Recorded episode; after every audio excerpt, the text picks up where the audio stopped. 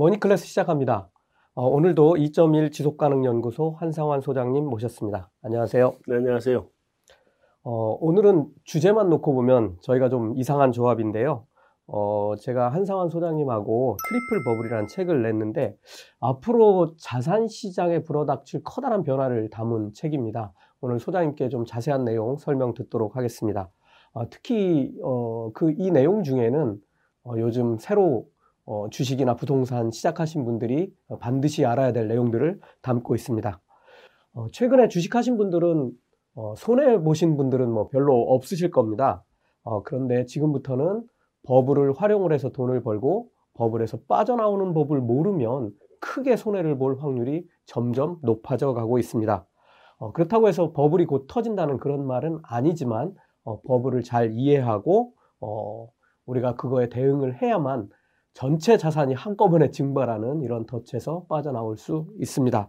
어, 지금부터 총 4회에 걸쳐서 트리플 버블의 내용들을 한상완 소장님으로부터 자세히 설명을 듣도록 하겠습니다. 어, 소장님 오늘은 제가 구독자 입장에서 질문을 드려야 할 것 같은데요. 시원한 설명 부탁드리겠습니다. 같이 쓴 사람이 같이 설명해야지. 아닙니다 나 혼자만 뒤집어 쓰라고 지금. 어, 버블. 네. 어, 지금 터질 정도로 커졌습니까? 일단 두 가지를 구분해서 봐야 돼요. 네. 자산 시장의 버블이 이제 크게 두 군데 쌓이는데 하나는 부동산 시장, 네. 하나는 주식 및 원자재 시장 두개 쌓이거든요. 부동산 시장은 버블이 쌓이기 시작한 지 꽤 오래됐어요. 그래서 네. 사실은 뭐 지금 당장 터져도 이상하지 않다 싶을 정도로 버블이 많이 쌓인 게 이제 부동산 시장이고 자산 시장은 어, 이게 이제 2019년 정도에도 꽤 많이 이제 올라왔는데, 다행히, 뭐 다행인지 불행인지 모르겠습니다만, 팬데믹, 코로나 팬데믹이 한 번 와서 이게 크게 출렁거렸거든요. 네. 그리고 이제 다시 올라온 거라서 상대적으로 조금 덜 하긴 한 것 같아요. 그렇지만 양쪽 다 버블은 뭐 꽤 많이 쌓였다. 말씀을 드릴 수 있을 것 같습니다. 예. 과거에도 이런 버블들은 계속 생기고 터지는 일들이 반복돼 왔는데요. 네. 그 튤립 버블 아주 유명한 음, 그렇죠. 음, 일화가 있잖아요. 네. 그좀 자세히 좀 한번 설명해 주시죠.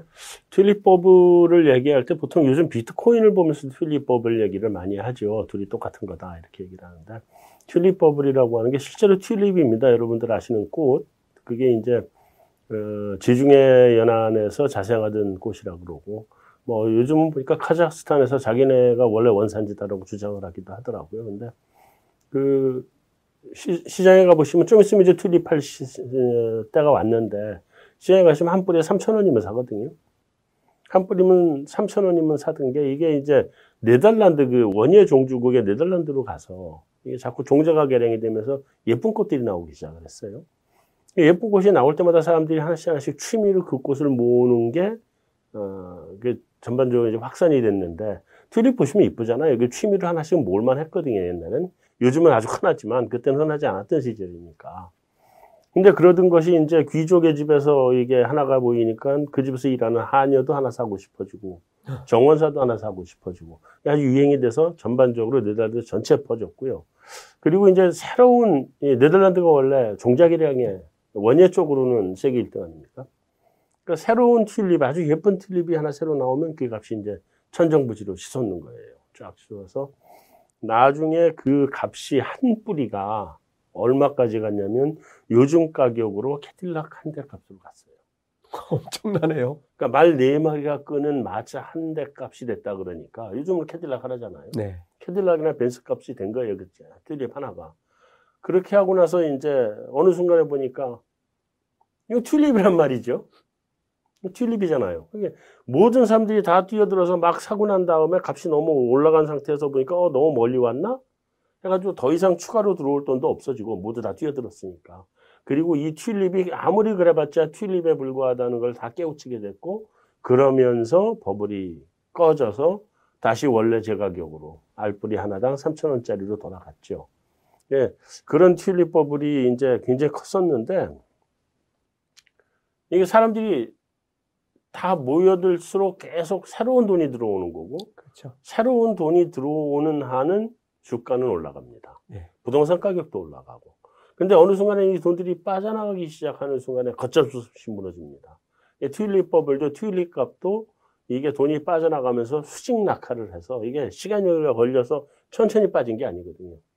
팔 기회가 없이 그냥 수직 낙하를 해서 다시 알뿌리 값으로 돌아간 거기 때문에 어, 지금 요번 버블도 어, 그런 형태로 전개될 가능성이 상당히 있다. 예. 지금 시장도 그런 걸 우려하고 있고 네. 지금 이제 그런 것들 때문에 시장이 민감하게 지금 반응하는 그런 시기인 것 같습니다. 네. 어, 조금 더 버블을 살펴보기 위해서 21세기 전후로 어, 어떤 버블들이 만들어지고 터지고 했는지 조금 시간 순서대로 조금 설명을 좀 해주시겠습니까? 시간 순서로 말씀을 드리면 뭐 큰 버블이라고 하기엔 좀 그런데 우리 외환위기 터지기 직전에도 어느 정도 버블이 있었고요. 예. 어 그때는 이제 우리나라만 예를 들어서 말씀을 드리면 그 전 세계 경기가 다 좋았어요. 그리고 우리도 뭐 김영삼 대통령 들어서면서 뭐 글로벌화를 해야 된다. 뭐 글로벌화하고 세계화하고 차이가 뭐냐 그랬더니 글로벌화는 세계화를 세게 하는 게 글로벌화다. 김, 김현수 대통령 말씀이 있었어요, 실제로. 네, 저도 기억납니다. 네. 그래 가면서 이제 전부 다 샴페인을 터뜨렸죠. 그러다가 미국이 경기가 너무 좋아지니까 금리를 굉장히 빠른 속도로 올렸어요. 네. 1년에 한 2%를 그냥 그냥 끌어올렸는데 그러면서 전 세계 모든 자금들이 다 미국으로 몰려 들어갔고 미국으로 몰려들어서 미국은 문제없이 넘어갔는데 아시아 국가들, 러시아, 남미 국가들 전부 다 외환위기 들어가고 네. 있죠. 네, 그런 이제 경우도 있었고 그 바로 직후에 온 게 밀레니엄 버블이죠. 네. 전 세계적으로 밀레니엄 그 IT 버블이 와서 어, 전 세계 그거는 어, 요거는 유동성 버블이기보다는 그 IT 기술 혁신에 의해서 생겨난 버블인데 어, IT 기술 혁신으로 돈들이 이제 그쪽으로 다 몰려 들어갔죠. 그리고 그때 아마 우리나라에서도 여기저기 그 벤처나 엔젤 투자 한 번씩 안 해본 분들 아마 아무도 없을 거예요. 저-. 생각해 보면 그때 사무실에서 일은 안 하고 전부 다 그렇죠. HTS 켜놓고 예, 주식 거래하고 있었죠. 주식 거래도 했죠. 예, 그렇게 해서 생겨난 버블이었고, 그게 우리나라에서는 새로움, 다음 이런 데, 다음이 만들어진 게 사실 그때죠. 그리고 네이버는 그때 이름이 없었고, 네이버는 뭐 다른 게임, 뭐 한 게임이랑 뭐 이런 것들이 합쳐지면서 이제 됐는데, 한 게임 여러분들 다 기억에, 추억에 그 맞고 기억을 하시죠. 뭐다 그런 것들이 합쳐져서 네이버가 된 거고, 새로운 기술은 열심히 가다가 엎어져서 없어졌고, 뭐 그런 식인데, 어, 그게 이제 IT 버블이 이제 굉장히 컸던 버블이죠. 전 세계가 다 힘들었고, 그 이후에, 어, 세계, 전 세계의 버블은 뭐 가장 최근 거는 역시 서브프라임 버블을 얘기 안 할 수 없죠. 서브프라임 버블은 부동산 중심으로 생겨난 버블이었고, 네. 어, 그래서 부동산 가격이 전 세계적으로 급등을 했고, 그 버블이 터지면서, 2008년. 그렇죠. 2008년 서브프라임 사태가 터졌는데 이 부동산 버블이 터지게 된 거는 이제 역시 이제 CDS를 만들어낸 CDS를 거기다 적용한 거죠. 뭐 credit default swap이라고 하는 거 원래부터 있던 상품이니까 그걸 여기다가 적용을 해서 어, 서브프라임 모기지 론을 프라임 모기지 론으로 둔갑시켜서 팔다가 그게 이제 문제가 된 건데 네. 전 세계적으로 다 힘들었었고 전 세계가 다 구조조정을 했고 다만 그 당시에 우리도 굉장히 힘들었습니다. 힘들었는데 우리는 그래도 상대적으로 덜 힘들었던 게 우리는 그 직전에 외환위기 이후에 카드 대란까지 해서 가계 구조조정 다 하고 기업 구조조정 다 하고 굉장히 튼튼한 상태의 가계나 기업이었거든요. 지금은 근데 거꾸로 돼 있는 거 아닙니까? 지금은 우리 가계가 문제입니다. 기업은 좋은데 가계는 문제입니다. 근데 어쨌든 우리가 무지하게 튼튼했기 때문에 우리는 상대적으로 덜 얻어맞고 간 게 우리였고요. 다른 나라는 다 초토화된 네. 상태였고 요즘은 우리나라 가계가 전 세계에서 가장 부실합니다. 자, 그러면 지금 우리가 버블이라고 말하는 지금 현재의 버블, 이거는 언제부터 어떻게 만들어졌고, 지금은 대략 어느 정도 상태고, 앞으로 어떻게 변해갈지 좀 설명을 좀 부탁드리겠습니다. 요번 버블은 참 특이한 버블입니다. 그 서브프라임 사태가 2008년에 터지고 2009년에 경기가 바닥을 찍고 돌아서서 올라왔고요. 그 다음에 이제 서브프라임 사태의 아들뻘인 사태가 유럽 자정위기입니다. 2011년. 네, 그 시리즈입니다, 사실은. 원래 그 경제가 망가지고 나면 그 다음에 그, 그 빚이 어딘가로 옮겨 다니거든요. 그래서 정부가 망가지든지 가게가 망가지든지. 그래서 우리는 외환위기가 터지고 난 다음에 카드 대란이 난 게, 그 카드 대란이 외환위기의 아들입니다. 우리는 가게가 망가졌죠. 근데 유럽은 정부가 망가졌죠. 예. 어, 계속 재정을 쏟아붓다가 정부가 망가진 건데 그런 유럽 재정 위기가 이제 아들뻘의 그건 여진이라고 봐야 되거든요, 정확하게는. 그러니까 서브프라임 사태가 터지고 난 이후에 2009년 경기 바닥을 찍고 그 이후로 미국이 요번에 그 코로나 팬데믹이 오기 전까지 미국 역사상 최장기간 경기 상승기를 끌고 갑니다. 한 번도 그 경기가 후퇴한 적 없이 계속 상승을 했어요. 네. 최장기간입니다, 이게. 네, 최장기간인데, 그러고서는, 그 다음에 이제 코로나 팬데믹이 터졌는데, 이 코로나 팬데믹은 경제 위기라고 할 수는 없는 게, 이 경제 내부에서 뭔가 골마 터져서 생긴 위기가 아니고, 외부의 사건으로 터진 거거든요. 이건. 경제 외적인 사건입니다. 그러다 보니까 경기도 그렇고 주가도 그렇고 다 일시적으로 이걸 반영을 했어요. 우리도 지수가 한 2,600 뭐 이렇게 가던 게 1,300대까지 급전 절 반토막 나버렸단 말이에요. 네. 네. 1,400까지 반토막 났단 말이에요. 이렇게 바, 반영을 했는데 다른 위기는 대체로 보면 좀 불확실성이 있거든요. 그래서 아, 여기 언제나 끝날지도 모르겠고 어디가 망할지도 모르겠고 전혀 눈앞에 안 보이는데 코로나 팬데믹은 좀 특이한 게 우리가 다 터널 속으로 들어갔어요. 근데 터널 끝은 보여. 다른 위기는 터널 끝이 안 보이거든요. 이건 터널 끝이 보입니다. 뭐냐면 집단 면역. 집단 면역만 나면 다 되면 그 다음엔 다시 우리 원위치로 돌아가는 거거든요. 그러니까 아무도 그 미래에 대한 불확실성은 아무도 없는 거예요. 어떻게 돼요? 주, 주가고 뭐고 다 선반영을 하죠. 팬데믹 때 주가가 폭락을 했다가 곧바로 다시 반등을 해버렸습니다. 이게 반등해서 지젤이 오고 전 고점을 뚫고 더 이상 올라가, 더 위로 올라가는데 시간이 별로 걸리질 않았어요. 네. 이건 무슨 뜻이냐? 2009년부터 시작된 경기 상승세나 주가 상승세가 지금까지 한 번도 꺾이지 않고 가고 있다는 뜻이에요.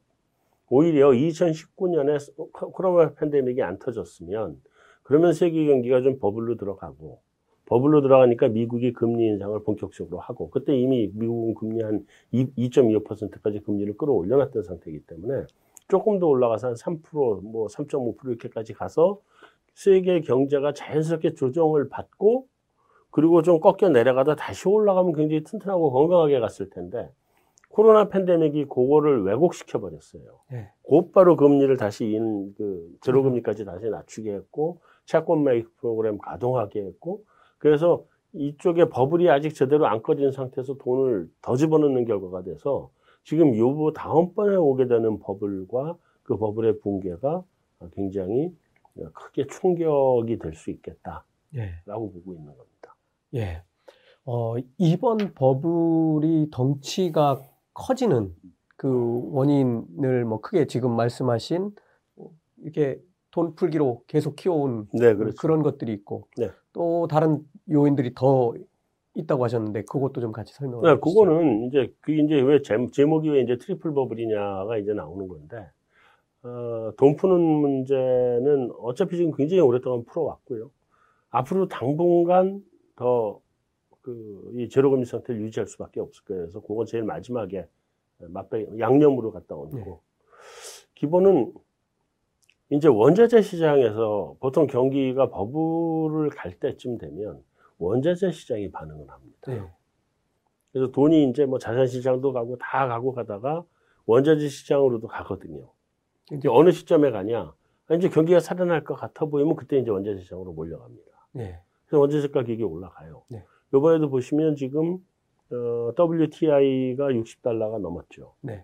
그게 그 팬데믹 때는 마이너스 선물 예. 예. 뭐 선물은 다 그런 거니까 네. 선물 선물 가격 기준으로 해서 마이너스도 같은 거예요, 네. 그게. 근데 그게 지금 이제 플러스 60달러까지 올라갔단 네. 말이에요. 네. 그때 마이너스에 산 사람은 대박 났겠죠. 그죠? 네. 근데 여기까지 왔고 철광석 가격도 거의 사상 최고점에 근접해 있고 구리 가격 굉장히 빠르게 올라가고 있고 이런 원자재 가격들이 올라가는 건 뭐냐? 앞으로 경기가 좋아질 테니까 원자재 수요가 늘어날 거다. 그래서 미리 올라가는 거거든요. 네. 이제 올라가면 이게 기업의 입장에서는 비용 인상 물가 상승 요인으로 발생을 합니다. 원자재 가격이 올랐으니까 근데 뭐 원유값이 올라가니까 휘발유 값 올라가는 거예요. 그냥. 그렇죠. 딱 그거예요. 비용 인상의 물가 상승 요인이 예, 발생을 합니다. 첫 번째입니다. 원자재 뭐 super spike라고 하기도 하고 super cycle이라고 하고 그게 하나 왔고요. 그 공급 사이드입니다. 네. 이게 이제 좀 있다가 이제 팬데믹이 거의 끝나갈 때쯤 되면 수요가 살아납니다. 그동안 이제 하지 못했던 거 하고 싶은 욕구가 그렇죠. 2020년 1년 내내 아무것도 못했고 네. 올해도 집단 면역이 형성될 때까지 한 최소 최소한 1년 정도는 아무것도 못하고 살 거예요. 물론 그렇다고 소비 활동을 전혀 안 하는 건 아닌데 그래도 뭐 움츠러들었던 소비가 이제 확자 더 크게 나타날 거거든요. 해외여행도 가야 되겠고 뭐 모두 해야 되겠고 이게 나온단 말이에요. 근데 지금까지 보시면 미국의 저축률이 어, 미국은 역사적 평균 저축률이 5%입니다. 100원 벌면 95원 소비하고 5원 저축을 해요. 근데 지금 미국의 저축률이 10%대에서 꾸준히 유지되고 있어요. 예. 그렇다는 얘기는 가게가 소비할 수 있는 여력을 가지고 있는 거예요, 지금. 이게 우리가 5%라고 말을 하지만 국가 경제 단위에서 5%는 무지하게 큰 엄청나죠. 돈입니다. 네. 5% 이상의 여력을 꾸준히 지금 가지고 그 소비할 준비를 하고 있거든요. 근데 이게 집단 면역이 딱 끝나서 이제 이제 마음대로 소비해라, 나가서 놀아라 하는 순간 나가서 그 돈을 가지고 써대기 시작할 텐데 그러면 그때는 수요가 갑자기 늘면서 수요 견인 물가가 발생합니다. 네. 그럼 공급 사이드의 비용 인상 물가는, 이- 물가는 이미 와 있고 거기다 수요가 이게 또 확 잡아당겨서 수요 물가까지 오고 이렇게 두 개가 만나서 부딪힐 때 겁나게 큰 충격파가 생기거든요. 네. 겁나게 큰 파도가 오는데 그 위로 유동성이라고 하는 태풍이 몰아치는 거예요. 지금 유동성은 집단 면역이 끝날 때까지는 절대로 금리 인상을 못 하거든요. 왜냐하면 자산 쪽에 버블이 쌓여도 실물이 안 따라오고 있기 때문에 지금 금리 인상을 하면 실물이 다시 죽어버려요. 그럼 더블딥에 들어가거든요. 금리 인상을 못하고 계속 돈을 퍼부을 텐데 이 퍼부은 돈이 나중에 수요 견인하고 맞물려서 시장을 덮치게 될 거기 때문에 그렇게 되면 그 이 세 가지의 충격파가 동시에 시장을 때리면서 굉장히 높은 물가 상승이 발생할 수 있고 이거는 높은 물가 상승이라는 건 자산 버블부터 시작해서 모든 게 다 버블 상태로 들어간다는 거거든요. 그래서 지금 이게 트리플 버블이라고 제가 제목을 붙인 겁니다. 예. 자, 어, 지금까지 소장님 설명을 듣고 나면 여러분들도 이제 이런 궁금증들이 들기 시작할 겁니다. 어, 지금도 이제 많은 사람들이 미국 국채 금리나 어, 인플레이션 상황까지 점검해-가면서 뭐 투자하고 계실 텐데요. 어, 말씀해 주셨던 대로 유가는 뭐 이미 60불을 터치했고, 네. 어, 그래서 이제 러시아나 뭐 아랍에미레이트, 그 다음에 사우디 등에는 이제 달러가 계속 들어가고 있겠죠. 들어가고 있죠. 네. 어, 또 신흥국들은 이제 인플레이션이 이미 시작됐다는 기사가 뭐 계속 나오고 있고, 그렇죠. 어, 이 말을 다르게 해석하면, 어, 당국이나 투자 주체들이 경제 상황을 이렇게 주시하고 있다는 얘기가 되고, 어제 네. 같은 경우도 미국 시장이 발작을 하는 이런 모습들을 좀 보여줬는데, 네. 어, 우리가 어, 이렇게 좀 버블이 붕괴할 때 이런 것들을 좀 빨리빨리 알아차리고 대응하지 못하는 뭐 이런 이유가 있나요? 잘 못 알아차려요. 그렇죠. 네. 대부분이 다 그대로 그 충격에 그냥 다 당하고 다 말죠. 당하고 말죠. 예. 왜냐하면 사람들이 이제 이게, 이게 환각에 빠집니다. 네. 네, 그러니까 어디에서 막 주가가 오르고 뭐, 뭐 비트코인 가격이 오르고 뭐 오르고 이러면서 누구는 뭐 100, 100% 벌었네, 누구는 뭐 200% 벌었네, 뭐 이런 얘기들이 막 나오는 순간 다 환각에 빠져서 시장에서 경고음은 계속 나옵니다. 여러 가지 형태로 경고음은 나오는데 그 경고음들이 다 묻혀버려요. 뭐 묻혀버리고 마지막까지 그 수익 추구를 하다가 그러다가 문제가 어디서 터지냐면은요. 요번에 지금 그 어제 이제 시장이 굉장히 충격을 받았는데 충격받은 이유가 신흥국들은 벌써 물가 상승 압력이 오- 올라오기 시작했다는 거잖아요. 예. 아, 압력이 올라오기 시작했고 미국은 이게 이제 장기 금리 10년물 10년물하고 30년물 금리에서 주로 반영이 돼서 나타나고 있는데 이제 2년물은 그대로 있고 10년물, 30년물이 올라간다는 거는 장단기 금리 차가 벌어지면서 미국 경기가 좋아질 거다라고 하는 거를 보여주는 거거든요. 그럼에도 불구하고 2년물은 지금 꼼짝을 못 하고 있다는 거는 아직 단기 경기는 안 움직이고 있다는 거거든요. 근데 자 그러면 미국이라고 하는 미국의 연준이 우리가 지금 다 세계 연준이라고 착각을 하고 있는데 미국의 연준은 미국의 연준입니다. 절대로 착각하면 안 됩니다. 아시아 국가가 금 물가가 이렇게 올라가면 미국이 그거 잡자고 다 금리 좀 올려가지고 경기를 잡아줘야 될 거 아니에요. 근데 미국 경기는 아직 올릴 때가 안 됐거든. 아시아야 물가가 폭등이 나든 말든 그다 음 아시아 국가가 자빠지든 신흥국이 자빠지든 말든 미국은 금리 인상을 안 하고 미국 경기가 충분히 살아 올라올 때까지 기다릴 거예요. 내 알 바 아니라는 거죠. 내 알 바 아니죠. 네.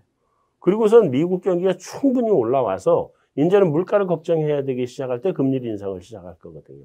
근데 그때는 좀 많이 급해질 거예요. 왜냐하면 돈은 미리 풀어놨고 물가는 이미 많이 올라 있고 왜냐하면 이번에는 격차가 있잖아요. 네.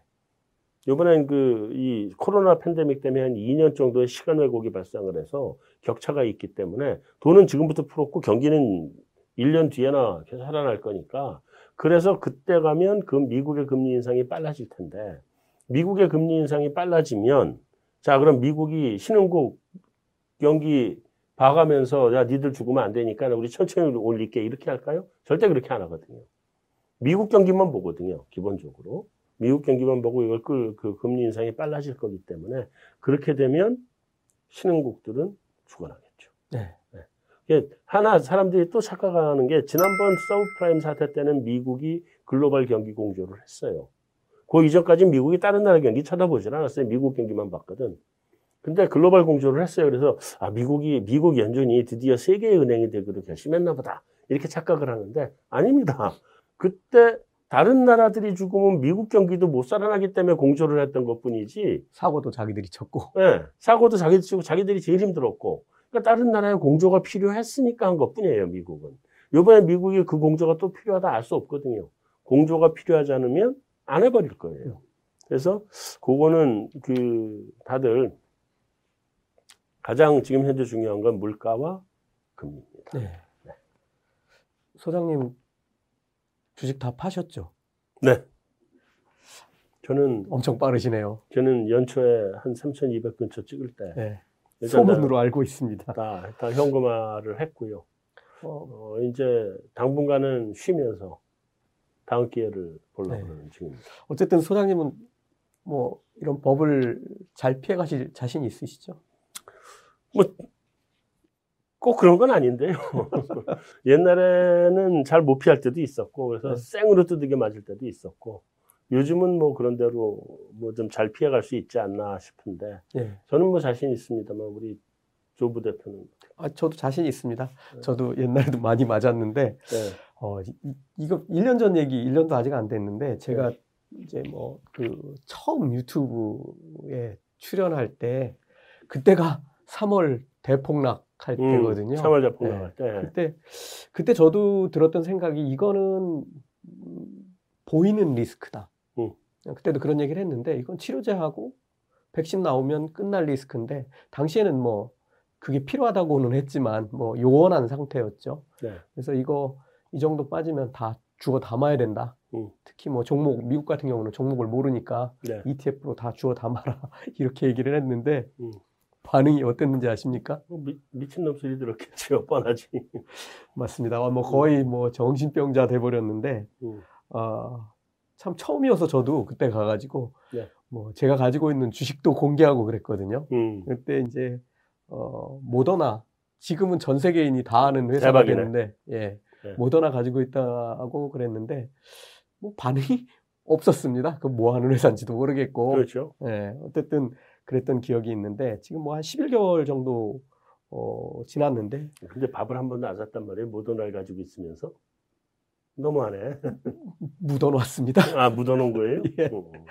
어, 제가 이제 그때 이제 주로 말씀드렸던 것이 SPY나 QQQ처럼 지수 추종형 ETF를 좀 하시라고 추천을 많이 드렸었는데요. 네. 어, 지금은 이제 그럴 수 없는 상황이 됐고, 제가 작년 연말부터 이제 이런 것들이 이제 수익을 앞으로는 크게 내지 못할 거라고 어, 계속 말씀을 드리고 있는데요.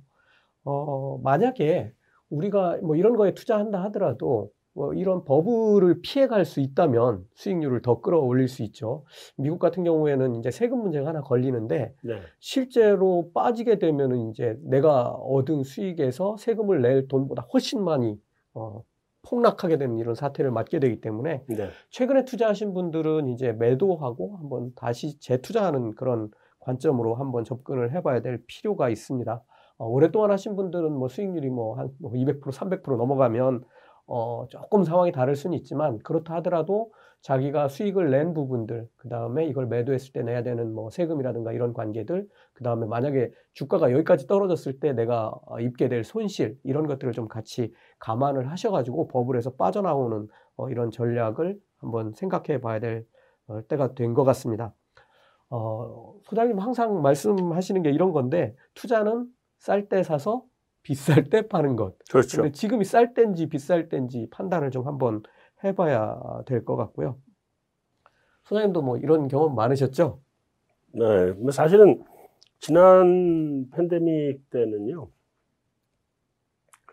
어, 이제 제가 드디어 이 버블 투자에 눈이 좀 뜬 것 같아요. 네. 그래서, 어, 3월 달이었나요? 최저로 내려갔을 때. 네. 그때 손은 안 댔어요. 네. 그땐 돈을 들고 있었고, 이게 얼마나 더 떨어질지 모르잖아요. 그러니까 그게 좀 지나서, 아, 이게 뭐 좀 가시권에 들어갔다 싶은 게 제 기억에 한 5월이었던 것 같아요. 네. 4월, 5월쯤 들으면, 들면서부터, 아, 이게 이제 좀 있으면 끝날 거다. 약만 나오면 된다는 게 이제 거의 확실해졌고, 시장에서 이제 어디가 충격이고 어디가 덜 충격이라는 걸 알게 됐고, 네. 그래서 저는 그때부터 사실은 들어갔어요. 작년 팬데믹에. 그때부터 사기 시작했고, 그때부터 이익 쌓기로 여러 번에 나눠서 한 8월 정도까지 여러 번에 나눠서 샀고, 그걸 요번에 이제 한꺼번에 다 팔고, 일단은 지수가 조정 들어가게 생겼더라고요. 그래서 일단 한번 다 팔아버렸는데, 팔고 왔는데, 그러다 보니까 수익률은 지수만큼은 안 나죠. 그렇죠. 근데 지수만큼 안 나더라도, 이게 수- 충분히 은행 이자하고 비교하면 충분히 이게 많은 수익이 난단 말이죠. 네. 그런 정도로 해서 살 때도 너무 바닥까지 훑어서 이게 사겠다는 생각과 팔 때도 너무 꼭대기에서 팔겠다는 생각을 버리고 가끔 한 번씩은 쉬어가는 모습을 보여줘야 주식시장에서는 이게 성공을 하지 계속 들어가 있으면 성공 못하는 것 같아요. 네. 네. 버블을 활용해서 어, 성공한 사례도 많을 텐데요. 네. 어, 인상적이었던 게 이제 미국 케네디 대통령의 아버지 조지프 패트릭 케네디. 네. 어, 그, 그게 아마 대표적인 사례로 어, 이 버블을 피해간 사례로 어, 인식이 돼 있는 것 같은데요. 네. 조금 뭐 아는 분들 많겠지만 설명을 좀 해주시죠. 그분처럼 하기 사실 조금 힘들어요. 근데 그래도 설명을 한번 드리면 네. 이 여러분들 그, 그 알카포네라고 아주 유명한 시카고의 조직 범죄 오거나이즈 크라임의 수괴 아시죠? 네. 알카포네하고 이 케네디 대통령 아버지 그러니까 조지프 조지프 케네디하고 둘이 똑같이 돈 번 사람이에요. 술. 밀주. 예. 1920년에 미국이 이제 미, 금주법을 만들고 만, 금주법은 만들었는데 술은 못 마시게는 안 했어요.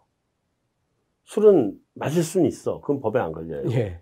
근데 술을 만들 합, 합법적이지 않게 만들거나 그걸 유통하는 게 다 걸렸어요. 그러니까 만들거나 유통하면 안 걸려. 되지만 먹을 수는 먹는 있다. 건 얼마든지 먹어도 돼. 네. 그래요. 근데 그래서 어 알카포는 뭐 캐나다 이런 데서 몰래 술을 만들어 가지고 미국으로 갖고 들어오는 거죠. 불법으로. 수입하는 방법. 어, 불법으로 아, 갖고 불법으로 들어오는 거죠. 밀주. 밀주. 합법적으로 만들지 않은 술을 만드는 것도 안 되니까 네. 몰래 이제 그 마약 몰래 만들듯이 예. 술도 이제 몰래 만들어서 그걸 몰래 이렇게 이제 트래피킹을 거예요. 유통하고요. 네. 케네디 아버지는 해외에서 수입을 해왔어요. 합법적으로. 네. 그 돈을 벌었어요. 그러니까 둘이 똑같이 술로 돈을 번 사람이에요. 둘이 똑같이. 같은 일을 하는데 한 사람은 불법으로 하고 네. 한 사람은 합법적으로 합법으로 하고. 했죠.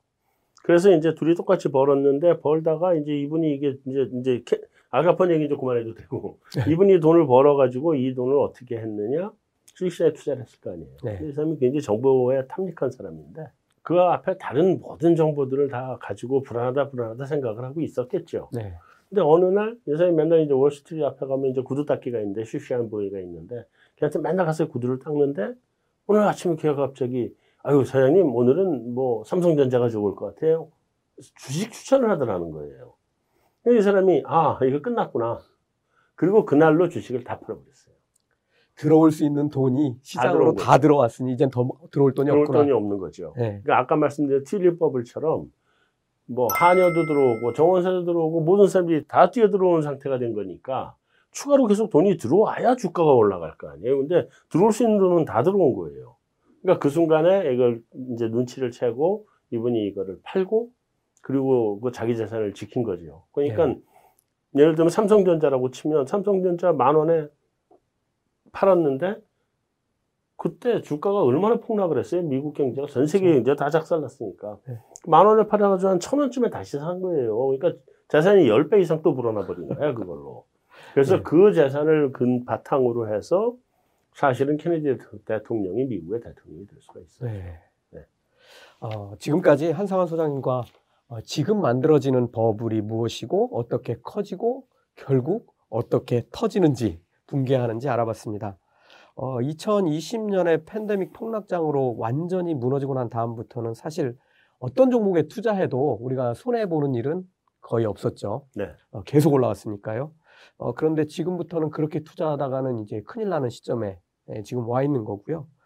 어, 만약에 돈을 번다 하더라도 작년보다는 상대적으로 수익률이 아주 낮을 수밖에 없는 그런 그렇죠. 상황이 됐습니다. 네. 어, 어쨌든 다음 시간에도 계속해서 어, 버블의 시대에 예, 돈 버는 방법을 알아보도록 하겠습니다. 고맙습니다. 네. 어, 지난 시간에 자산시장 버블 정말로 터질까라는 주제를 다뤄보았는데요. 아마 주린이나 불인이 이런 투자자들께서는 조금 당황스러웠던 주제였을 것 같습니다. 어, 작년 팬데믹 사태 이후로 계속 시장은 상승만 해왔기 때문이죠. 어, 지금부터는 어, 그런 생각을 조금 접고 어, 버블 붕괴를 염두에 두고 투자를 해야 성공할 수 있고요. 그 다음에 버블이 마지막으로 터지기 전에 한 불꽃처럼 타오를 때가 있을 테니까요. 어, 그럴 때는 더 수익률을 낼 수 있는 산업에 투자해서 어, 조금 더 벌수 어, 있는 기회들이 있을 거라는 생각이 됩니다. 어, 대신 마지막에 버블이 터지기 전에 내려와야 되겠죠. 어, 오늘은 본격적인 시작에 앞서서 좀 기억이 좀 가물가물하긴 한데 제 기억에는 한상환 소장님 옛날, 옛날에 전설의 새로운 기술 롤러코스터 이거 아주 뭐 당시에 회사에서 뭐 난리가 났던 뭐 그런 기억이 있는데요. 어, 저는 좀 기억이 희미해졌지만 어, 본인 일이셨으니까 좀 재밌게 좀 얘기 좀 해주시죠. 아, 그 자꾸 아픈 추억을 그렇게 아픈 과거를 되살, 되살리게 만들고 그러시는지 모르겠네. 그때 아, 닷컴 버블 때죠 우리나라 DJ 정부 때고 DJ 정부에서 이제 IT 버블 IT를 갖다가 아, 띄웠고 IT 버블을 조장한 측면도 있죠. 조, 버블이 나쁜 거는 아닌데 음, 그런 면도 있고 그때 떠오른 주식이 두 가지입니다. 하나가 다음이고 하나가 세롬이에요. 전설의 쌍도 마찬입니다, 진짜. 근데 세롬이 좀 더 셌어요. 세롬이 훨씬 셌고 다음은 그보다 좀 약했죠. 다음은 좀 약했고 네이버는 존재하기도 전이에요, 그때. 정말 전설의 쌍두마차가 두 개가 이렇게 있었는데 전 사실 주식을 두 가지 다 가지고 있었어요. 다 가지고 있었고 사람들한테 이제 돈 번 얘기는 안 하고 깨진 얘기만 주로 했는데 어, 다음에서는 상당히 벌었어요. 그러니까 뭐 한, 한 몇만 원 할 때 들어갔는데 이게 그 10대 1 액면, 액면 분할하고 액면 분할하고 났는데 이게 5만 원에 액면 분할했는데 다시 5만 원 되는데 얼마 안 걸리더라고요. 10개로 쪼갰는데. 5천 원짜리를 만들었는데 다시 5만 원이 금방 되고 그러던 게 한 10몇만 원까지 갔었어요, 이것도. 테슬라네요. 네.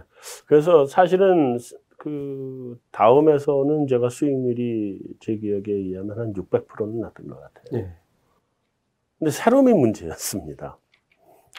새롬은 이게 한 그것도 뭐 한 몇만 원에 들어갔어요. 한 2만 원인가 이렇게 들어갔는데 5만 원 된 거예요. 그리고 이제 제가 출장을 나갔다 와야 될 일이 있어서 해외 출장을 가서 한 달쯤 지났는데 갔다 와보는데 다음은 막 값이 막 그냥 난리가 나고 막 이랬는데 이거는 그냥 여전히 5만 원인 거야. 그래서 어이씨 뭐 이런 이런 주식이 다 있어 뭐 이러고서는 이게 한 달간 데 하나도 안 올랐단 말이야. 이거 봤는데 그 사이에 10대 1 액면 분할을 해놓은 거예요. 그러니까 제가 2만 원인가 산 건데 그게 50만 원이 돼 있었던 네. 거예요. 네. 벌써. 그리고 이게 주가가 한 20몇만 원까지 갔었어요. 나중에 제 기억에.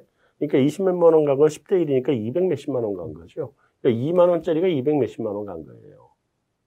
제 기억에도 쉬지 않고 뭐 한 20일은 상한가 가는 그런 그러니까요. 기억이 지금도 그리고 그때는 이게 주가라고 하는 게 15% 상한이었거든요. 15% 상한이다 보니까 상한가를 가는 날은 그냥 점만 딱 치게 이게 이게 일본 그래프가 없어요. 그냥 점, 점, 점, 네. 점 이렇게 올라가요. 매매 거래도 별로 없고. 네. 그 빠지기 시작하면 점, 점, 점, 점, 점 이러고 빠져요. 매매 거래 없이. 네. 굉장히 주식하기 힘들었고 그때는 네. 예, 이거 가지고 주가는 그렇게 뛰었어도 이거 가지고 돈 벌기는 힘들었던 게 파, 매매 타이밍을 잡기가 굉장히 어려, 어려웠던 주식이에요. 사람이. 빠질 때 팔 수 없는. 못 팔아요. 네. 그리고 없어서. 그러니까 사, 살라고 올라갈 때 살라고 주문을 매수 주문을 쭉 넣잖아요. 체결이 안 되고 그냥 음. 가요. 어느 날 체결되면 그게 꼭지야. 그렇죠. 그다음부터 떨어져. 네. 그리고 쫙 이제 계속 매도를 내요. 그럼 안 팔려. 네. 어느 날 팔리잖아요. 그럼 그게 바닥이야. 그러니까 뭐 기세 상한가 하한가를 계속 그렇죠. 기세 상종, 기세 하종을 왔다 갔다 하는 주식인데 이게 그러다 보니까 이게 매도 매수의 타이밍 잡기가 굉장히 힘들었고요. 저는 어느 순간에 이거를 포기하고 그냥 방치를 했더니 나중에 회사가 없어지대요. 그래서 원금 완전 손실. 예. 근데 그래도 뭐 다음에서 충분히 뭐 벌만큼 벌었기 때문에 뭐 큰 문제는 없는데 그때 진짜 재밌었던 주식이 세롬이에요. 근데 이게 자산이라는 측면으로 보면 지금은 재밌으시지만 아프셨을 거 아닙니까? 많이 아팠죠. 근데 그래도 그때는 저도 젊었을 때고 큰 돈이 들어가 그 당시에 그 젊은 나이에는 굉장히 큰 돈이긴 했는데 네. 지금 생각해 보면 그렇게 큰 돈이 아니었거든요. 네. 그러니까 상대적으로 이제 충격이 덜한 건데 이게 돈을 많이 집 자기가 넣을 수 있는 한도보다 더 많이 들어간 주식들이 있을 수 있잖아요. 네. 그러면 그 충격이 한동안 갑니다. 네. 네. 어쨌든 소장님은 그 뭐 다음에선 성공했지만 새로운 기술은 완전 실패한 케이스가 될 것 같은데. 네. 어쨌든 실패한 얘기만 그렇게 부각을 하시나? 아, 누구나 네. 실패할 수 있죠. 네네. 네. 어쨌든 작년과 달리 이제 지금은 이제 모든 종목이 가는 이제 그런 때가 아니니까요. 산업도 네. 그럴 거고요. 네. 특히 이제 주식 시작하신 지 얼마 안 된 분들은 조금 마음을 다잡아야 될 때가 온 것 같습니다. 네. 어, 지금 제가 투자자들을 보면 하루라도 주식이 안 오르면 뭔가 좀 그 인상이 찌푸러질 정도로 그 지금 뭔가 불안하죠. 마취된 건지 환각에 빠져 네. 있는 건지 좀 그런 느낌이 거죠. 많이 듭니다. 예, 예. 네, 뭐좀 소장님은 이런 부분 어떻게 보세요? 어, 제가 앞부분에서도 잠깐 말씀을 드리긴 했는데 주식 절대로 이 바닥에서 먹고 이마에서 빠져나올 생각하면 안 돼요. 그럼 피해 봅니다. 그 제가 새로움에서 그러다가 결국은 완전 망한 건데 어, 그렇게 생각하시면 안 되고요. 첫째는 그래서 음, 좀 웬만큼 이게 눈에 보이 바닥으로 떨어질 때도 웬만큼 눈에 보일 정도로 돌아섰을 때 들어간다. 그래도 충 먹을 건 충분히 있습니다. 그때 들어가고 나오는 것도 상투 확인하고 꺾였다 그러면 그때쯤에서 파는 걸로 이렇게 생각하시는 게 아주 유명하게 무릎에서 사서 어깨에 팔아라. 제가 30년 동안 주식하고 난 다음에 배운 게 이겁니다. 진짜. 네. 네. 그거 하나 있어야 되고요. 두 번째는 정말 부자들은 유동성장만 먹고 나옵니다. 네. 정말 부자들은. 그러니까 유동성장이라 하면 작년 3월부터 시작해서 올 작년 연말 아니면 올 초 정도까지 지금 있는 게 이게 유동성장이거든요. 그리고 이제부터 벌써 물가 상승부터 뭐 모든 게 걱정이 돼가지고 이제 금리도 올라갈 거다 이러니까 이러면 이제 경기 민감조장으로 옮겨갑니다. 네. 실적장으로 네. 옮겨가는데 네. 진짜 부자들은 딱 유동성장만 먹고 나오는 게 실적장으로 가면 어느 게 올라가고 어느 게 떨어질지 알 수가 없어요. 첫째. 네, 두 번째는 한 번 장이 꺾이면 뭐 그건 걷잡 수 없이 꺾입니다. 네. 그렇기 때문에 안전하게 투자를 하거든요. 자기 지금 주식하시는 분들 보면 내 돈 아까운지 모르는 것 같아요. 내 돈 아까운지 모르고 그냥 주머니 속에 있는 돈은 정말 꼴 보기 싫고 저기 있는 주식이 좋은 것 같은데 주식이 더 좋은 거예요? 돈이 더 좋은 거예요? 돈이 더 좋은 거거든. 결, 결국은 다 돈 벌자고 주식을 하는 건데. 근데 이 돈을 주머니 속에 있는 돈을 어쩌지 못해가지고 이 꼴 보기 싫은 돈 얘 딱 없어져라고 주식시장에 다 갖다 집어넣는단 말이에요. 그럼 나중에 그 돈을 갖다 돈으로 빼봐야 될 거야. 돈이 항상 가장 중요한 건 돈입니다. 이게 돈을 어떻게 안전하게 내 돈을 지킬 거냐. 그걸 먼저 생각하고 그 다음에 돈을 불릴 생각을 해야지 돈을 불리는 데만 혈안이 돼서 움직이다가는 돈을 지키지 못하는 경우가 발생할 수 있다. 예. 네. 자, 이제 본론으로 들어가서요. 뭐 시기를 정확하게 맞출 수는 없지만 지금 현재 이제 돌아가는 상황을 보면 어, 올해는 뭐 꼼짝 못하고 네. 내년에는 이제 아까 말씀하셨던 수요. 네. 수요가 이제 폭발하는 시기가 될 거고 한동안 이제 그렇게 되면은 좋아지는 산업들이 되게 많아지지 않겠습니까? 그렇죠. 뭐 여행도 가고 싶고 뭐 차도 음. 하나 사고 싶고 뭐 이제 그런 상황들이 올 테고 네. 그리고 나면은 이제 이것 때문에 발생하는 여러 가지 부작용들 때문에 결국은 금리 인상 수순을 밟게 되고 그러면 이제 버블은 터지게 되는 그런 내용으로 제가 이해를 했는데 네. 맞죠? 네, 맞습니다. 어, 그렇다면 앞으로 그래도 울퉁불퉁하지만 이렇게 좀 시장이 그래도 조금 지수상으로는 뭐 조금 더 갈 수 있지 않나 이런 생각이 갈수 드는데요. 있죠. 네, 기본적으로 이미 이제 유동성 장은 끝나가는 것 같아요. 이제 실적장으로 넘어가는 타이밍이 온 것 같고 그런 모습이 미- 이미 미국 시장에서 나타나고 있거든요. 기술주는 계속 하락하고 그다음에 이제 상대적으로 어, 거래소 쪽은 나스닥은 계속 하락하고 거래소는 상대적으로 선방을 하고 이렇게 하는 모습이 이제 나오고 금리 측면에서도 채권 금리도 이미 그런 모습들이 나타나기 시작하는데 음, 실적장으로 넘어가게 되면 일단 기술주 쪽은 상대적으로 상승폭이 제한이 되는 거고요. 네. 이쪽은 좀 안 좋죠 아무래도. 이제 결국은 실적으로 나와야 될 거 아니에요. 기술주는 실적 없이 미래에 실적이 좋을 거다라고 하는데 막 투자를 해서 가격이 올라간 건데 이제부터 옥석 가리기가 나옵니다. 실적이 좋아지는 기술주는 가는 거고 실적이 안 좋은 주식들은 떨어지는 거예요. 예, 그러다 보니까 이제 전통적으로 경기 민감주 쪽으로 주로 옮겨가거든요. 옮겨가서 금리가 올라가는 시기에 수혜를 받는 것들 이 이제 원자재 관련 회사들, 그 정유 관련 회사들, 뭐 이런 것들이 이제 민감주죠. 그다음에 그거를 운송을 해야 되니까 해운, 항공 뭐 이런 쪽들. 그다음에 여행주도 앞으로는 이제는 시간은 한참 많이 남았습니다만 어, 실적을 낼 수 있는 그런 시기가 오- 오게 될 거고. 그다음에 이제 은행. 은행은 금리 올라가면 그 예대 마진이 더 커지면서 실적을 내니까 금리 올라갈수록 좋거든요. 그래서 그런 쪽으로 암- 앞으로 장의 그 시장의 그 무게 중심은 옮겨갈 거다. 그래서 그런 쪽을 조금 더, 어, 좀 쳐다보고 가셔야 될 것 같고요. 예, 작년 12월에 이제 2021년 그리고 이제 바이든 시대에 어, 우리가 어떻게 그 자산을 잘 운용하고 지킬 것인가 뭐 이런 얘기 할때 네. 지금 말씀하셨던 그런 내용들을 이미 말씀을 해주셨고 실제로 지금 그런 현상이 지금 벌어지고 있는 거 아니겠습니까? 그렇죠. 어, 그리고 앞으로도 또 계속 뭐, 이 뭐, 코로나 팬데믹은 뭐 올해 말까지 계속 갈 것 같고, 올해 일부, 말까지 간다고 봐야죠. 뭐 일부는 뭐 마스크를 벗는 그런 국가도 나오긴 할 것 같은데, 이게 이제 조금, 그러니까, 어, 경제가 좀 빨리 살아나면, 음. 어, 버블이 터지는 시기도 조금 더 당겨질 수 있지 않겠나 하는 우려하시는 분들 많은데, 실제로 그렇게 될 수도 있는 거죠. 저는 어, 뭐 그렇게 될 수도 있긴 한데 저는 당겨지는 것보다 늦춰지는 쪽에 좀 더 무게를 두고 싶어요. 왜냐면 어, 일단은 지금 그 마스크 대란 기억하시죠? 네. 그러니까 마스크가 나오면 다 마스크만 이렇게 제대로 매일같이 하나씩 바꿔 끼면 코로나가 그렇게 빨리 확산될 수가 없거든요. 양쪽이 다 마스크를 꼈다는 전제하에 코로나가 걸린 사람이 안 걸린 사람한테 옮겨갈 확률이 1%도 안 되는 거니까. 그러니까 그런 건데 그 마스크가 갑자기 100만 장 찍던 게 갑자기 1000만 장 필요하게 되니까 마스크 공장이 없어서 대란이 난 거잖아요. 그렇죠. 예, 지금 마스크 공장은 충분히 많이 증설을 했고, 그러니까 마스크 문제는 없이 돌아가잖아요. 네. 백신 마찬가지예요. 백신도 100만 도즈면 되는 백신 공장이 갑자기 1000만 도즈가 필요한 상황이 돼버렸잖아요. 그러니까 이 백신 공장을 증설을 하고 백신의 생산량을 늘려야 되는 시기가 온 거거든요. 근데 그게 아직 제대로 안 돼 있어서 당초 예상에는 올해 말 정도면 전 세계가 집단 면역에 들어갈 수 있을 거다. 최소한 선진국들은 집단 면역에 들어간다라고 생각을 했는데 그게 조금 이 대란 때문에 조금 늦어지는 거 아니냐 하는 게 한 가지 우려고. 네. 두 번째는 그 사이에 이제 변종들이 나오기 시작했잖아요. 이 변이들 때문에 기존에 만들어 놓은 백신이 소용이 없을 수도 있고, 그래서 이미 미국에서는 그, 그 누구죠? 그, 그 미생, 전염병 연구소장 파우치, 네. 앤소니 파우치가 벌써 내년에도 마스크를 끼고 다녀야 될지도 모르겠다는 얘기를 하기 시작하거든요.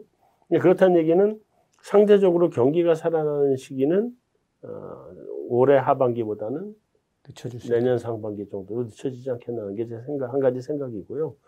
사람들이 어느 순간에 에이, 죽든 말든 한 관계 없어. 그냥 나 세계 여행도 다니고 뭐도 하고 하려는 게 일반화되면 모를까. 그렇게 될 수도 있어요. 뭐전못 고치고 몇십 년 갈 수는 없잖아요. 그렇죠. 그러니까 그렇게 될 수도 있는데 그렇게 되면 뭐, 모를까 그러지 않으면 아무래도 시기는 조금씩 조금씩 해서 늦춰져 갈 것 같다. 그리고 늦춰져 가는 만큼 계속 시장에 돈은 퍼부어야 될 거기 때문에 버블은 계속 더 쌓여간다. 네. 어, 조금 옆으로 세서요. 네. 어, 최근에 이제 안전자산인 금하고 사실은 이제 비트코인하고 금 같이 가다가 네. 지금 완전히 디커플링 돼가지고 어, 금은 그냥 원래 가던 길을 가고 있고 비트코인은 지금 날개를 달고 올라가고 있는데 네. 이게 이제 보면 어, 주식 시장에 대한 우려, 음. 또뭐 부동산에 대한 뭐 우리도 우려 이런 것들이 뭐 안전 자산인 뭐 비트코인은 정해져 있는 만큼만 있는 거니까요. 네. 그쪽으로 옮겨가면서 버블이 그쪽에 가서 붙는 게 아닌가 뭐 이런 얘기들도 좀 있는데 네. 소장님 견해는 어떠세요? 일단 최근 비트코인이 안전자산이라고 사람들한테 잘 알려져 있는데 사실 비트코인이 안전자산인가요? 난 어, 저도 그거는 솔직히 그 부분이 어렵습니다. 그 부분이 의심스러운데 사람들이 다 이상하게 안전 비트코인을 안전자산이라고 여기거든요. 네. 주식의 대체 자산으로 보고 그래서 그쪽으로 돈이 몰려가고는 있으나 아, 비트코인은 저는 사실은 비트코인 가지고 돈을 좀 벌었습니다. 아주 옛날에 뭐 비트코인 하나면 뭐 피자 한 판 먹는다 뭐 이런 시절이니까 정말 그 호랑이 담배 먹던 시절에 아주 옛날에 그때 그 비트코인을 계속 가지고 있었으면 저는 지금쯤 여기 안 나옵니다. 네. 근데 한 50% 먹고 나왔는데 몇 가지 문제가 있는 게 첫째는 비트코인이 옐런이 경고를 하죠. 네. 아, 이거는 통화로서는 기능을 못 합니다. 얘는 절대 통화로 기능을 못 하고 그럼 투자 자산으로 기능을 해야 되는데 투자 자산으로 기능을 하려면 뭔가 생산해서 부가가치를 창출하는 게 있어야 되잖아요. 그러니까 뭐 공장을 돌려서 벌- 돈 벌면 배당을 하고 이런 걸 해야 되는데 비트코인이 아직 그걸 못 하고 있거든요. 네, 그거에 대한 수익 모델을 언제가 찾을 수 있을지는 모르겠으나 현재로서는 그 수익 모델을 찾지 못하고 있기 때문에 비트코인의 미래에 대해서 그렇게 긍정적으로 보지를 않고 있는 거고요. 이건 새로운 기술 같은 그런 잘못하면 범용 기술로 어, 퍼져나가 버리고 끝나는 새로운 기술이 그거잖아요. 우리 지금 카카오톡 가지고 전화하고 뭐 중국 애들 위챗 가지고 전화하고 뭐그 기술이 새로운 기술이 만들어낸 기술이란 말이에요. 예. 음, 그래서 그게 굉장히 획기적인 기술이었는데 그 기술이 돈 만들어내는 기술은 아니었던 거죠. 근데 비트코인들 보면 돈 만들어내는 기술이 아닐 가능성이 굉장히 커요. 그래서 비트코인에 대한 투자는 그 상대적으로 첫째 조심해야 된다. 네. 네, 두 번째는 이거는 1년 365일 24시간 쉬지 않고 거래가 되거든요. 네. 한 번 시작하면 잠을 못 자요. 주식도 그런데요. 한국 주식하고 아, 그러긴 하지만 이건 더 심해요. 네. 거래가 워낙 급등하기 심해서 네. 이거 잘못하면 폐인 된다. 네. 비트코인 잘못하면 비트 폐인 된다. 네. 제 생각입니다. 네, 알겠습니다. 어, 작년 말부터 이제 2021년 전망할 때, 네. 어, 올해는 정말 울퉁불퉁한 한 해가 될 거고, 주가는 상대적으로 크게, 어, 많이 오르지 못할 거라, 이런 전망을 이제 뭐 저도 그랬고, 소장님도 네. 하셨는데, 네. 뭐 그래도 좀 전체적인 주가 전망 올해는 어떻게 보십니까? 저는 이제 궁극적으로 올해 주가는 간다고 봅니다. 그러니까 아까 말씀드렸던 것처럼. 근데 다만 이제 코스닥보다는 코스피 쪽이 고- 우리나라 주식을 중심으로 미국도 마찬가지겠습니다만 조금 더 어, 두각을 나타내지 않겠나 하는 생각은 들고요. 네. 다만 코스피이고 코스닥이고 간에 지금 뭐 그도 최근에 작년 연말부터 올 초까지 해서 굉장히 많이 올랐죠. 네. 너무 이상 급등이었고 그거에 적응해가는 기간은 필요하다. 그러니까 적응해가는 기간이라고 하는 게 뭐 심리적인 적응이라는 것도 있는데 반대로 또 이런 것도 있어요. 연기금이 뭐 자기 원래 한도라는 게 있잖아요. 그렇죠.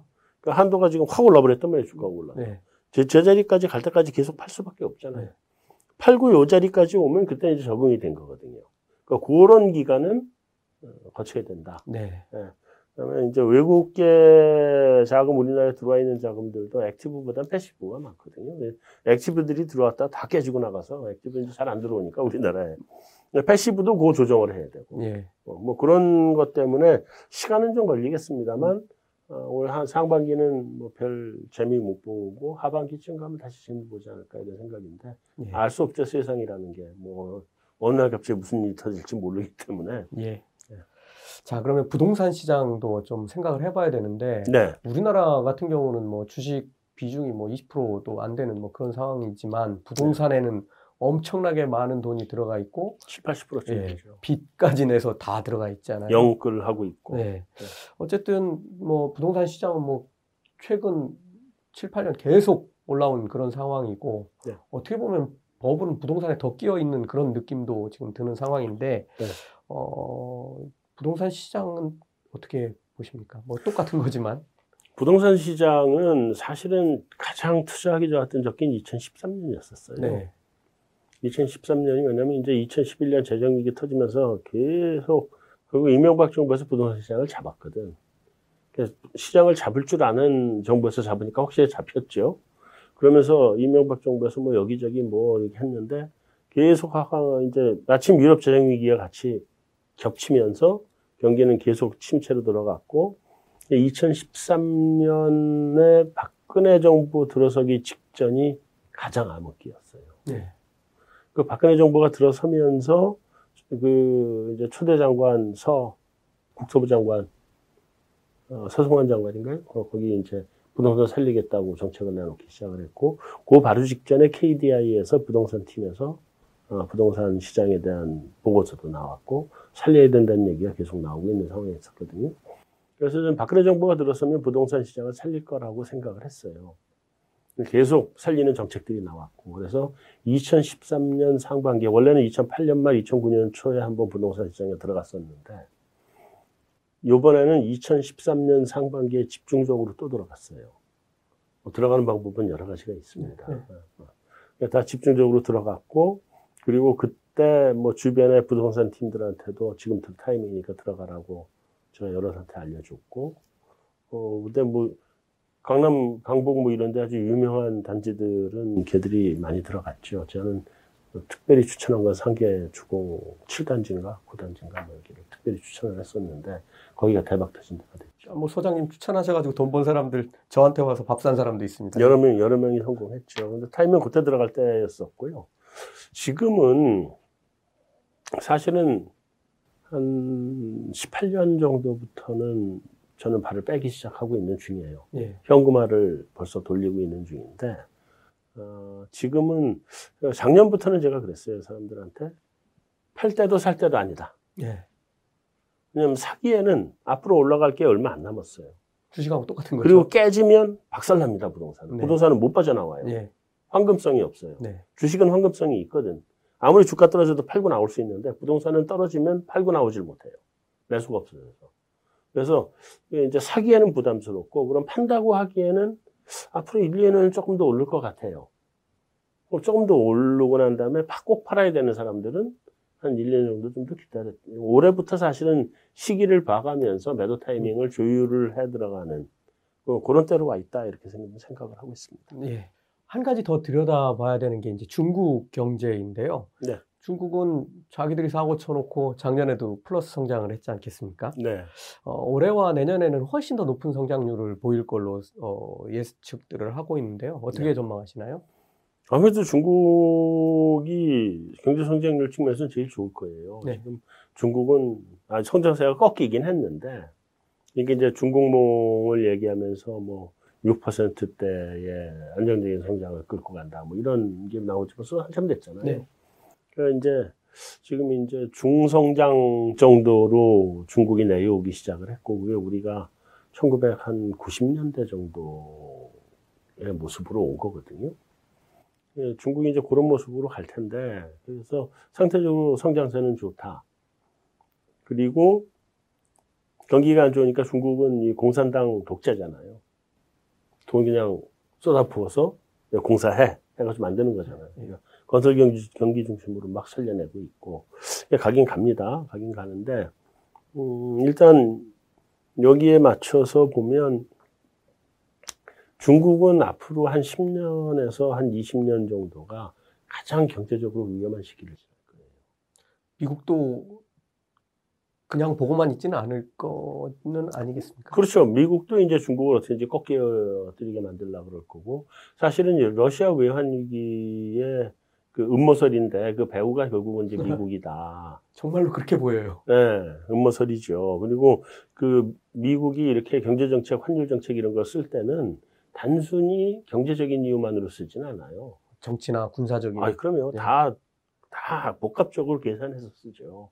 그렇기 때문에, 음, 이게, 어, 중국도 한번 미국에 의해서 지금 타격을 받게 될 가능성이 크다라고 지금 보고도 있고, 거기에 더해서 우리가 외환위기 들어가기 직전의 모습이 지금 중국의 모습이거든요. 네. 그 요거를 굉장히 슬기롭게 넘어가야 돼요. 지금 중국이 달러 많다 그래서 외환위기 안 들어가는 거 아니에요. 네, 그렇죠. 지금 뭐 중국은 지금 달러 긁어 모으고 금 긁어 모으고 네. 뭐 기업들 구조조정하고 뭐 별 일을 다 벌이고 있는 것 같은데 네. 뭐 그게 이렇게 미래를 대비하는 이제 그런 대, 차원이죠. 대비는 하는 거죠. 중국도 상당히 많이 대비를 하는 거고 그런 면에서 상대적으로 위험이 옛날에 생각하는 것만큼 그런 위험은 아닐 수는 있으나 네. 여전히 중국이 워낙 등치가 크잖아요. 그래서 여기에서 금 우리도 금융하고 기업 부문이 같이 이게 부실이 엮여서 같이 자빠졌잖아요. 같이 자빠- 자빠질 수밖에 없는 거거든요.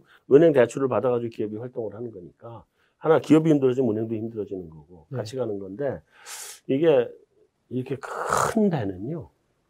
이렇게 가다가 물, 물 속에서 잘 빠지질 않는데 한 번 기울면 제자리로 못 돌아옵니다. 네, 그렇죠. 그냥, 그냥 갑니다. 예. 그냥. 그래서 그런 면에서는 사실은 중국을 좀 우려, 항상 예의주시해야 되는 나라 중에 하나라고 보여지고요. 그래서 달러는 미국이 이제 돈을 풀면 달러는 좀 약세로 갈 가능성이 있는데 이제 이 미국의 금리가 올라가기 시- 시작하면 또 달러 강세 요인이 있고요. 원화는 어, 우리가 지금 해외에 나가 있는 개인 투자 자산 같은 게 워낙 많아서 이 원화는 앞으로 경제 위기가 오면 점점 점점 어, 강한 통화로 갈 가능성이 높아요. 엔화처럼. 엔화처럼 예. 그렇게 갈 가능성이 높은데 아직은 그게 본격적으로 온 단계는 아니거든요. 네. 아직은 모습은 약하고 거기다가 위안화하고 지금 연동이 돼 있고 그래서 원화는 어, 앞으로는 뭐 위안화의 움직임에 상대적으로 조금은 덜 따라가는 그 이전에 비하면 예. 그런 정도의 형태로 같이 움- 이제 움직여 갈 거다 이렇게 보여지고요. 음, 지금 제 관건은 뭐 미국이 대놓고 지금 중국 견제잖아요. 예. 음, 경제도 그렇고 군사도 그렇고 모든 면에서 대놓고 중국 견제고. 뭐 트럼프 같은 경우는 이제 주로 무역 가지고 했는데 네. 제가 이렇게 드는 느낌으로는 금융으로 완전히 제압할 것 같은 이런 분위기가 금융- 슬슬 나오고 있는 것 같아요. 금융도 있고요. 그래서 중국이 시장 개방을 늦추는 것도 그래서 그래요. 예.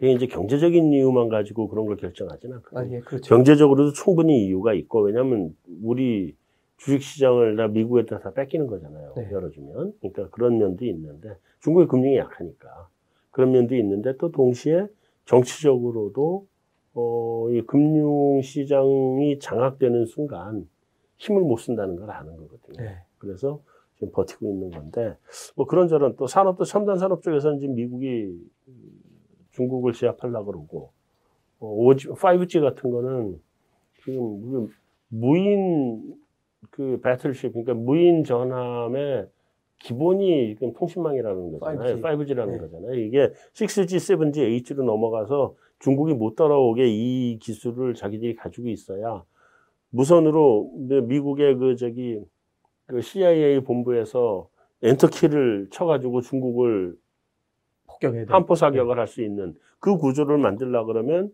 5G 기술을 일- 중국을 죽이고 자기들이 가지고 있어야 되는 거기 때문에 화웨이를 때린다는 거거든요. 예, 그렇죠. 네, 뭐 그런 것들인데 그래서 그런 부분들을 생각을 해보면 지금 우리가 어, 중국에 대해서는 어쨌든 조금은 좀 어, 조심 스러운 눈으로 쳐다보면서 가야 되지 않나 하는 생각입니다. 예, 뭐 투자도 역시 마찬가지일 거라는 생각이 들고요. 네.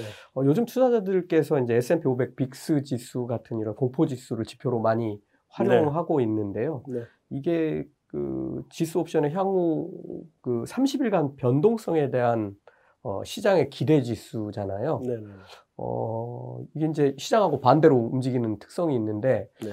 어, 지금 아마 그 빅스 지수에 조금 눈이 가기 시작할 때라는 생각이 드는데 네. 뭐 최근 사례로 뭐 팬데믹 위기나 뭐 이럴 때 어떤 정도까지 움직였는지 좀 설명을 좀 해주시겠습니까?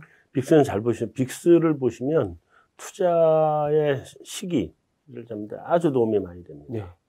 네. 이제 그 선물의 그 선물 옵션, 지수 옵션의 내재된 변동성이거든요. 이게 네. 이제 거꾸로 계산을 해야 되는데 굉장히 복잡한 수식을 통해서 결정을 하는데 그 이게 우리 저거에서 배우는 그 통계학에서 배우는 표준 편차를 네. 계산하는 거거든요. 네. 어, 그런 건데 이게 어, 0에서부터 100까지 갑니다. 100이면 시장이 가장 위험한 때고 네. 0이면 하나도 안 위험한 때예요. 근데 시장이 하나도 안 위험한 때는 없잖아요. 없죠. 그러니까 보통 10에서 20 사이를 왔다 갔다 합니다. 아주 안전할 때는 네. 10에서 20 사이에서 왔다 갔다 해요. 시장이 위험할 때는 80을 넘어갑니다. 80 정도 가면 뭐 100% 위험한 경우는 여태까지 딱한 번밖에 없었어요. 어, 있었습니까? 있었어요. 언제죠? 그 미국 테러 당할 때? 월- World Trade Center 아, 그러니까요. 때. 그때 시장이 3일 동안 닫혔어요. 예. 그러니까 이거는 거의 100%였어요. 네. 근데 그 이제 그 숫자는 안 나와요 거기는. 왜냐면 문을 닫아버려서. 근데 그게 이제 우리가 본 거는 아니지만 거의 그때가 그랬을 거다라는 생각이 시장이 문을 닫은 건100% 아니에요. 근데 어, 서브프라임 때도 80. 네. 이번 팬데믹 때도 최고가 80까지 갔어요. 네. 자, 장중에 간 건데. 그러니까 80 정도 가면 맥스를 간 거예요. 그러니까 80 정도까지 왔다. 그럼 돈 들고 준비해야 돼요. 들어가 사야 돼, 이제부터는. 이제 좀 떨어지기 시작하면서 저는 한 60 정도 내려오면서 다 사기 시작을 한 건데, 그 이제 들어갈 준비를 하고 있어야 되고요. 네. 이게 20 근처로 오고 20 아래로 내려간다 그러면 나올 준비를 해야 돼요. 네. 그러니까 거꾸로. 보통은 보면 뭐 한 20에서 30 사이? 뭐 그런 정도 왔다 갔다 하는 것 같은데, 최근에 보면.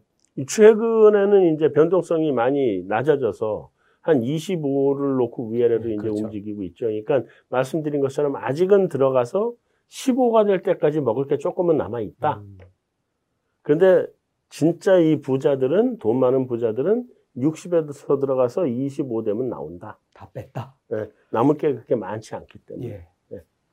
알겠습니다. 어, 마지막으로 네. 이 버블이 붕괴했을 때 네. 어쨌든 내가 자산을 팔아치우면 돈으로 갖게 되잖아요. 네. 어떤 돈을 갖고 있어야 됩니까? 어떤 돈 갖고 있, 전 달러요. 달러. 네. 아직은 달러가 맞는 것 같아요. 전, 전 그래도 원화를 주장을 하는데 원화도 좋아졌다. 왜냐면 내가 한국 사람이기 때문에 예. 한국에서 살 사람 입장에서 원화를 가지고 있어야죠. 예. 그러니까 그 환유 환 리스크에 우리가 노출이 안 되잖아요. 우리 네. 입장에서. 우리 네. 달러 가지고 있는 건 환 리스크에 노출이 되는 거거든. 그래서 노출되는 포지션이 싫으니까 예. 그렇게 하는데 아직은 그 세상이 힘들면 달러 강으로 가는 건 맞는 것 같아요. 예. 아직은. 그리고 엔화도 강으로 가거든요. 그러니까 엔화를 갖고 있는 것도 괜찮아요. 예. 근데 그럼 원화가 그럼 엔화 같은 모습으로 언제쯤 갈 거냐잖아요. 그렇게 뭐 빨리 가기는 힘들 것 같고 네. 다음번에 위기가 오면 원화가 어떻게 반응하는지는 한번 보긴 봐야 될 것 같아요. 예. 그래야 미리 뭐 예단을 해서 말씀드릴 수는 없는 것 같고 네. 그러면서 앞으로 원화의 모습이 어떻게 갈 거냐는 그때 가서 봐도 늦지 않을 것 같습니다. 예. 어, 지금까지 버블에 우리가 어떻게 대응해야 하는지 부동산, 주식, 뭐 화폐, 뭐 이런 것까지 알아봤는데요. 어, 개인마다 처한 상황들은 좀 상당히 다를 거라고 생각이 됩니다. 어, 앞으로 뭐 길게는 한 2년 정도 이렇게 네. 우리가 자산 시장에서 뭔가를 조금 더 얻어갈 수 있는 그런 시기가 남아 있다고 말씀하셨는데 좀 그런 부분들 개인별로 어떻게 대응해야 될지 책으로 정리하시겠다고 했는데 하고 계시는 거 맞죠? 네, 지금은 하고 있습니다. 하고 있는데 뭐 시간은 조금 뭐 걸리겠습니다만 네. 어, 나중에 충분히 도움이 될 수는 있도록 착실하게 준비해봤습니다. 아, 예. 어, 다음 시간에는 어, 버블을 연착륙해서 부드럽게 피해가면 되지 않겠냐, 뭐 이런 생각하시는 분들이 계실 텐데요. 네. 어, 그런 일은 뭐 절대 벌어지지 않을 거라는 생각인데요. 어쨌든 이 버블이 붕괴한다는 것은 어떻게 보면은 미국은 이걸 활용해서 미국의 패권에 도전하는 여러 국가들, 눈에 가시 같은 국가들을 제압하는 뭐 그런 도구로도 활용할 수 있을 것 아, 같은데요. 네. 예. 이런 부분에 대해서 소장님 그 견해를 다음부터 들어보도록 하겠습니다. 네. 지금까지 고생 많으셨습니다. 네, 감사합니다. 머니클래스 시작합니다. 어, 오늘도 한상완 2.1 지속가능 연구소장님 모시고 트리플 버블 세 번째 주제를 같이 해보도록 하겠습니다. 안녕하세요. 안녕하세요. 어, 오늘 주제는 버블 붕괴의 신호가 무엇인지 알아보는 건데요. 사실 신호를 안다면 미리 피할 수도 있다는 그런 얘기가 되겠죠. 어, 여러분들 궁금해하시는 붕괴의 신호 자세히 알아보도록 하겠습니다. 어, 첫 번째 질문입니다. 버블에 대한 공포는 사실 지금도 시장에 어느 정도 퍼져 있는 것 같습니다. 네. 어, 얼마 전에는 미국 국채 10년물 수익률이 들썩이자 시장이 3%나 폭락하는 일이 벌어졌었죠. 네. 우선 이 지표가 무엇이고 왜 이렇게 시장이 발작을 하는지 좀 설명을 해주셨으면 좋겠습니다. 음, 일단 두 가지 이유인데요. 이제 국채 10년 수익물이라는 게 뭔지를 먼저 말씀을 드리면 미국의 어, 채권 시장은 우리나라 채권 시장보다 훨씬 많이 발달돼 있어요. 네. 그래서 이제 국, 국고채가 이제 정부에서 발행하는 국채죠. 채권이 어, 시장이 많이 발달돼 있고 그 이제 국채가 보면 이제 초단기물 한 3개월물인가부터 시작해서 1년물, 2년물, 3년물, 5년물 이제 단기물들이고 10년물이 중기고 그다음에 20년, 30년 이렇게 가는데 가장 많이 보는 게 30년물, 10년물, 2년물 이런 정도를 보시면 돼요. 2년물 아니면 3년물을 보셔도 되고 이 장기물들은 그 나라 경제 초장기를 보고 투자하는 거잖아요. 20년물? 30년물 뭐 이런 것들. 그러니까 초장기를 보고 투자하는 거고 10년물 중기를 보고 투자하는 거고 뭐 2년물 뭐 그러면 아주 단기를 놓고 뭐 이제 투자를 하는 거거든요. 2년물이라 그래봐야 그 채권의 듀레이션이 이게 잔존 기간 그럼 평균적으로 1년일 거 아니에요. 예, 지금 현재를 놓고. 지금 발행한 게 2년이고 2년 전에 발행한 게 0, 0년밖에 안 남았으니까 현재 시중에 유통되는 건 한 1년물 정도가 유통이 예, 되는 거고. 평균으로. 네.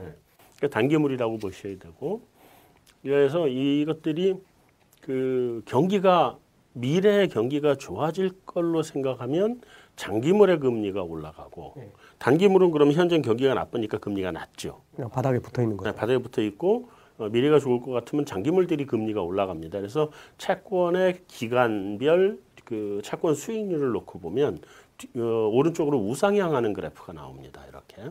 근데 경기가 미래 경기가 좋을 것 같다면 이렇게 바짝 쓰고 미래 경기가 아주 안 좋을 것 같다면 누워 있어요. 네. 뒤에도 금리가 좋을 리가 없죠. 예.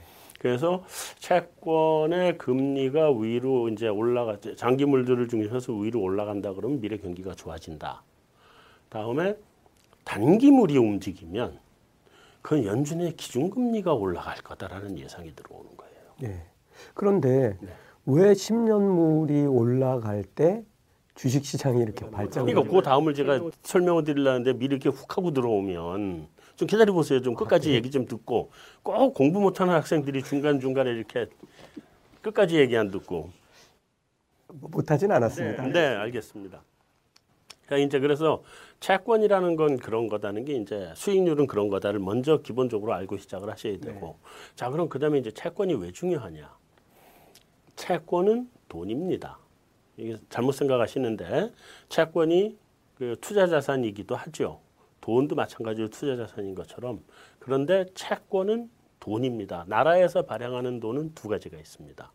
돈과 채권입니다. 채권 은 차이가 뭐냐? 이자를 준다는 거. 돈은 이자를 안 준다는 거. 네. 딱그 차이지 둘 다 돈입니다. 그래서 국고채다, 국채다 그러면 이게 안전자산입니다. 돈하고 똑같아요. 근데 이자를 조금 주잖아요. 네. 그러면 증권시장의 트레이더의 입장에서는 미래 경기가 좋을 것 같아서 주식을 열심히 사요. 그럼 주식은 위험 자산이잖아요. 네. 가다가 회사가 실적이 확 나빠지면 주가 확 떨어져. 근데 채권이나 돈은 이제 돈은 정확하게는 경기가 좋아도 100원짜리는 100원이고 경기가 나빠도 100원짜리는 100원이에요. 그리고 이게 회사가 망하면 주, 주식은 빵원이 되는데 돈은 나라가 망하기 전까지는 빵원이 되는 일이 없어 그냥 100원이야. 네. 그죠? 그러니까 경기가 좋을 것 같아서 위험 자산으로 가야 된다 할 때는 주식으로 갔다가 경기가 안 좋을 것 같아서 안전 자산으로 가야 된다 그러면 돈으로 오는 거예요. 이 돈이. 네. 이쪽으로 이동을 해서 오겠죠. 근데 그냥 돈으로 오면 이자가 없으니까 국채를 오는 겁니다. 국채는 이자를 좀 주니까 물가 방어 다 되고 뭐 되죠. 국채로 오는 건데 그래서 채권 채권의 수익률이 올라간다는 거는 투자자의 입장에서는 자, 내 주식에다 돈을 넣고 어, 몇 퍼센트의 수익, 위험을 감안한 수익률이죠. 위험을 감안한 수익률로 예를 들면 5%를 먹을 수 있는 장이다. 근데 국채를 들어오면 안전하게 2%를 먹는다. 그러면 위험을 감안해서 두 개가 어느 게 더 수익이 좋은지를 계산하는 거예요. 그래서 국채가 1%였다가 예를 들면 2%로 올라간다. 그러면 국채 2%로 올라간 수익률에 미달하는 주식들이 있을 거 아니에요. 네. 위험 감안 수익률로. 이런 주식은 다 빠져서 일로 돈이 옮겨가는 거예요. 그죠? 그럴 거 아니겠어요. 돈 여기 이자 주고 여기 이자가 없고 잘못하면 깨지게 생겼는데. 그러니까 일로 옮겨가는 거거든요. 그래서 채권 수익률이 올라간다는 거는 주식 시장에서 돈이 빠져서 채권 시장으로 옮겨간다. 주식 시장에 돈이 빠진다는 거는 주식을 팔아야 빠져나가죠. 그러니까 주가가 떨어진다는 걸 의미합니다. 어, 그런데 어, 10년물이 움직인다는 거는 네. 결과적으로 보면 10년 후에 경기가 좋아진다라는 의미하고 똑같은 말 아니겠습니까? 10년 후는 아니고요. 내년부터 이제 좋아질 아. 그렇죠. 이제 점진적으로 뭐 네. 10년물이 올라가니까 계속 상향한다라는 이런 얘기가 되는데 이렇게 네. 경기가 좋아지면 결국은 기업들의 수익이 늘어날 거 아닙니까? 늘어나겠죠. 근데 왜왜 주식 발작을? 발작을 할까요? 자, 이제 이 부분은 그거예요. 주식 시장은 항상 경기를 선반영합니다. 6개월 정도 선반영을 한다고 보는데 이게 그래서 우리 나라에서 발표, 통계청에서 발표하는 경기 선행 지수라는 게 있습니다. 경기 선행 지수가 6개월 전에 6개월 후의 경기를 알려주는 게 선행 지수예요. 이 지수의 구성 항목에 뭐 건축 시장에 뭐 건축 허가 면적 뭐 이런 등이 들어가는데 거기에 주가 지수도 들어가요. 네. 얘는 얘는 여섯 달 먼저 시장을 반영을 합니다. 미래 경기, 상황을 여섯 달 먼저 반영한단 말이에요. 기업의 입장에서도 보면 예를 들면 삼성전자를 예로 들어서 삼성전자가 2분기 후에 실적을 얼마 낼 거냐가 시장에 이미 기대치가 형성이 돼서 그래서 지금 삼- 현재 삼성전자 주가에 반영이 돼 있는 겁니다. 현재요. 그러니까 경기가 다음에 좋아진다는 거는 이미 다 반영된 거고 이 현재 주가가 그러면 더 이상 주가는 올라갈 게 없잖아요. 다 반영했으니까 그렇죠. 물론 다는 아니지만 네, 네. 한 80% 90%를 반영하고 있거든요. 네. 그러면 나 미래 경기가 좋아져도 바- 더 이상 주가가 올라갈 게 없기 때문에 이때는 그럼 주- 이걸 팔고 예, 그 채권으로 옮겨가는 게 이득이죠. 네. 여기 더 올라갈 게 없는데. 그래서 이런 거예요. 삼성전자가 예를 들면 영업이익이 분기 영업이익이 10조가 나올 거로 예상을 하면 그게 이미 지금 주가에 다 10조짜리로 반영이 된 거고 네. 한 분기나 두 분기 지나서 영업이익 10조가 나오면 이 주가는 움직일 이유가 없어요. 그렇죠. 영업이익 10조 무지하게 큰 돈을 벌었음에도 불구하고 네. 이 주가는 움직일 이유가 없어요. 근데 영업이익이 8조가 나왔다. 난리 나죠. 그러면 주가는 폭락해요 거기에 맞춰서 왜냐하면 10조를 반영해 놨으니까 네. 영업이익이 12조가 나왔다 그럼 주가는 올라가는 거예요 반영이 10조만 반영했으니까. 그래서 그게 이미 현재 다 반영이 돼 있는 주가기 때문에 이것이 이쪽에서 기준금리가 올라가기 시작한다. 그러면 기준금리 1% 2%라도 어쨌든 아 채권 유통 수익률이 올라간다. 올라간 만큼 더 먹는 게 나은 거잖아요. 네. 팔고 일로 가야죠. 예, 이제 뭐 어느 정도 정확하게 이해가 된 것 같습니다. 어, 사실 우리나라도 지금 그렇게 미국에서 금리가 들썩이면서 어, 은행들이 대출해주는 대출 금리도 뭐 0.5% 정도 최근에 올랐다는 올랐죠. 얘기, 얘기 들이 많이 올랐죠 네. 어, 아마 그 투자자분들 궁금해하실 게 지금 하원에서 어, 1.9조 달러의 돈 풀기가 지금 통과가 됐는데 네. 어, 실제로 이 1.9조 달러 우리 돈으로 환산해 보면은 어, 2,100조 원쯤 되겠네요. 그렇게 되나요? 예. 이 돈이 풀리면 우리나라 연간 GDP급인데 풀리면 네. 어 이게 이제 어떤 영향을 미칠지 궁금해 하시는 분들이 있습니다. 이게 네, 네, 또 인플레이션을 더 촉발할 것인지 네. 어 이게 또 그, 금리에 반영되면서 네. 어 이런 문제가 생기지 않을지 좀 걱정하는 분들이 계시는데 어 반대로 이렇게 돈이 풀리면 뭐 결국은 이 돈이 어디로 가겠나 뭐 몇 몇 번 안 움직이고 예. 다시 주식 시장으로 들어오지 않겠나 이렇게 보시는 분들 견해가 음. 두 가지가 있습니다. 네. 그래서 주식 시장을 떠받치는 어, 자금이 돼서 돌아올 거다. 아, 또는 이렇게 막대한 돈이 풀리면 인플레이션을 촉발하는 계기가 돼서 주시장에 별로 긍정적이지 않을 것이다 이렇게 두 가지 의견이 있는데 네. 사실 가봐야 알겠지만 어, 소장님은 어떻게 보세요? 일단 1.9조 달러가 돈이 풀려가지고 그게 흘러 흘러서 주식시장으로 들어온다. 이미 다 반영 끝났어요. 그러니까 아까 앞에서 설명해 주신 대로 네, 다 반영 끝났어요. 이미 뉴스는 다 나왔잖아요. 그러니까 소문도 다 나왔고 그래서 1.9조 달러가 진행이 되고 있는 상태고 저게 어떤 형태인지 1.9조가 됐든 2조, 2조가 됐든 1.8조가 됐든 의회를 통과 안 할 수는 없는 일이거든요. 네, 그렇죠. 어느 규모로 언제 통과하느냐만 남은 거예요. 음, 모르고 남아 있는 거였고 이게 갈 거라는 건 다 알고 있었죠. 네. 알고 있으니까 시장은 그걸 이미 다 선반영을 한 거고. 네. 그래서 이 돈이 나중에 돌아 실제로 풀린다고 해서 주식 시장에 영향을 줄 건 그렇게 많지를 않아요. 예. 그게요. 그리고 금액도 그냥 1조 9천억 달러 그냥 그대로 통과된 네, 거잖아요. 네. 요거 지나고 나면 3조 달러짜리가 또 있다는 거잖아요. 인프라, 인프라 펀드가. 예. 인- 인프라 펀드가 3조 달러짜리가 또 있다 그러는 건데 그것도 이미 한 절반은 반영됐어요. 네, 그럴 것 같습니다. 이게 더 구체화되면 나머지가 더 반영이 되겠지만 아직은 구체화는 덜 됐죠.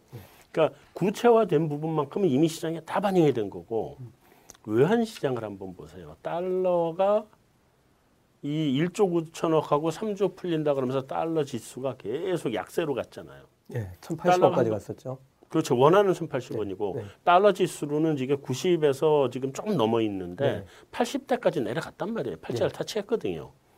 89점 얼마인가까지. 그 달러가 달러 지수는 뭐 100까지 100이 이제 제일 높은 건데 밑으로 내려가면 내려갈수록 약한 거고 네. 올라가면 올라갈수록 좋은 거고 네. 뭐 그런 거란 말이에요. 그게 왜 달러 지수가 내려갔었냐? 1조 9천억 달러 때문에 미리 선반영해서 음. 다 내려간 거예요. 그리고 1조 9천억이 의회 통과한다 그랬는데 달러 지수가 변동이 있어요? 없잖아요. 없죠. 안 놀래잖아요. 오히려 우리 원화로 치면은 이제 음. 달러가 더 강해진 느낌이죠. 달러 강세로 가버리잖아요 네. 지금. 그 그때보다 이미 강세로 왔거든. 그러니까 조금 강세인데 그러니까 이미 이런 건 다 선반영이 됐기 때문에 그거는 그 주식 시장이나 외환 시장의 영향은 상대적으로 적다. 예. 그 다음에 자 그러면 이제 인플레이션을 자극할 거냐? 인플레이션은 자극할 거예요. 어차피 지금 없는 돈이 생기는 거니까. 인플레이션 돈이 들어와야 움직이니까. 그렇죠. 돈 들어오기 전에 미리 선반영을 하는 건 아니거든. 음. 그래서 지금 미국의 인플레이션을 보면 지난 2월 달에 코아가 1.5가 나왔어요. 네. PC PC이라 그러나요? 1.5가 나왔어요. 코아가. 그게 이제 핵심 우리는 우리는 근원 물가 지수에 해당하는 건데 1.5가 그 전년 이게 이게 변동이 없는 거예요. 그냥 1.5. 그래서 시장은 좀 안도를 했어요. 아, 물가가 본격적으로 자- 반영되진 않았구나. 근데 기대 인플레이션은 이미 2.2%예요. 아, 시장에서 미래의 기대는 2.2% 정도의 형성이 돼 있고 이렇게 2.2% 형성돼 있다는 건 뭐 채권 시장에도 반영이 됐고 다 반영이 돼 있는 거예요 이게 이미 그러니까 현재 1.5인데 2.2가 기대가 돼 있으면 실제로 돈이 막 풀리면 여기를 향해서 가겠죠 네. 그래서 어 이게 이제부터 돈이 풀리는 거는 실물 경기에는 도움이 되죠 실물 돈이 들어와 돌아야 움직이는 거니까 근데 주식 시장에는 이미 기대치가 다 반영이 됐다. 네. 네. 알겠습니다. 자, 지표는 이제 이해할 수 있는 수준이 된 것 같습니다. 네. 어, 그런데 왜 모든 국가가 인플레이션을 겁내는지 뭐 대부분 이해하고 계실 텐데 이 부분을 조금 자세히 설명해 주시죠. 인플레이션을 겁내는 거요. 금리 인상이잖아요. 그렇죠. 이 금리 인상이 나올까봐 다들 겁내는 거고 모든 국가가 다 겁을 내는 게 아니라 금융시장이 겁내는 거죠. 모든 금융시장이. 네, 그렇죠. 실물 시장은 인플레이션 올라가면 좋아요. 인플레이션이 우리가 이제 그 얘기부터 먼저 하면 어 이- 연준도 그렇고 우리 한국은행도 그렇고 이런 뭐, 뭐 일본이나 유럽은 조금 더 다르긴 합니다. 거기 인플레이션이 잘 안 나는 나라들이니까. 근데 연준이나 한국이나 인플레이션 목표치가 한 2%쯤 된단 말이에요. 그럼 원래 연준이나 한국은행은 물가 방어를 하고 있는 데잖아요. 그렇죠. 근데 그럼 물가를 그러면 0으로 놓거나 마이너스로 놔야지 왜 2%로 놓을까요? 물가가 2%씩 올라가는 건데 경제도 그만큼 커져야 되고 물가가 2% 정도 되는 것이 경제가 안정적으로 성장이 하는데 제일 도움이 되는 물가예요. 그렇죠. 그러니까 물가를 2% 정도를 용인하고 그러니까 물가와 성장 사이의 균형이잖아요. 예. 그러니까 성장을 하나도 못하면 물가 아무리 낮으면 뭐예요? 그냥 다 죽지, 얼어 죽지. 그러니까 2% 정도가 네. 적절한 수준. 또 성장이 너무 높으면 다 대죽어요. 물가가 너무 뜨거워서. 네. 그러니까 너무 차갑지도 않고 너무 뜨겁지도 않고 중간에 적당히 미지근해서 이 정도의 물가는 우리가 용인할 수 있고 용인하는 선에서 이 정도가 경제 성장이 나오면 딱 좋겠다 하는 게 2%예요. 네. 그렇게 이제 2%를 맞춰야 되는데 그러니까 2% 물가라고 하는 것은 사실은 금융 시장도 그렇고 실물 시장도 그렇고 다 용인할 수 있는 물가 상승률이에요. 그건 뭐 아무도 불만이 없는 물가 상승률이에요. 그러니까 지금 문제는 네. 현재 금융시장은 지금까지 기업 실적이 좋아서 주가가 달린 게 아니잖아요. 기업 실적은 미래에 좋아질 거다를 예상해서 달린 건데 그럼 어쨌든 간에 시장의 수급만을 놓고 보면 실적이 좋아져서 올라간 장이 아니라 연준에서 제로금리 다음에 채권 매입 프로그램 이런 걸로 돈을 쏟아 부어서 그 돈이 일로 몰려 들어와서 주가가 달린 거잖아요. 네. 전형적인 유동성 장세거든요. 돈이 들어와서 달린 거예요. 뭐 펀드 매니저도 하는, 하는 일 그거밖에 없잖아요. 고객 예탁금 들어오면 사고 예탁금 빠져나가면 팔아서 주고 그거밖에 없잖아요. 돈이 계속 들어오고 네. 계좌 계속 개설되고 그러니까 그러면 돈이 계속 들어오니까 계속 사는 것 뿐이잖아요. 근데 고객이 갑자기 나 돈 뺄래 하는 순간 이건 팔고 나와야 되거든. 순식간에 무너지죠. 무너지죠. 그건데 여태까지는 연준의 제로 금리에 기대서 그 돈으로 주식시장에 달렸는데 연준이 갑자기 금리를 인상한다 그래 보세요. 그럼 돈이 빠지죠. 다 빠지죠. 예, 단기 자금 조달도 어려워지고 네. 그 있는 돈도 빠진단 말이에요. 금리 올라가는데 아, 주가는 다 달린 것 같아. 근데 금리가 올라가면 절로 가야 되겠네. 돈이 다 빠지는 거거든요. 그래서 물가 상승률이 높게 나오면 연준이 기준금리 인상을 안 할 수가 없을 거다. 또는 채권 매입 프로그램을 그 테이퍼링을 하거나 종료하지 않을 수 없을 거다. 그러면 이게 이제 테이퍼 텐트럼이 나오는 거예요. 최소한 금리 인상은 나중에 나오더라도 테이퍼링을 조기 종료하는 거 아닌가?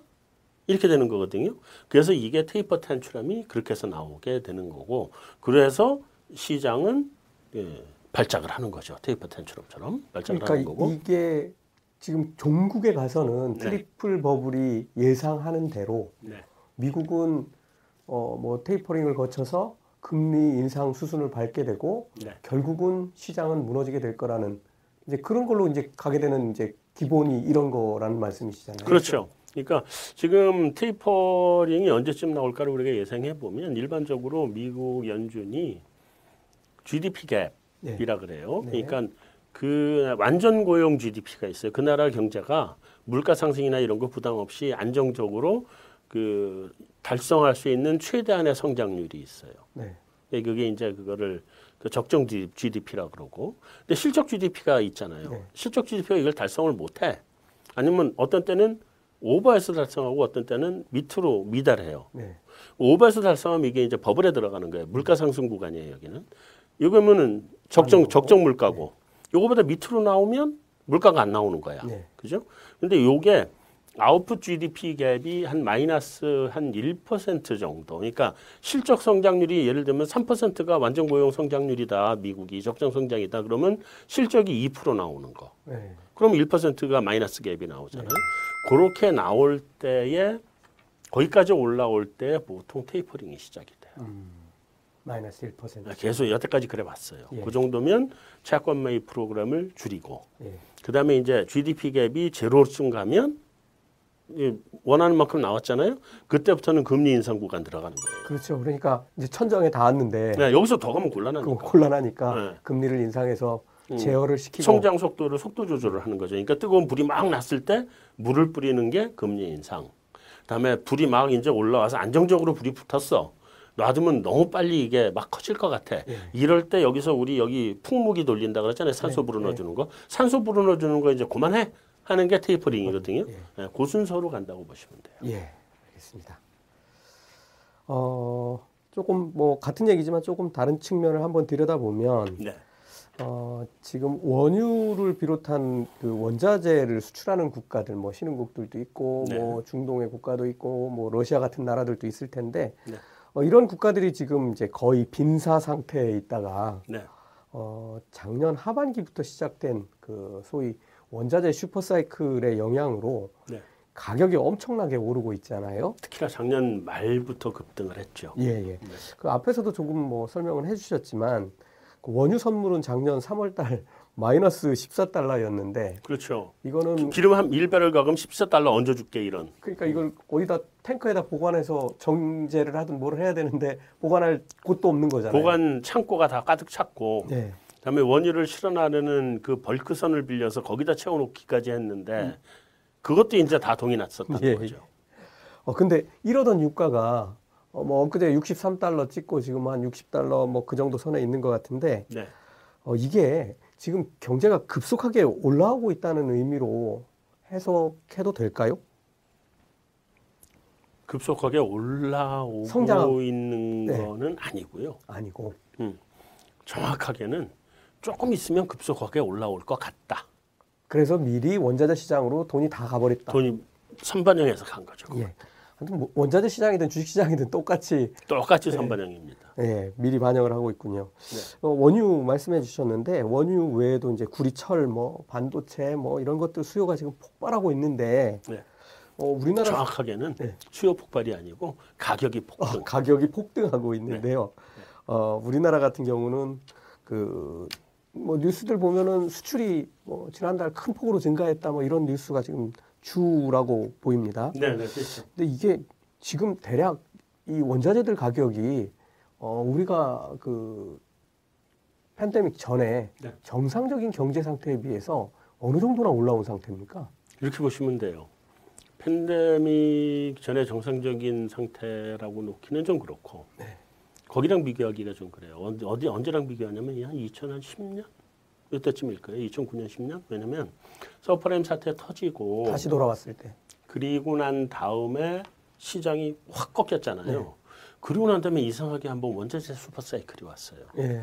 해운업도 그때 왔고 조선업도 그때 왔고 기억을 해보시면 그때 우리나라 예를 들면 벌크선의 대장 펜, 펜오션 주가 그냥 끝없이 달렸죠. 음, 맞습니다. 네, 컨테이너선들도 끝없이 달렸고 예.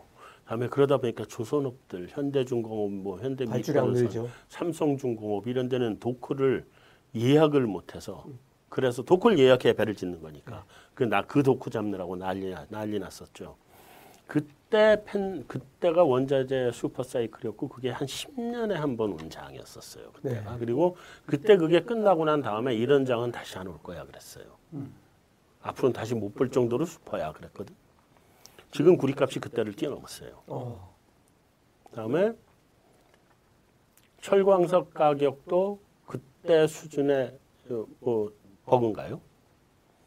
그리고 원유 원유는 약간 달라요. 원유는 그때 뭐 150불까지 간다 이러고 뭐 그래서 그 어디죠? 미, 미국의 그, 그 증권사 골드만삭스가 저게 자기 원유 선물 왕창 사놓고 때리려고 저랬네. 골드만삭스가 그짓 잘하거든요. 네, 그렇죠. 그랬다는 얘기도 못 있고 근데 가잖아요, 근데. 원유가 그때 뭐 150불 근처를 갔었죠. 근데 이번에는 그렇게까지는 가기 힘들어요. 왜냐하면 쉐일이 있어서. 그, 그래서 이제 요 팬데믹 전에 원유가 50달러에서 70달러 사이로 왔다 갔다 한다 그런 게 50달러면 쉐일 가스가 망해서 문을 닫아야 돼서 쉐일 공급이 줄어드는 가격이고 70달러면 막 퍼내고. 온 세계에 있는 쉐일 전 사실 미국이죠. 네. 미국에 있는 어디 눈꽃만한 조그만 중소 쉐일까지 다 원가가 맞아서 다 다시 틀어가지고 나오는 가격이 50, 70이다. 그래서 그 사이 밴드라 그랬거든요.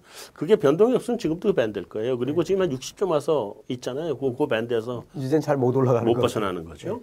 그런 건데 이게 그 정도까지 와 있기 때문에 사실은 제가 그래서 원자재 슈퍼사이클이라고 말씀을 드리는 거예요. 그 이전에 어, 그 이전에 슈퍼사이클 가격을 넘어섰거나 거기까지 와 있거나. 예. 근데 이게 이것만이 아니에요. 농산물 가격도 다 올라오고 지금 모든 게 다 올라오고 있어요. 예.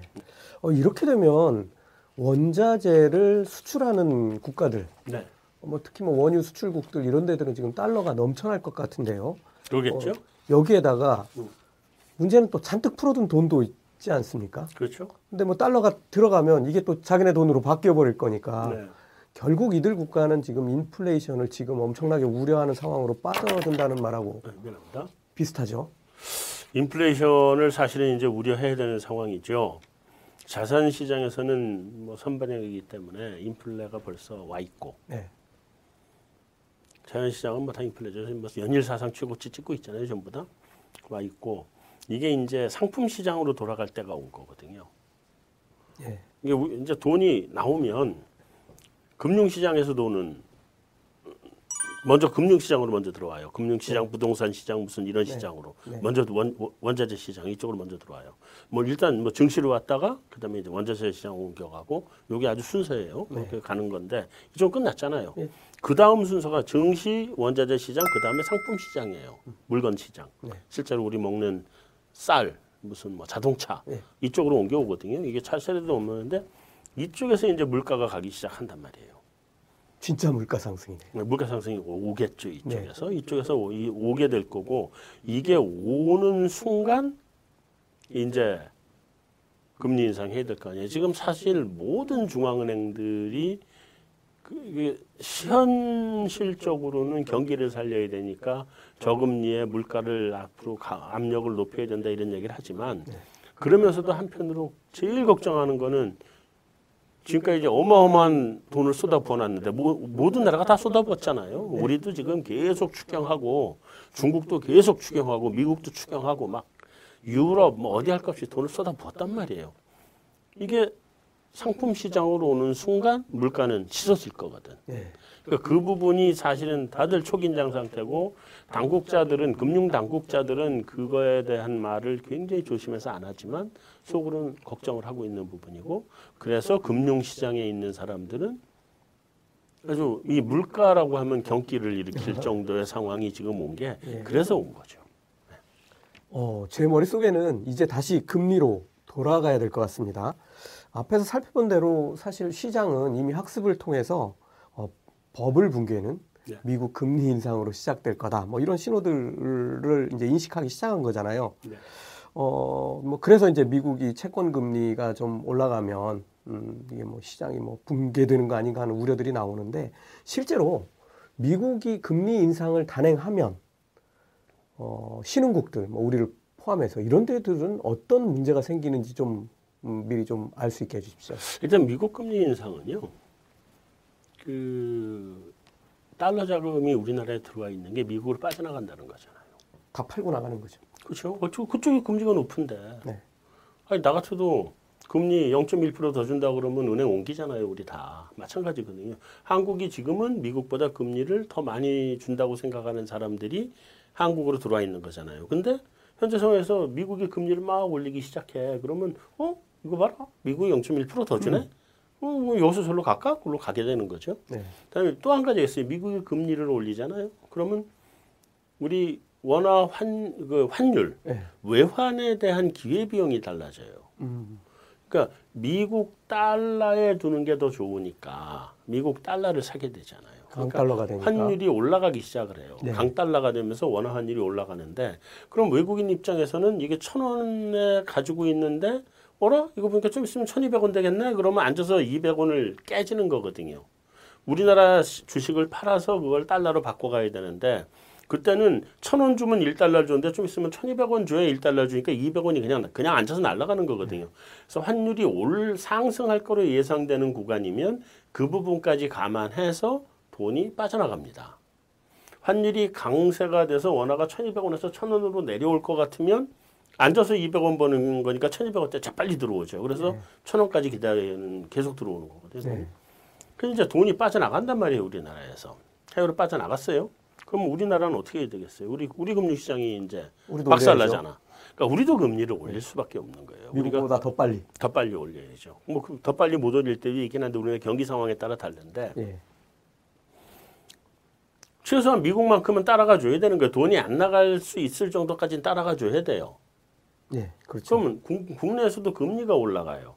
그럼 국내 금리가 올라가면 주식시장 똑같이 반영을 하겠죠. 그리고 이게 정확하게는 버블 붕괴가 어디서 시작이 되냐면은요. 금리가 올라서 주, 주식시장에서 돈이 빠져나가는 걸로 버블 붕괴가 오는 게 아니라 네. 물론 그런 경우도 있어요. 네. 그 우리 90년대 우리 우리나라는 97년 외환 위기, 그다음에 95년 6년인가부터 시작된 동남아시아 외환 위기. 네. 태국인가가 우리보다 먼저 나가 자빠졌죠. 음. 그 외환 위기가 그때 미국이 1년에 기준금리 2%를 big step으로 올리면서 벌어진 거거든요. 네. 그게 그 환태평양 그 국가들을 그러니까 환태평양 우리 지진대라 그러죠. 그거 따라서 한 바퀴 싹 돌았어요. 네. 러시아, 남미, 뭐 한국, 인도네시아, 태국, 말레이시아 전부 다 싸그리 한번 들었다 놨다 하고 난 다음에 끝난 건데 1년에 2%예요. 근데도 이게 터졌거든. 근데 그렇게 빠른 속도가 아니면 그러면 금융시장이 안정적으로 대응할 텐데 뭘 그렇게까지 버블이라고 걱정하느냐 이런 얘기를 하는데 사실 버블 붕괴는 어디서 오냐면 금리가 올라가잖아요. 예. 올라가면 그걸 못 버티는 한계 가게들이 생겨요. 못 버티는 한계. 네. 그러니까 1금융권에서 아니 예를 들면 대기업이나 공무원으로 안정된 월급을 받고 그냥 경기가 붕괴되든 말았든 내 월급은 계속 나와 이런 사람들은 문제가 없어요. 없죠. 아무 문제 없어요. 근데 어떤 아주 그 영세 기업들에서 일하는 사람들이라든지 아니면 자영업이든지 이런 분들은 소득이 안정적이지도 않고 신용도 별로 좋지 않기 때문에 1금융권 돈만 쓰는 게 아니라 2금융권, 3금, 3금융권 돈을 갖다 쓰거든요. 비싼 금리. 금리가 비싸단 말이에요. 그런 데는 원래부터 비싼데 그래도 저금리 때는 금리가 좀 낮게 받았죠. 네. 금리가 올라가기 시작하면 금리 올라가는 기준금리 올라가는 것보다 얘는 더 빨리 더 빨리 올라요. 네. 그럼 이걸 갚잖아요. 음. 이자 부담이 이제 굉장히 큰 부담으로 오기 시작하는 거예요. 거기다가 이게 원금 상환 압력도 일부 받게 되고 그렇죠. 돈 갚을 능력이 없어요. 그런 쪽에서 나가 자빠집니다. 여기서 질문이 있습니다. 네. 지금 그 2007년 음, 이때 이제 그, 그 그때 이제 서프라임 모기지 사태 터지기 전에 네. 어 그때 우리나라 가계 부채가 한 700조 정도 됐잖아요. 근데 지금 1,700조가 돼 있지 않습니까? 네. 그러면 뭐 예를 들어서 1,700조가 1%만 음, 금리가 올라도 1조 7천억을 더 부담해야 되는 이런 상황. 17, 17조 계속 아, 아, 공부 잘해야 죄송합니다. 된다니까. 공부 잘해야 된다니까. 아, 큰일 날 뻔했습니다. 네, 17조. 예, 17조인데 이거 감당이 됩니까? 그러니까 그래서 이제 그다음 얘기를 계속 들으셔야 되는데 이게 네. 꼭 공부 못한 사람들이 중간에 끼어들어서 너무 끊어. 공부 못한다는 얘기를 하시면 편집됩니다. 네. 하여튼 근데 그러다 보니까 무슨 문제가 방금 말씀하신 굉장히 중요한 얘기인데 부채 베이스가 커졌잖아요. 커졌다는 거 그때 뭐 700조, 800조 뭐 많으면 1000조 이렇게 얘기했는데 지금 1700조 이렇게 해서는 부채가 더블이 됐다는 거잖아요. 더블도 더 됐죠. 그러니까 뭐 천조도 돼- 얘기하고 그랬으니까 네, 그때 한 더블 정도 온 거예요 지금 부채가. 그러면 1억 빌리 빌렸던 사람이 지금 2억이 된 겁니다. 네. 부채가 부채는 다 늘었어요. 네. 그리고 이게 금리가 올라가는 구간이 되면 제가 말씀드렸잖아요 한계 한계 쪽에 처해 있는 이쪽에 계신 분들의 금리가 상대적으로 더 빨리 뛰어요. 그러면 이 17, 연간 17조라는 이자 비용이 골고루 분산되는 게 아니라 이쪽에 집중돼. 부담이 되는 사람들의 그 한계되는 가계의 부담으로 더 집중이 돼 버려요. 그러면 17조가 예를 들어서 똑같이 부채가 늘었다 그래도 이자는 이쪽이 더 빨리 늘어나는 거예요. 그러면 자 금리는 올라가죠. 그럼 경기는 안정된단 말이에요. 점점 내려가기 시작하고 근데 부담은 커지고 돈은 갚아야 되고 난리가 나죠. 그러면 이쪽에서 제가 이제 부동산부터 터질 거라고 이번에 계속 얘기를 네. 하는 게 그런 이유인데 자 그럼 어떻게 돼요? 부동산 담보잖아요. 네. 그럼 이거 팔아야 돼요. 그럼 부동산이 꺾여서 내려갔다고 얘기가 나오는 순간에 사람들은 매수는 실종을 하, 실종이 됩니다. 사람 안 갑니다. 더 떨어질 텐데 왜 지금 사요? 금액이 크거든 그리고 부동산 주식하고 네. 달라요. 실종해도 못 팔아요. 이제 금매가 금매가 계속 금매가 금매를 불러요. 쭉 떨어지잖아요. 그래도 바닥까지 가도 사람들이 안 와요 사러. 음. 더 떨어질까봐. 그럼 못 팔죠? 경매 나갑니다. 부동산은 경매 시장에 있잖아요. 주식시장은 경매가 없어요. 그렇죠. 경매 되기 전에 다 팔면 되니까 손해봐도 네. 부동산 시장은 팔리지 않기 때문에 경매가 있는 거거든. 예. 그리고 경매 시장에 들어가서 꽤 재밌게 그 싸게 좋은 물건을 산다고 사람들이 다 공부하고 난리잖아요. 이 사람들이 싸게 산다는 얘기는 판, 파는 사람 뭐예요? 겨자 먹지로 헐값에 판다는 얘기거든. 그렇게 되는 거잖아요. 그렇습니다. 그래서 이런 부동산 시장에서부터 자산 가격이 푹푹푹 떨어지면 그 다음에 무슨 일이 발생하냐? 사람들이 이제 심리가 불안해져요. 음. 어? 야 이거 이거 위기 오는 거 아니야? 이런 생각 첫째. 나도 팔아야지. 어, 그다음에 안 팔더라도 예. 두 번째로 내 집이 10억이었는데 지금 6억? 어? 나 거지 됐네? 갑자기 이제 박탈 심리가 이게 벼락거지가 되는 기분이에요. 갑자기 10억 들고 있다 6억 돼 버리면 정말 벼락거지 되는 것 네. 같잖아요. 6억 모으려면요 한 달에 100만 원씩 적금 들어도 4년 걸려요. 아 4억 모으려면 참 4년 걸려요. 네. 그러니까 사람들이 그때부터 뭐냐면 소비를 줄여. 네. 소비를 확 줄여버리거든요. 그 붕괴는 거기서부터 와요. 소비가 줄이니까 기업 실적 나빠지고 기업 실적 나빠지니까 주가 떨어져야죠. 그러니까 붕괴는 그렇게 와요. 결국은 계속 이 산업이 커지고 소비 늘고 공급도 늘고 원가도 올라가고 인플레이션 발생하고 이렇게 급속하게 커지다가 갑자기 덜컹하면서 소비 심리 위축. 네, 풍덩 빠져버리는 네, 소비 심리가 뚝 떨어지면 그러니까 제가 항상 얘기를 하는 게 경제 위기는 가게에서 오지 기업에서 오는 게 아니에요. 네.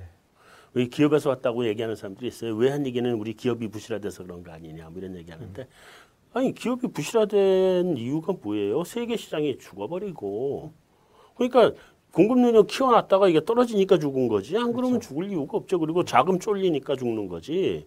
기업 자체로는 버블이 안 와요. 항상 버블은 어디서 오느냐? 가계의 소비 심리에서 오거든. 네. 그게 수요니까. 소비 심리가 높고 버블이 뭐 하여튼 막 그냥 돈 많이 벌 것 같아서 다 샴페인 터트리면 버블이 만들어진 거고. 근데 샴페인을 열심히 마시고 막 해서 그 다음날 깨보니까 어, 머리는 뒷골은 땡기고 이런데 어, 가만히 있어봐. 내, 샤- 내가 샴페인 마실 계제가 아니었네? 이러는 순간 이게 뚝 떨어져 버리는 거거든요. 네. 그 차이가 항상 버블이 만들어졌다가 버블이 붕괴되는 게 그만큼의 차이거든요. 네.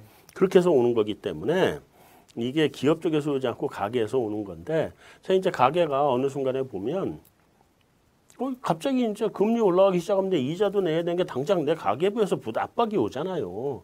그 오기 시작하면 이자 내는 만큼 수비 줄여야 되는 거거든. 그잖아요. 네. 월급은 정해져 있는 거고 그런 거기 때문에 그게 가게 쪽에서 이런 이자 부담이 생기고 뭐가 생기고 이런 게 오기 시작하는 순간 그쪽에서부터 위축이 되고 버블이 붕괴되는 관계 그쪽에서 옵니다.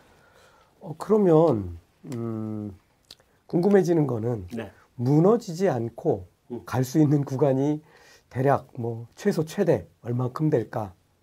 요게 제일 궁금해지실 것 같은데요. 물론 제가- 신의 영역이지만 아, 제가 미아래 가서 돗자리를 깔겠습니다. 돗자리는 제가 사드리겠습니다. 네. 이게 정확하게는 이제 사실은 그래서 우리가 다 연준의 입을 봐야 돼요. 어, 엊그제 시장이 한번 박살났다가 우리 노는 날이죠. 3일절. 어, 유럽 시장이 확 올라갔잖아요. 그 이유가 뭐냐면 뭐 호주 중앙은행장도 얘기를 했고 그다음에 유럽의 ECB에서 나온 말이 실세 금리가 너무 빨리 올라갔다. 그러니까 실세 금리가 어, 빨리 올라가지 않도록 우리는 조치를 취할 준비가 되겠다. 뭐 하여튼 이런 식으로 얘기를 했어요. 경고. 그러니까 시장의 금리 상승에 대한 불안감을 확 주게 줬거든요. 해소. 해소해 주니까 채권 시장에서 어?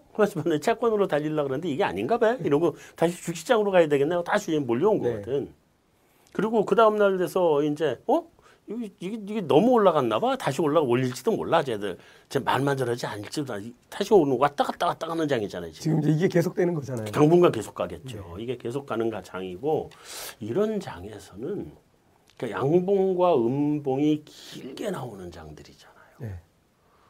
아니 종합 주가 지수가 3%가 뛰고 4%가 빠지면 어쩌자는 거예요. 이게 개별 주식도 아니고 그렇잖아요. 개별 주식도 그렇게 널뛰기 하면 정신 없어요. 근데 그 종합지수 자체가 그렇게 움직여버리고 미국의 나스닥도 그렇게 움직여 다 그렇게 움직이잖아요. 이런 시장은 굉장히 현재는 불안한 시장입니다. 그러니까 어디로 갈지 모르는 장이고 이런 장은 굉장히 위험한 장인데 다만 우리가 어쨌든 계속 지금 연준의 입을 봐야 되는 게 연준의 입에서 기준금리뿐만이 아니라 실세금리에 관한 얘기도 계속 해요. 지난번에 장이 폭락했을 때는 뭐 금리 좀 올라가도 되는 거 아니야라는 게 뉴욕 연은 총재하고 그다음에 또 누구의 그 3인자 연준 의장은 파월은 얘기 안 했지만 네. 뉴욕하고 뭐 유명한 연준 이사들이 다 한마디씩 했잖아요. 그러니까 어 채권 금리 상승을 용인하나 보네. 그러고선 폭락을 한 거거든요 주식시장이. 근데 22 의장이 그거를 자- 불안 심리를 잠재워줘서 다시 또 올라간 거고 지금 뭐 나오는 기사로는 그 미국 연준이 Operation Twist를 할 수 있다는 얘기가 나오잖아요. Operation Twist가 이제 장기채를 사고 단기채를 팔고 해서 장단기 금리 장기채 금리가 올라가는 걸 낮춰주는 거거든요. 또는 반대로 할 수도 있고. 이건 돈, 돈 부담 없이 하는 건데 그런 것들을 얼마나 잘해주느냐에 따라서 시장이 뭐 어떻게 가느냐 결정되겠지만 전 기본적으로는 어, 연준에서 최소한 2021년 1년은 금융시장을 안정적으로 끌고 가려고 노력을 할 것 같아요. 네. 그리고 그 GDP 갭이 아까 말씀드린 것처럼 마이너스 한 1% 이내로 접어드는 구간도 올해는 좀 지나야 되지 않을까. 빨라야 올해 말 내년 초. 음. 뭐 1분기 실적이 미국 잘 나오겠죠. 전년 동기 대비로 나오니까. 근데 아 전년 이제 전기 대비 연율 뭐 이런 거야 잘 나올 텐데 그건 그 전에 GDP 총액으로서의 레벨도 봐야 되거든. 그러니까 그런 것까지 감안해 보면 GDP 갭 자체는 그때쯤이나 돼야 될 거 아닌가. 그렇다면 최소한 채권 매입 프로그램이 이게 테이퍼링이 들어가는 게 뭐 빠르면 올해 말 내년 초. 뭐 그런 정도 보는 거고요. 그럼 그때까지 금리 상승, 금리가 막 대폭적으로 올라가는 건 막을 거예요. 어느 정도 금리는 올라갈 수밖에 없어요, 지금부터. 금리는 상승 구간이에요. 어쩔 수 없이. 그렇지만 이게 어- 엊그제 그 금리가 막 무지하게 튀었잖아요. 그렇게 튀는 거는 막고 천천히 올라가도록 하겠죠. 네. 그래서 올해 말 정도까지는 별 문제는 없을 것 같다. 그다음에 내년에도 본격적으로 금리 상승은 하기 힘들 거고 인상은 그렇다면 뭐 한 1, 2년 정도 1, 1년 1년 반 뭐 이 정도는 뭐 큰 문제는 없이 갈 수 있겠다 하는 게 예상입니다. 그러나 항상 말씀드리듯이. 시장은 예측이 아닙니다.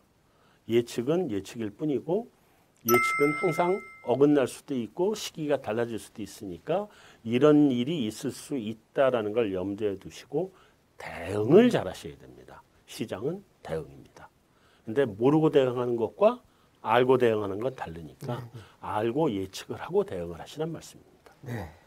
자, 지금까지 버블이 붕괴할 때 어떤 일들이 벌- 벌어지고 어떤 신호가 나오는지를 지금 아주 자세하게 살펴봤습니다. 어, 그러면 실제로 자산 시장이 붕괴하는 과정에서는 어떤 일들이 벌어지는지 앞서서 그 부동산 시장은 설명을 조금 해주셨는데 우리 불인이들을 위해서 조금 쉽게 다시 한번 네. 좀 요약을 부탁드립니다. 네. 일단 그 주시장에 대해서 조금만 얘기하고 넘어가죠. 네. 간단하게 주시장. 주식시장에 요즘 전부 다 이제 증권 전문가들이 한결같이 하는 얘기가 이제부터는 실적장으로 넘어간다는 얘기를 하죠. 여태까지 유동성 장세였고 유동성이 실적장으로 넘어가는데 그래서 실적장에 계속 투자를 열심히 잘해라. 돈은 번다. 뭐 이런 얘기잖아요. 조심하셔야 됩니다. 넘어오는 건 맞습니다. 그리고 경기 민감주가 가는 것도 맞고 기술주 중에서도 실적이 있는 데와 실적을 못 내는 데에 옥석 가리기가 됩니다. 경기 민감주도 마찬가지입니다. 그래서 이쪽이 돈은 좀 더 벌 것이긴 하다. 그러나 두 가지 조심하셔야 돼요. 경기 민감주의 실적에 대한 기대는 이미 주가의 80% 반영이 됐습니다. 지금부터 경기 민감주 올라가는 게 처음부터 다 다시 시작하는 게 아니에요. 반영해 놓고 그리고 기술주는 떨어지고 경기 민감주가 조금 더 간다는 것 뿐이에요. 그리고 특히 어떤 개별 주식이나 개별 섹터가 갑자기 불처럼 수익이 크게 늘어나는 경우들이 있어요. 그거는 크게 가겠죠. 그게 아니라고 하면 조금 더 가는 거지. 이게 뭐 경기 민감주 여태까지 가만히 서 있었고 기술주만 이렇게 가다가 이제 그거 끝나고 경기 민감주 여기서부터 시작해서 달리는 거 아닙니다. 이 같이 올라와 있는 겁니다. 그래서 그 부분은 항상 경기 민감주 시장이라고 하더라도 그 부분은 실적의 상당 부분은 선반영됐다. 알아두셔야 되고 기대. 수익률을 낮춰라. 그렇죠. 첫째 알아두셔야 되고 두 번째 또 있습니다 여기서 자 이제부터는 전후의 피비린내를 딛고 올라서는 장입니다. 무슨 말씀이냐면 일부만 수익을 내고 선수가 아니면 수익을 못 내는 장입니다. 조심하셔야 돼요 이제부터는 어떤 종목을 가지고 있는데 이 종목이 얼마나 실적을 내느냐에 따라서 결정되는 장이기 때문에 이미 예를 들면 삼성전자가 영업이익이 10조 났다. 무지하게 크게 난 것 같지만 영업이익 10조가 이미 시장에 반영이 된 거였으면 전부 다 반영됐다면 그러면 현재 주가에서 더 이상 10조가 나오면 오를 일이 없죠. 근데 영업이익이 12조가 나와야 돈이 더 나오 플러스가 되는 거거든요. 이제부터는 어닝 쇼크를 내는 기업과 어닝 서프라이즈를 내는 기업 간의 옥석 가리기가 확실하게 될 거고 그래서 내가 디딘 땅이 잘못해서 허방다리를 밟고 있었으면 깨지는 겁니다. 그리고 아주 조, 좋은 마르고 굳은 땅에 있었는데 이게 실적이 확 내어 올라가는 거거든요. 경기 민감주도 역시 같은 차원에서 보셔야 되고 그래서 이, 옆에서는 같이 주식을 해도 지금까지는 다 같이 먹었어요. 어떤 주식을 그렇죠. 해도 아무거나 찍기만 하면 무조건 다 올라온 장이에요. 지금까지는 그죠? 그 장은 끝났습니다. 이제 이제 음. 끝났고 어, 옆에 있는 우리 친구는 여기 새로운 기술 가지고 있으면 망한 거고 다음 가지고 있어야 성공하는 거예요. 이제부터는 그거를 잘 아시고 주식시장에 대응을 하셔야 된다. 첫째입니다. 이제 부동산 시장으로 넘어가겠습니다. 지금 부동산 시장에서는 제일 유의해서 보셔야 되는 게 어쩌면 어쩌면 부동산 시장은 먼저 깨질 수도 있어요. 지금 이미 정점을 넘어섰을 수 있다. 그랬을 가능성이 굉장히 큽니다. 지금 잘 보셔야 돼요. 이게 뭐냐? 부동산 시장의 하락세에 시장에서 보는 아주 마이크로한 네. 미시적으로 보는 시그널이 매크로하게 보는 시그널은 금리를 보면 돼요. 네. 실세 금리 올라가고 뭐 하고 이러면 조심해야 된다 이 생각을 하시면 돼요.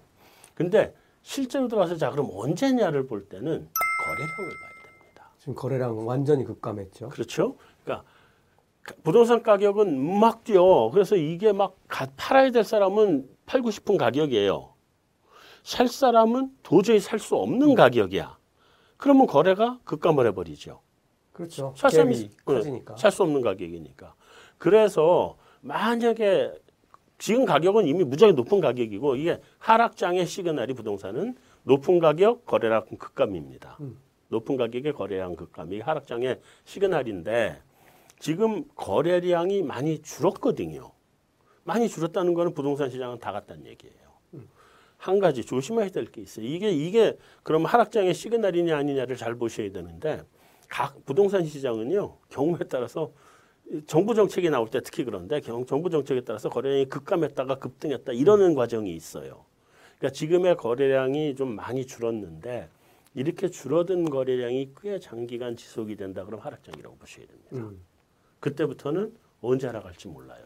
그리고 어, 예. 이게 다시 거래량이 늘어나면 괜찮은 거예요. 예. 일단 지금 이제 부동산 시장의 중요한 지표는 이제 거래량이 됐다. 거래량. 어, 이 거래량이 얼마나 이렇게 줄어든 상태가 계속 유지되는지 보고 네. 어, 판단해봐라 이런 말씀이신 거죠. 네. 지금은 그 말씀드린 한 조금만 부연 붙이면 네. 이번에 그 국토부 장관 바뀌면서 공급 정책이 나왔잖아요. 네. 그래서 거래량이 이제 그러면서 줄어든 요인이 있는데 네. 이게 공급 정책에 따라서 일시적으로 거래량이 줄었다가 다시 나올 거냐, 늘어날 음, 거냐, 거냐, 아니면 계속 줄어든 상태로 갈 거냐가 이제 조금 더 지나야 나올 거예요. 그때까지 아주 유심히 잘 보셔야 되고 특히 중요한 게 그 국토부에서 내놓은 새로 내놓은 공급 정책이 정말 시장에 약발이 먹힐 거냐 안 먹힐 거냐예요. 아 그리고 이게 시장에 그 아파트가 돼서 나오는 거는 아, 2007, 2027년 얘기인데 한참 뒤인데 그래도 기대 심리라는 게 있기 때문에 네. 만약에 그거를 그 분양해서 내가 정말 정말 저거 정말 분양하나 보네. 기다리자. 내가 받을 수 있겠네. 그럼 기다리자 이렇게 되는 네, 거잖아요. 네, 네. 그러면 이쪽 기존 구축 시장의 수요가 확 줄어버리는 거거든요. 음. 저쪽에 대한 잠재 수요로 그냥 빠져나가니까 그렇게 되면 부동산 시장이 상투를 찍게 되는 거고. 네. 그래서 중요한 거는 요번 정부의 부동산 정책이 저게 정말 실효적일까 아니면 시장에서 먹히지 않는 정책을 내놓은 걸까? 그 부분에 대해서 면밀하게 판단을 하셔야 된다. 네. 얘기입니다. 어쨌든 지금 숨을 죽이고 있는 시장이 반응을 할 거고 네. 그 지표들을 잘 봐야 된다. 이렇게 네. 말씀을 해주셨습니다. 자, 이렇게 이제 그 버블이 이, 터졌을 때 네. 어, 정말 많은 분들이 궁금해 하시는 것 중에 하나가 뭐가 있냐면 부동산 주식도 있지만 네. 어, 비트코인과 같은 암호화폐입니다. 사실 부동산이나 주식시장은 경제 위기가 올 때마다 어, 이게 어떻게 되는지를 경험을 했잖아요. 뭐, 많이 했죠. 예, 원자재도 그렇고. 하지만 못하신 분들도 많아요, 사실은. 예. 그렇지만 이제 비트코인은 탄생한 지가 얼마 안 됐기 때문에 이제 아마 위기를 큰 위기를 처음 겪게 되는 이제 이런 상황인데 네. 어, 과연 이 암호화폐는 어떻게 될까? 네. 사실 보면은 이제 최근까지는 금값하고 같이 비트코인이 오다가 어느 날 둘이 헤어지더니 비트코인은 천정으로 올라가고 금값은 쭈루룩 미끄러져서 지금 뭐 1700달러대에 와 있는데 어, 이 비트코인의 그 미래 그 중에서도 버블이 붕괴할 때 비트코인은 과연 어떤 상황에 처하게 될까? 소장님 견해 좀 부탁드립니다.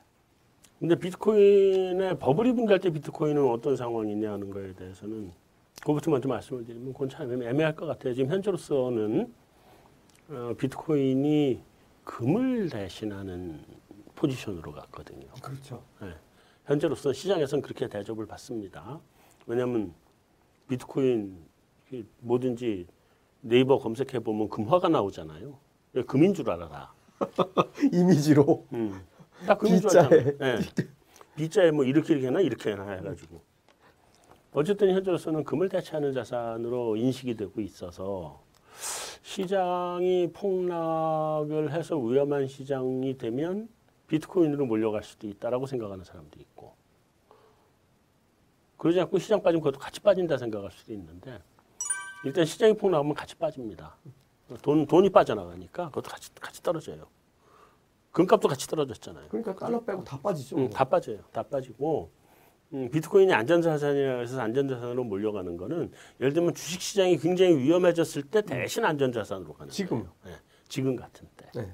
그래서 떨어지면 같이 떨어진다는 걸 생각하셔야 되고 그래서 비트코인 투자도 굉장히 조심하셔야 된다. 첫째.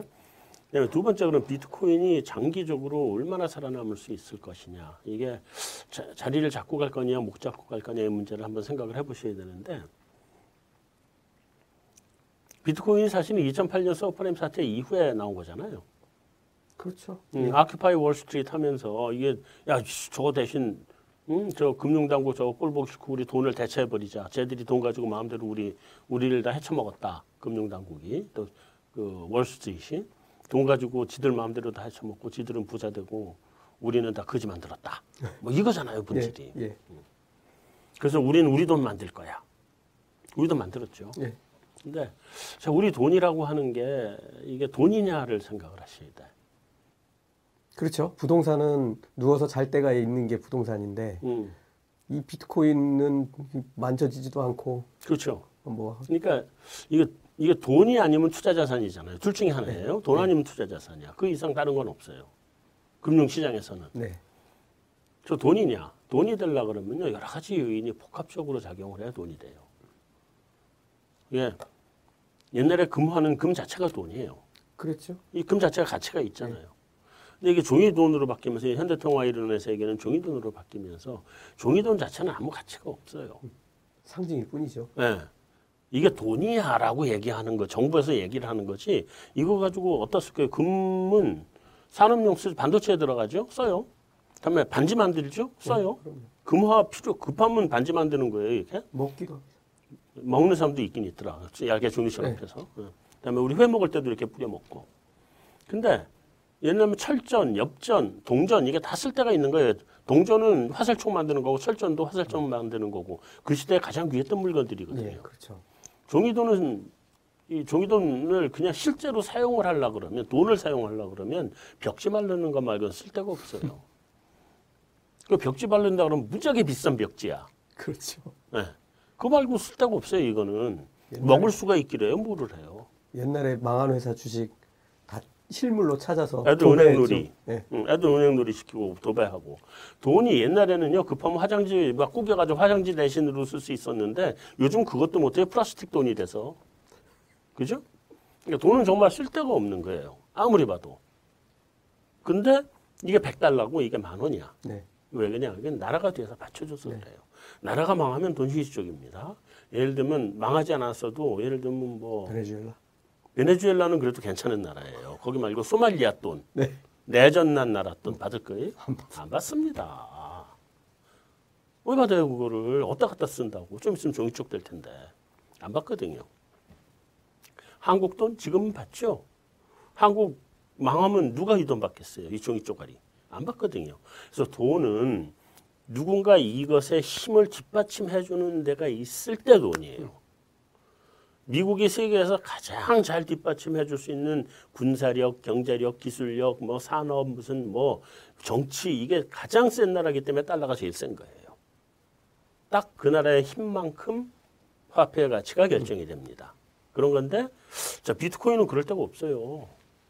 거기다가 가격이 너무 급등나 그래. 예를 들면 내가 지금 5만 원의 비트코인 하나를 갖다가 주고 피자를 두 판을 주세요 했는데 이 받는 사람이 딱 보니까 어 저 비트코인이 내일 개당 3천 원도 안 될 것 같은데 이거 피자 두 판은 어떻게 주지? 안 받아요 그러면. 그렇죠. 그죠? 순식간에 바뀌죠. 네, 내일 10만 원이 될 것 같다면 얼른 받죠. 그럼요.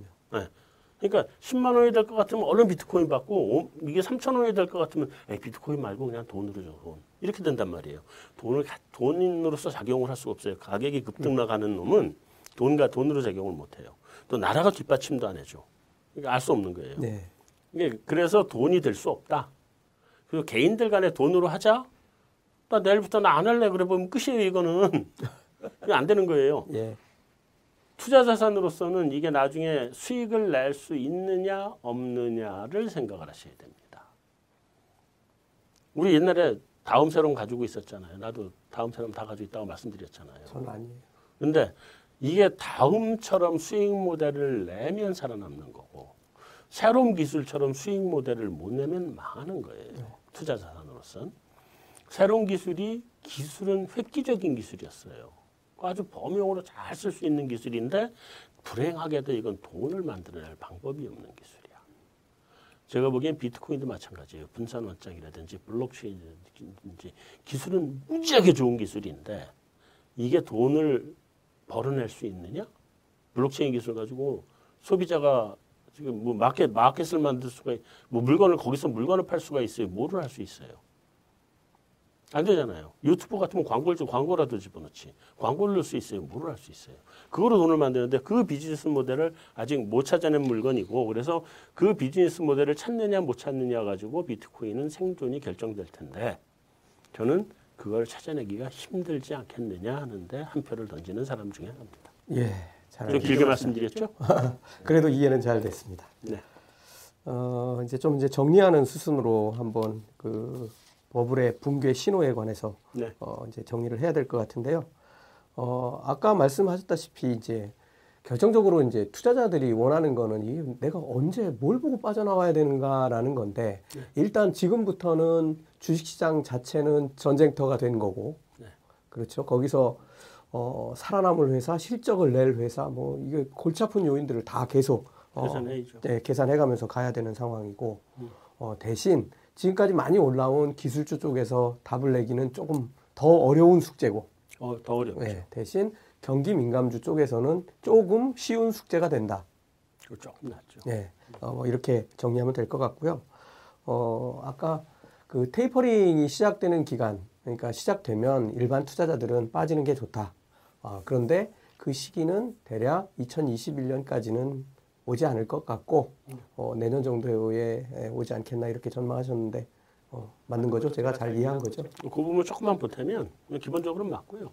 테이퍼링이 시작된다고 곧바로 빠져나올 필요는 없어요, 사실은. 네. 이제 그 그러면 이제 가드를 막 본격적으로 올려야 되는 때가 되는 거고. 줄일 건 줄이고. 네. 그런데 그게 이게 줄인이냐 아니면 선수냐, 뭐 중학생을 뭐라 그래요? 주등생이라 그러나? 중딩. 아니 아니 주린이의 주- 좀 크네. 모르겠어. 하여튼 선수들이 얘기하는 거로는 내년까지 가도 돼요. 선수들은 왜냐면 선수니까. 근데 원래 큰 부자들은요. 지금 다 팔고 나갔습니다. 그렇죠. 네. 큰 부자들은요 리- 리스크를 안 걸어요. 안전하게만 먹어요. 안전하게 먹는 방법은 뭐냐? 버블 붕괴에 들어가서 유동성장 끝날 때 나오는 거예요. 작년 말에 다 털고 나간다. 그렇죠. 왜냐하면 이게 위험이 없는 게 아무거나 사놔도 최소한 50%는 먹어. 아무거나 사놔도 정말 회사 망하는 거 아니면 다 최소 50% 먹고 잘 먹으면 100%도 먹어요. 삼성제도 답을 났잖아요. 나도 답을 났었는데 이번에 그러잖아요. 제가 4만 3천 원에 산거 8만 원대 팔고 나왔으니까. 그런데 그게 뭐든지 먹는 장이거든요. 이럴 때 들어가서 딱 먹고 안전하게 먹고 나옵니다. 그 다음부터는 종목별로 진짜 이거는 이건 정말 어디로 튈지 모르는. 전쟁터거든요. 전쟁터. 그러니까 그 이런 거는 피하거든요. 그래서 제가 권하는 바는 주린이 분들은 이제부터는 지금 아직까지 안 빠져나온 분들이라도 이제부터는 어, 포지션을 현금으로 슬슬 바꿔 가시는 게 좋을 것 같다는 말씀을 드리고 선수면 더 해야죠. 선수는 더 벌어야죠. 수익률 그렇죠. 더 올려야죠. 예. 그래서 그런 거는 그 자기의 수준에 따라서 다르게 보셔야 된다. 네. 부동산은 다시 한번 말씀드리면 거래량을 보셔라. 이 거래량을 결정하는 요인은 현재로서는 정부 정책이다. 어쨌든 뭐 지금 현재는 뭐 경기가 좀 좋아지는 쪽에 변화가 생기고 있고 어 작년에는 이제 뭐 언택트 사회였으니까 실제로 뭐 기술주들 어 거기에 속한 기업들이 이제 날개를 달았고 어 지금은 뭐 엊그저께 보니까 뭐 보잉과 같은 회사들 주가가 또 많이 오르고 그러더라고요. 지금 뭐 항공기 다 서 있는데 누가 새로 항공기 주문을 하겠습니까? 선반영이죠. 예. 좀 있으면 이제 실제로 여행주. 좋아질 테니까 네. 여행주 좋아지면 항공기 주문 들어오겠네 하고 올라가는 거예요. 예. 그래서 이렇게 좀 경기가 살아나고 어, 좀이 터널의 끝이 보이면 네. 어, 어, 좋아질 그런 산업들 이렇게 몇 개만 나열 좀 해주시죠. 뭐 여행주도 좋아질 거고요. 네. 항공주도 좋아질 거고. 그다음에 뭐 철강, 뭐 반도체도 당분간은 간다고 보고. 물류도 그러니까 물류, 해운조선 뭐 조- 당분간은 좋아진다고 보는데 은행주도 뭐 좋을 거다. 그건 이제 금리가 어, 올라가니까. 상승 구간이니까.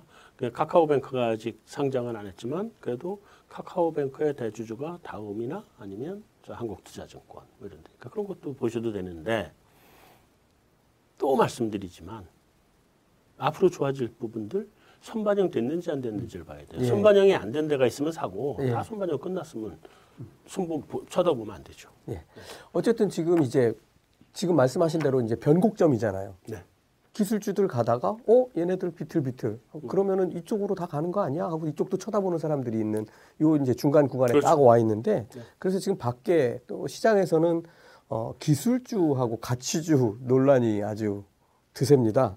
네. 그러니까 뭐 변곡점에 왔으니까 이뭐 이럴 수밖에 없는 상황인데 가치주가 아까 말씀드린 경기 민감주예요. 예 그렇습니다. 조선주 무슨 뭐 철 제철 무슨 뭐 이런 것들이 다 그거예요. 그런데 그런데 이미 주가 무지하게 올라왔어요. 포항제철 더블 났죠. 저점에 그렇죠. 비해서 다음에 무슨 조그만 제철소들 세배네 배씩 다 났어요 벌써.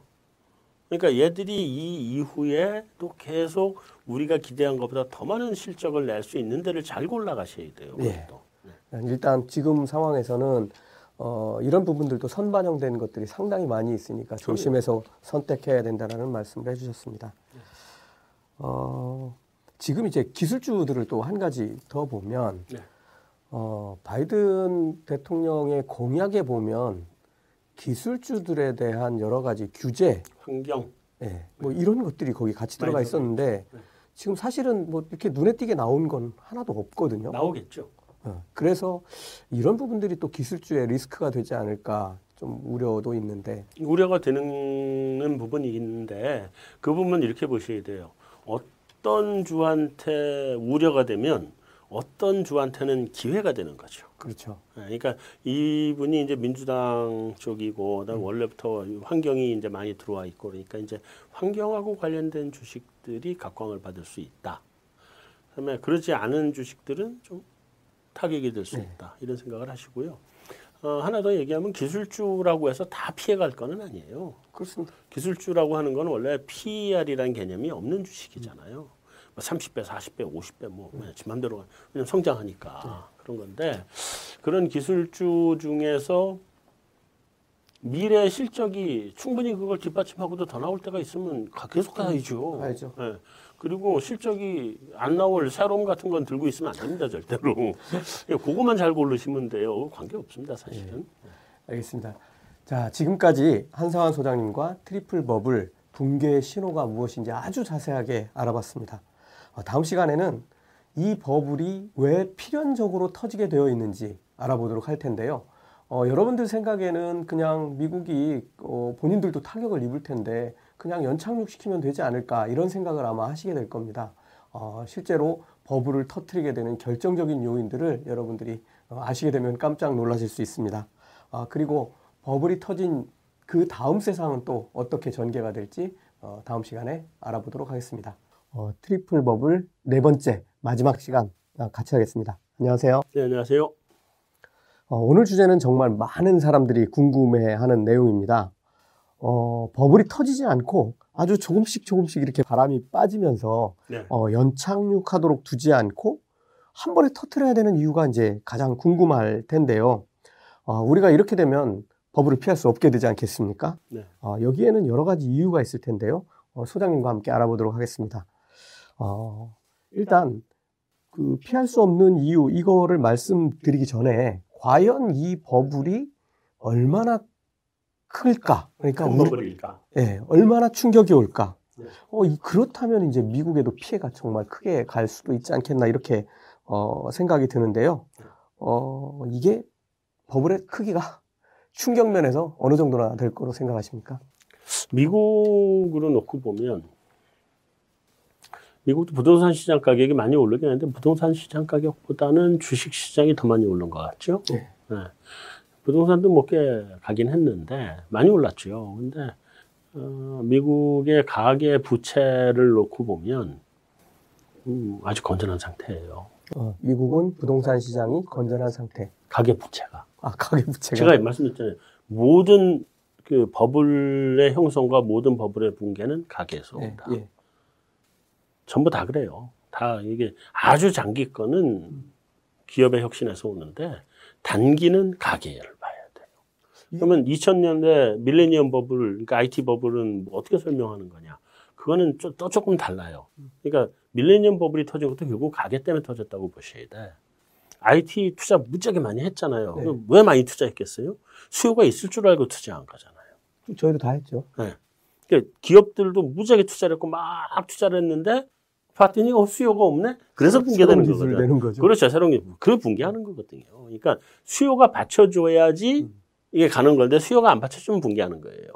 모든 단기의 버블은 수요다, 가계다. 예. 네. 그런 건데 미국 주식시장은 지금 코- 팬데믹의 외부 충격이에요. 이거는 경제 내부의 문제가 예, 아니라 그렇죠. 외부 충격으로 일시적으로 수요가 위축돼 있어서 이런 이제 버블이 버블 붕괴가 오긴 했는데 이게 이 그 곧바로 다시 이제 회복을 했잖아요. 그러니까 곧바로 회복했다는 건 이게 충격이 아니라는 거거든. 아직 버블 붕괴가 아니었다는 거예요. 예. 그러면 2008년 서브프라임 사태 터지고 난 이후에 지금까지 미국 그 주식시장은 한 번도 빼잡고 내달린 거예요. 엄청나게 올라갔죠. 엄청 내달린 거잖아요. 그리고 팬데믹이 다시 원위치한 거라고 제가 말씀을 드렸는데, 뭐, 그걸 치면 그 팬데믹 이전을 더 넘게 회복을 해버렸잖아요. 순식간에 쫙 이렇게 수직으로 올라왔단 말이에요, 이것도. 쫙 올라왔는데 더 넘게 올라갔잖아요. 경기 그래요? 팬데믹 때문에 아니잖아요. 그것도. 그것도 또 올라왔잖아. 예. 그러면 서브프라임 사태 터지기 전에 미국의 주- 경제가 사상 최장 구간을 확장 구간을 왔어요. 팬데믹 때문에 드디어 이제 마이너스가 났는데 그 전까지 이전의 최장이 아마 101개월인가 그래요. 예. 근데 요즘 10년이 넘게 확장을 했잖아요. 그러니까 120개월 막 이렇게 확장을 한 거예요, 지금. 이런 경우가 사- 역사상 사상 최장이에요. 예. 주식시장도 물론 오르락내리락 부침은 있었지만 대세 상승이 왔죠, 지금까지. 예. 그 팬데믹을 그냥 없던 걸로 고를 메꿔버리면 그냥 곧바로 이렇게 연결이 됩니다. 네. 갔다 이렇게 갔다 이렇게 가는 게 아니라 그냥 곧바로 이렇게 연결이 되는 거거든요. 그러면 이렇게 사상 최장의 경, 그 주가 상승이라는 게 버블이 아니라고 얘기할 수 있겠어요? 그렇죠. 기 간에 비례해요, 버블의 크기는 무조건. 음. 음. 그래서 여러분들 그런 얘기 하죠. 우리가 그, 그 골디락스 경제라고. 예? 그러니까 저 중성장 저물가, 예? 중성장 중물가. 그, 반. 그 반대말이 버블이에요. 그 인플레이션과 동의어가 버블이고 음. 다 동의어들이에요. 이게 주가 상승 버블. 그래 보시면 돼요. 예. 네. 그래서 지금 버블은 굉장히 크고 한 가지만 더 말씀드리면 우리나라예요. 우리나라가 서브프라임 사태 때 구조조정을 안 했어요. 그렇죠. 경제는 저- 어려웠지만 우린 그 전에 구조조정을 했어요. 외환위기 카드 대란을 거치면서 가계 기업 구조조정이 깨끗하게 끝났어요. 그래서 망한 가계는 완전히 망했지만 망한 기업도 완전히 망했지만 살아남은 가계와 살아남은 기업은 우리만큼 튼튼하고 건강한 데가 없었어요. 음. 그러니까 서브프라임 사태 때 우리가 상대적으로 적게 터지고 넘어온 거예요. 그리고 서브프라임 사태 때 우리가 크게 구조조정할 필요가 없었어요. 그때만 넘겼으면 되는 거니까. 네. 유럽, 미국 깔끔하게 정리했어요. 그래서 2008년 이후로. 그렇죠. 2008년하고 2011년 두 번을. 거치면서 깔끔하게 정리를 해가지고 미국이나 유럽 가계는 지금 굉장히 건전한 편이에요. 음. 거기는 구조조정을 다음에 버블 터져도 구조조정을 심하게 안 합니다. 물론 거기도 어렵죠. 어려운데 우리가 2008년에 어려웠던 정도 어려울 거예요. 근데 2011년 유럽 재정 위기 때 유럽 남유럽 가게는 완전히 초토화된 거거든요. 다 망하는 줄 알았습니다. 네. 그리스, 이탈리아, 피부스 뭐 국가들, 뭐. 그다음에 저기 위에 저기 아일랜드까지 그냥 완전 초토화됐거든요 그때. 자, 요번에 우리가 그렇게 될 차례다. 왜냐하면 우리 가게에 부채가 너무 많아요.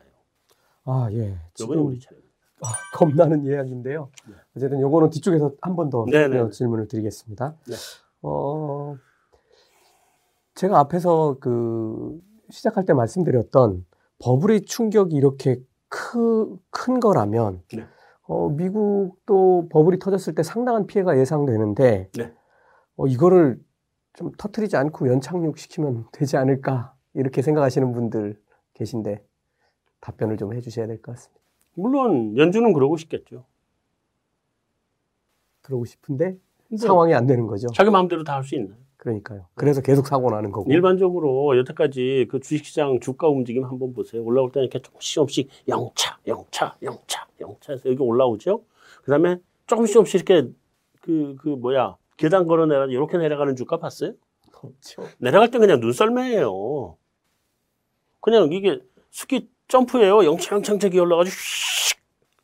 다 그래봤잖아요, 지금까지. 네. 항상 버블 그럴 수밖에 없어요. 그 주식시장은 연준이 아무리 잘 관리하려고 그래도 그게 안 돼요. 연준이 최대한 관리할 수 있는 건 경제예요, 경제. 예. 그건 최대한 그렇게 뭐 소프트 랜딩도 가져올 수도 있고 이런데 주식시장 그게 안 됩니다. 그냥 떨어지면 그냥, 그냥 이거고 네. 그리고 그다음에 또 한 가지 연준이 그렇게 하고 싶다 해서 또 다 할 수 있는 것도 아니에요. 그렇죠. 연준도 잘 못해요. 네. 연준 믿지 마세요. 그게 하나. 두 번째 더 중요한 겁니다. 주식시장이나 외환시장에 연준이나 아니면 증권사 주식 브로커가 하는 게 다라고 생각을 하세요?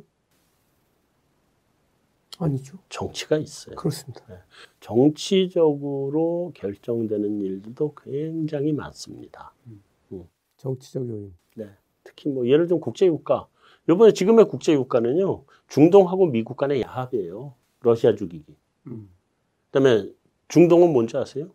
신재생 에너지 죽이기. 네. 그 뜻이 서로 맞아서 지금 유가대가 나온 거예요. 예. 네. 그렇군요. 근데 정치적 요인, 뭐 사실은 이게 섞여져 있는 거지만, 네. 어, 이런 뭐 앞에서 계속 설명해 주신 경제적 요인 빼고, 네. 지금 이제 정치 얘기 조금 해 주셨고, 네. 또 군사적 요인이나 뭐 이런 것들도 크게 작용할 것 같은데, 네. 어, 트럼프 정부 시절에는 화웨이 같은 회사들, 중국 회사, 네. 집중 타격 대상이었잖아요. 네. 어, 화웨이 왜 그렇게 때려댔죠? 죽이고 싶었겠죠. 그러니까 왜 왜, 왜, 왜 죽이고 싶었냐고요? 적성국이잖아요. 그건 아니죠. 뭔가 미국의 미국의 국방 백서에 보면 적성국, 중국 이렇게 돼 있잖아요. 아니 그래도 화웨이가 가진 뭔가가 좀 있죠. 깨름직했으니까. 깨름- 많이 깨름직하죠. 네. 아, 그 얘기하기 전에 다른 얘기부터 해볼까요? 예. 되게 재밌는 얘기 해드릴게요. 아까 그 셰일가스 퍼낸 이유를 말씀드렸죠. 좀막 방금 말씀드린 게 그 이유예요. 셰일가스 왜 펀냐? 셰일가스 얘기가 존재한다는 거 모든 사람들이 다 알고 있어요. 안? 근데 다 알고. 있었는데 안 푼 거예요. 셰일가스가 어디 나오는지 알아요. 옛날에 그 저기 제임스 딘이라고 아주 유명한 조, 젊어 죽은 영화 배우 아시죠? 반항의 상징, 네, 반항의 상징. 그 애가 나온 영화가 자이언트라는 영화가 있어요. 네. 굉장히 오래된 서부 영화예요. 그 영화 끝에쯤인가 어디쯤인가 보면 어떤 이 사람들 막 모이는 장면인데 삽질을 하는데 갑자기 시커먼 물이 튀어 올라와. 그게 원유고 그게 쉐일이에요. 예. 그게 쉐일이에요. 가까이 있었던 거죠. 네. 그건데 이거를 다 알고 있으면서 여태까지 안 푼 거예요. 그리고 쉐일을 풀 수 있는 기술은 미국만 가지고 있었어요. 중국 쉐일 많아요. 뭐, 뭐 풀수 있는 기술이 없어 중국이. 미국만 쉐일을 기술을 가지고 있는데 이걸 안 푸는 게 미국은 원래 원칙이 내가 가지고 있는 에너지는 가장 마지막에 쓰고 남의 나라 거 먼저 사다 쓴다. 그게 미국 첫 번째 원칙이에요. 왜냐면 가장 마지막까지 난 에너지를 내 거는 저장해서 마지막까지 난 살아남을래요, 이게. 네. 그냥 안 풀 줄 알았어요. 사실은.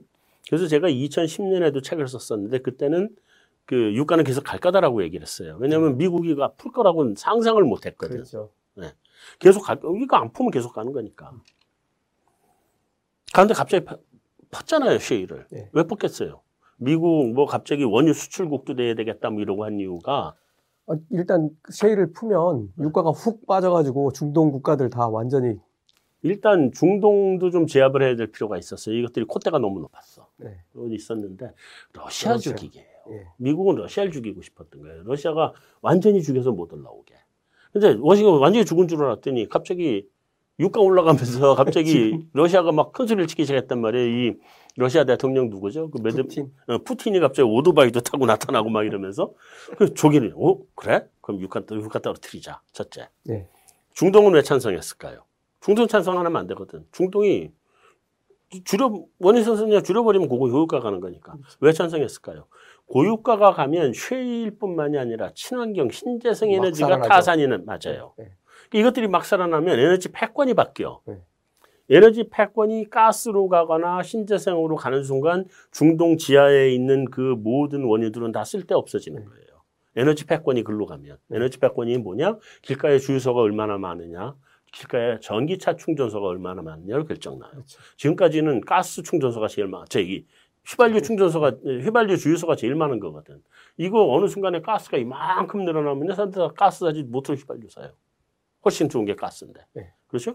그래서 그런 이유로 해서 어, 쉐일을 퍼낸 이유가 있다. 미국의 정유산업, 수출산업을 보호한다, 뭐 활성화한다. 그건 겉으로 나온 이유고 속에 숨은 이유는 그런 이유들이에요. 그래서 그렇게 결정되는 것들이 굉장히 많은데 다른 얘기 이제 해드리겠고 예.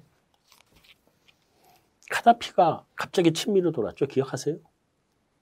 카다피가 가물가물한데요. 카다피가 그 리비아 네. 아프리카 그 뭐 이게 대위인가 뭔가로 저기 맞아요. 혁명해가지고 대통령 국가원수 된 카다피가 예.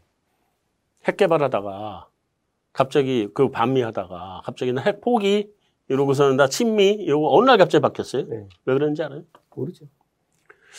우리 소위 얘기하는 IS 무슨 지도자급 되는 사람이 하나 있어요. 네. 그걸 미국이 아- 그 유인을 암살을 했어. 예. 뭐 정기적으로 와서. 빈라덴 죽이듯이 네. 죽인 거니까. 이 빈라덴 죽일 때는 대형 폭격과 음. 다음에 모든 지상군이 다 뛰어 들어가서 죽였잖아요. 네. 그 사람 죽일 때는요 워싱턴에서 엔터키 쳐서 쳐서 죽였어요. CIA에서 요즘엔 다 그렇게. 컴퓨터 하지 엔터키를 죽여버린 거예요. 그게 처음이에요. 그게? 음. 무인 항공기 드론을 보내가지고 네. 여기서 그 드론이 가지고 있는 그 카메라 가지고 예를 들면 이 공부 못하는 조병학 부대표가 갑자기 식별해가지고. 보내 보내버리고 싶어 그러면 이렇게 딱 카메라를 쫙 보면 여기서 식별이 되잖아요. 여기야 여기에서 여직원이 컴퓨터 네. 예, 엔터. 어, 그 컴퓨터 엔터 쳐서 여직원이 엔터 쳐서 죽였어요. 얼마나 무서워. 카다피가 깜짝 놀란 거거든요. 그래가지고 아 큰일 났다. 칩니다. 확 들어서 버린 거예요. 나중에 그거를 망가지기도 했는데 예. 제가 왜 이 얘기를 왜 했냐? 화해가 그거예요. 음. 지금 미국의 주적은 이제 중국으로 된 거예요. 네. 그 전에 러시아였죠. 네. 오늘 러시아 완전히 망가뜨렸고 미국의 주적이 이제 원래 이 앵글로색슨의 후예잖아요. 뭐 여러 가지 섞여 있긴 한데 이 앵글로색슨의 후예들, 뭐 앵글로색슨의 더 뿌리로 내려간 뭐 게르만도 뭐 다 같이 극과들인데 그 이 사람들이 호전적인 사람들이에요. 음. 그이 사람들은 평화를 안 좋아해. 예. 악수가 그래서 생겨난 거잖아요. 오른손으로 악수하잖아요. 예. 너, 너 팰 의사가 없다는 걸 음, 증명하기 위해서. 손을 서로 잡은 거잖아요. 예. 이 손을 뒤로 숨기고 있으면 왼손으로 하면 이거 팬다는 거잖아. 대부분 오른손잡이니까. 네, 네. 그래서 난 너, 너를 패 의사가 없어 하게 하고 오는 게 악수란 말이에요, 이게. 이렇게. 그만 패세요. 못 패잖아, 이러면. 알았어. 근데 이 사람들은 정기적으로 패는 사람들이거든요. 누굴 패냐? 2등을 패요.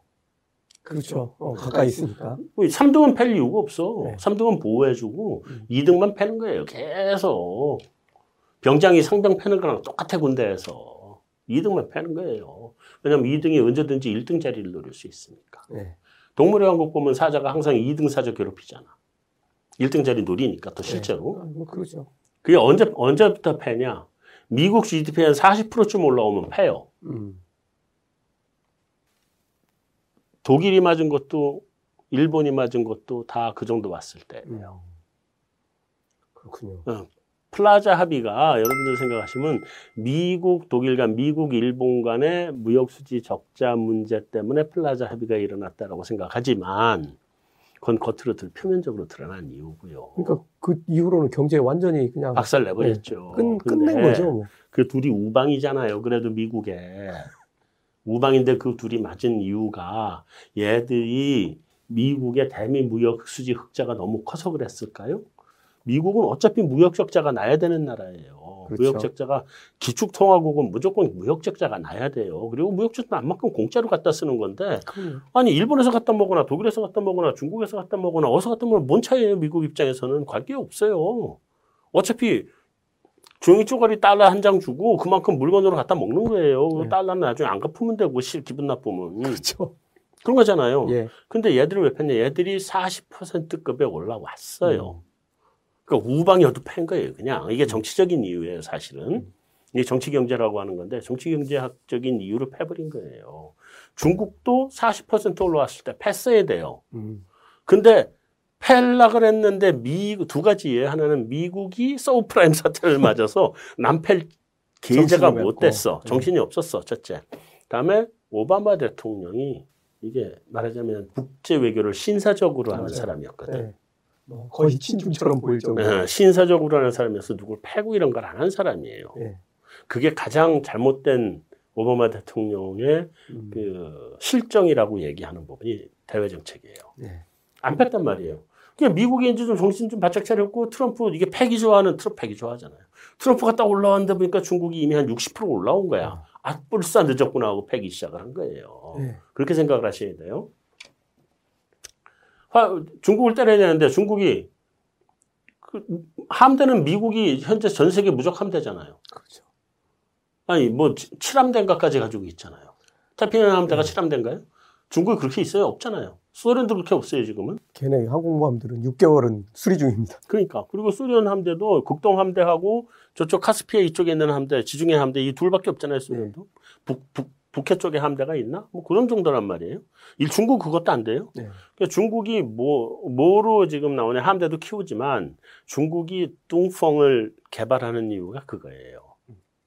그 뚱펑이 그 미사일이잖아요. 네. 뭐 장거리 단거리 미사일들 뚱펑을 개발하는 거고 뚱펑을 다 어떤 해안가에 다 이렇게 배치를 해놓습니다. 미국 함대 함대 오면 둥펑으로 때리겠다는 거예요. 그러니까 우리하고 미국하고 하- 또 합작이 돼서 우리나라 사드를 갖고 온 거예요. 뚱펑 올라오면 그걸 요격해야 되니까. 네. 물론 우리는 북한에서 뭘 쓰면 그걸 요격해야 되고 미국의 입장에서는 아, 뭐 북한 하는 김에 중국에서도 올라오면 이것도 요격하지 뭐. 이거거든. 그러니까 중국이 뚱펑 갖다 놨는데 우리 사드 오니까 기분 나쁘니까 우리나라 한한령을 때린 거란 말이에요. 그 지금 우리나라도 그 미사일 사거리 연장해줘서 미국이 연장해줬잖아요. 800km짜리 그러니까 우리도 쏴버리면 이제 이제 그 동아시아 쪽에는 아무데나 다 때려 우리도. 그러니까요. 예. 우리도 연장을 해주는 거잖아요. 그러니까 니들 그래 중국 있으니까 니들도 군사력 키워 이렇게 된 거거든요 네. 지금 그렇게 온 거란 말이에요. 근데 그래도 아무리 그래도 이 해안마다 둥펑을 이렇게 막 산더미처럼 쌌어. 상륙 작전을 해야 되는데 미군 배가 가다 보면 뚱펑 가지고 쏘면 가기도 전에 다 뚫게 맞는단 말이에요.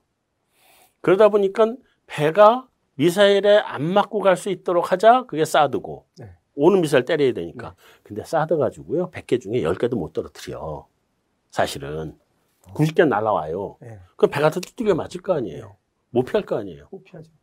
여기에 배를 안 맞게 요리조리 피하게 갈 수 있는 방법이 없어서 맞아도 괜찮은 배를 보내자.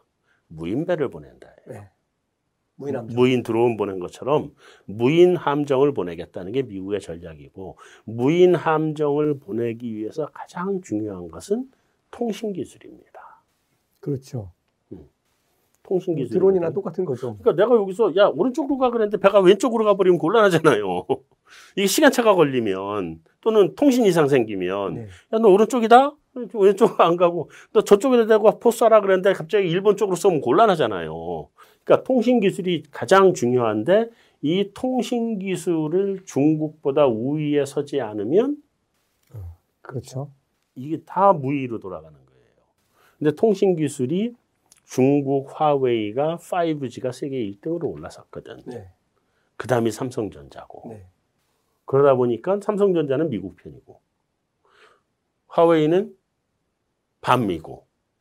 그러니까, 야, 화웨이에 대항해서 전 세계 다른 나라들은 다 우리 앞으로 뭉쳐. 이렇게 된 거고, 거기에서 LG가 말을 안 들은 거죠. 그렇죠. 그 삼성은 중국에서 갈 때 초대 못 받았고 LG만 초대받은 거죠. 그래서 예. 네, 그렇게 된 거거든요. 그래서 5G, 6G, 7G, 8G로 갈 때 화웨이를 정리하겠다는 게 미국의 입장이고 요즘은 다른 핸드폰 회사들 다 지금 반도체. 음, 규제한다는 거잖아요. 거기들이 언제든지 다시 제2의 제3의 화웨이가 될 수 있기 때문에 그것도 다 규제한다는 거고 그거보다 전에 중국 그 반도 저기 통신기업 하나 정리한 적 있죠? 미국이 뭐였지? TG인가? 몰라요. 하나 있어요. 먼저 정리했어요. 거기는 먼저 깨졌고 네. 그러니까 정기적으로 이걸 깰 거고요. 이런 부분에서 이게 아주 복합적인 노림수예요. 음. 군사적인 노림수도 하나 있지만 또 사실 기술적으로도 노림수가 있어요. 그렇죠. 네.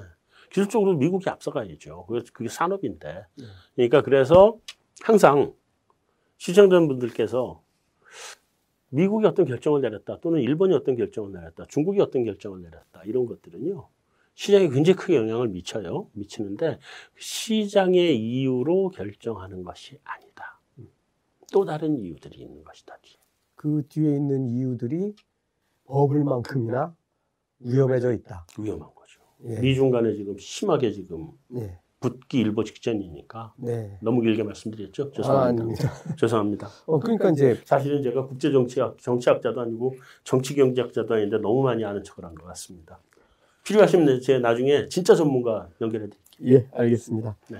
어, 어떻게 소장님처럼 이렇게 국내외를 포함해서 뭐 해외에도 버블 붕괴에 관해서 우려하고 이거에 대해서 어, 여러 가지 경고하시는 분들이 되게 많이 있는데 네.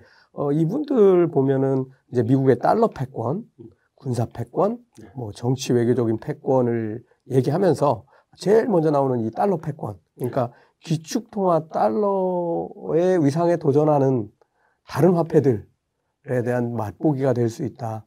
어, 특히나 뭐 중국은 또, 또 중국이 돼 버렸는데 위안화 또 어떻게 해보려고. 그럼요. 금융시장에서도 확실하게 그렇죠. 음, 패권을 주고 가야죠. 어쨌든 이 버블이 터지면 기축 달러는 정말 강력해지는 거로 되는 건가요? 당연하죠. 세계 제일 안전 자산인데. 왜 여쭤보느냐면요. 네. 그럴 때 달러를 가지고 있어야 되기 때문이죠. 아, 그렇죠. 그러니까 그, 그 달러에 대한 투자 얘기는 그 뒤에 잠깐 붙여서 말씀을 드리고 그 앞에 앞단에 말씀을 드리면 어, 혹자는 이런 얘기를 하세요. 미국이 지금 정부 부채가 얼마나 많은데 금리를 빨리 올릴 수 있냐. 그렇게 생각하시면 안 돼요. 음. 그거는 개인의 입장에서는 그렇게 생각해야 되는데 국가 정책을 하는 사람들은 그런 거 신경 안 씁니다. 왜냐하면 발행해 놓은 국채도 국가 돈이고 발행해 놓은 달러도 국가 돈이에요. 그리고 국채에서 이자 나가는 거요. 그것도 화폐 발행이에요. 네, 정부의 그렇죠. 입장에서는 화폐 발행해서 주는 거예요. 그죠? 다 똑같은 거죠. 네, 다 똑같은 거예요. 그렇기 때문에 개인의 입장에서는 이자가 늘어나면 부담인데 국가는 그렇지 않아요. 다 화폐를 발행해 주는 것뿐이에요. 이자까지도 화폐 발행이에요. 처, 처음 어, 요앞 시간에서도 네. 말씀을 해주셨죠. 이것도 네. 돈, 이것도 돈. 네, 둘다 돈이고 이, 이 채권에서 줘야 되는 이자도 돈. 화폐 발행이에요. 예. 그러니까 그렇기 때문에 미국 국가 부채가 얼마나 하는데 금리 인상한다? 아무 관련 없는 얘기예요. 그건 우리 개인들 사 수준의 얘기고. 그다음에 예. 두 번째는 미국 정부가요. 가끔씩은 일부러 붕괴를 방치할 때가 있어요. 붕괴를 조장하는 것 같은데. 뭐 조장할 수도 있겠지만 그렇다고 일부러 붕괴를 조장하는 정치인은 없고 부- 붕괴를 즐길 때가 있는 거예요. 그러니까 가만히 앉아서. 뭐 나는 별로 안 아프니까 음. 옆에 많이 맞도록 하는 그런 느낌인가요? 그거죠. 그러니까 나는 많이 안 아프니까 아니, 나도 아파요. 예를 들면 우리 예를 들면 고등학교 때 요즘 뭐라 해요? 일진이라 그러나요? 일장이라 그러나요? 뭐 일진하고 네. 일장하고 그다음에 두 번째하고 붙으면 차이가 확 벌어지죠, 거기는 원래. 그렇죠. 근데 그럼 일진이 팰때 얘들 열대 패요. 난 하나도 안 맞나? 몇 대는 맞죠? 나도 한 대여섯 대 맞아요. 맞는데 열 대 더 세게 더 아프게 열 대를 때린다는 것 뿐이지. 그러니까 열 대 맞을 게 무서우니까 못 덤비는 거지 아예. 근데 실제로 붙으면 열 대 다섯 대거든 최소한. 네. 나도 아파요. 당연히 나도 아픈데도 불구하고 상대가 더 아프잖아. 네. 상대가 더 아프면 나한테는 이익이잖아. 그렇죠. 그게 국제 정치의 생각이에요. 예. 잘 생각하셔야 돼요. 음. 내가 아프니까 안 한다 아니에요. 상대가 더 아프면 하는 거예요. 근데 가끔씩 주변에 우리 동네 내가 이제 동네 골목 대장인데 내 골목 대장에 내 주변에 이 애기들이 다 고만고만 해가지고 다 보살펴 줘야 될 때는 나도 안 아파야죠. 그렇죠. 그러니까. 부흥계를 최대한 막아야죠. 그럴 땐 막아가지고 같이 이렇게 야 얘들아 니들 아프지 마 이렇게 가는 건데 그 중에 하나 갑자기 훅 컸어. 그럼 나 아파도 너 더 아파라 하는 거예요. 예. 그런 일이 발생하는 거고 그게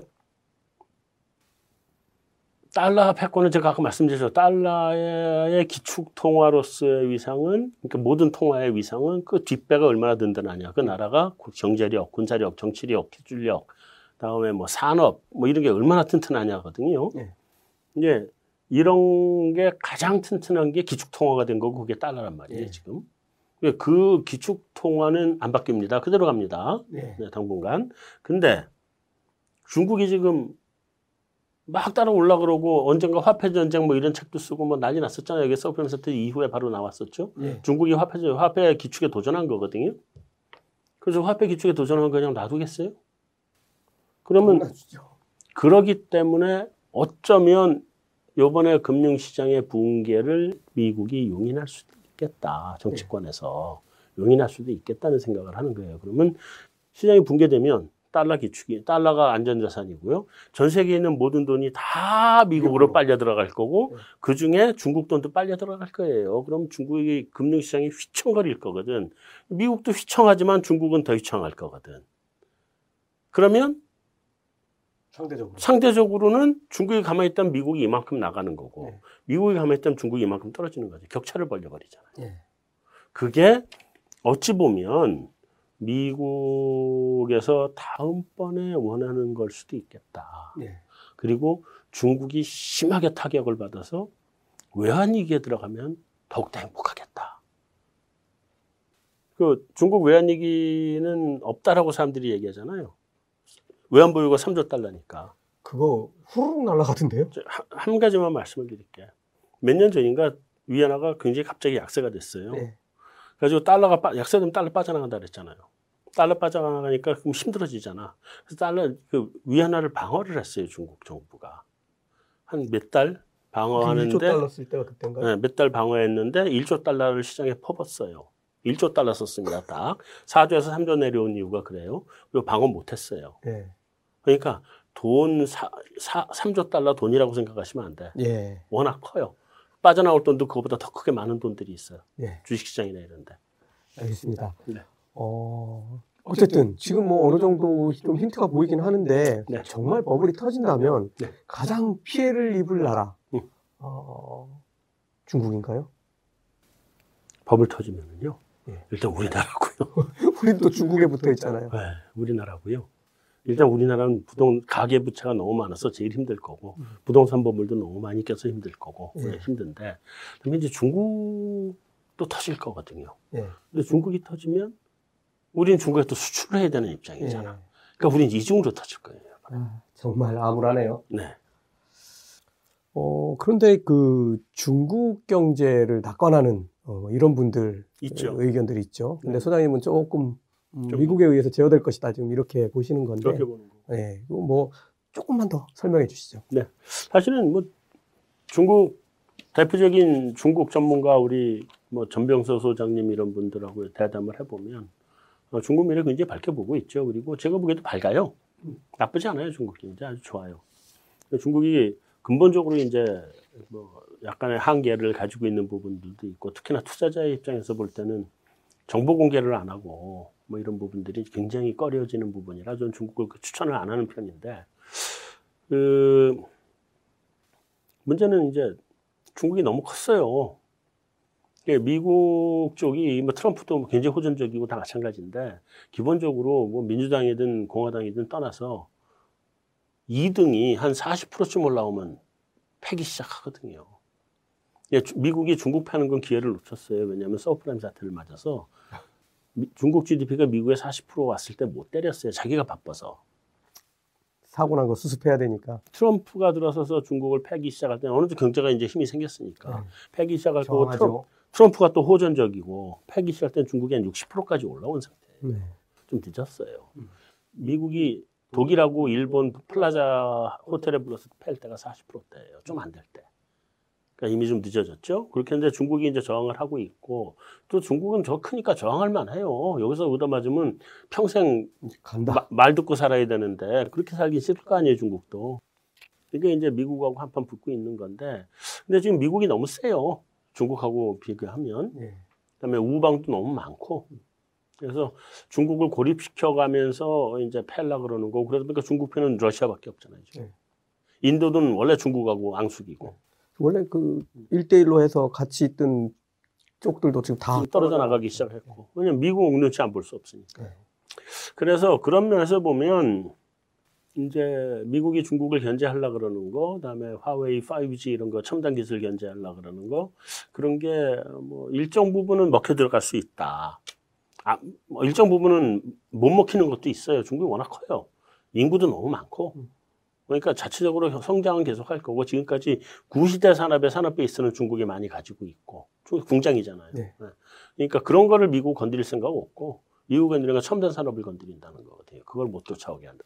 뭐 지금 정책이 거의 그렇게 돼 있는 거예요. 그쪽으로 방향 잡죠. 그리고 바이든 되면은 안 건드릴까 사람들이 얘기했지만 저는 건드린다고 맨날 주장을 한 게 더 세게 건드리잖아요. 지금 같이 편 먹고.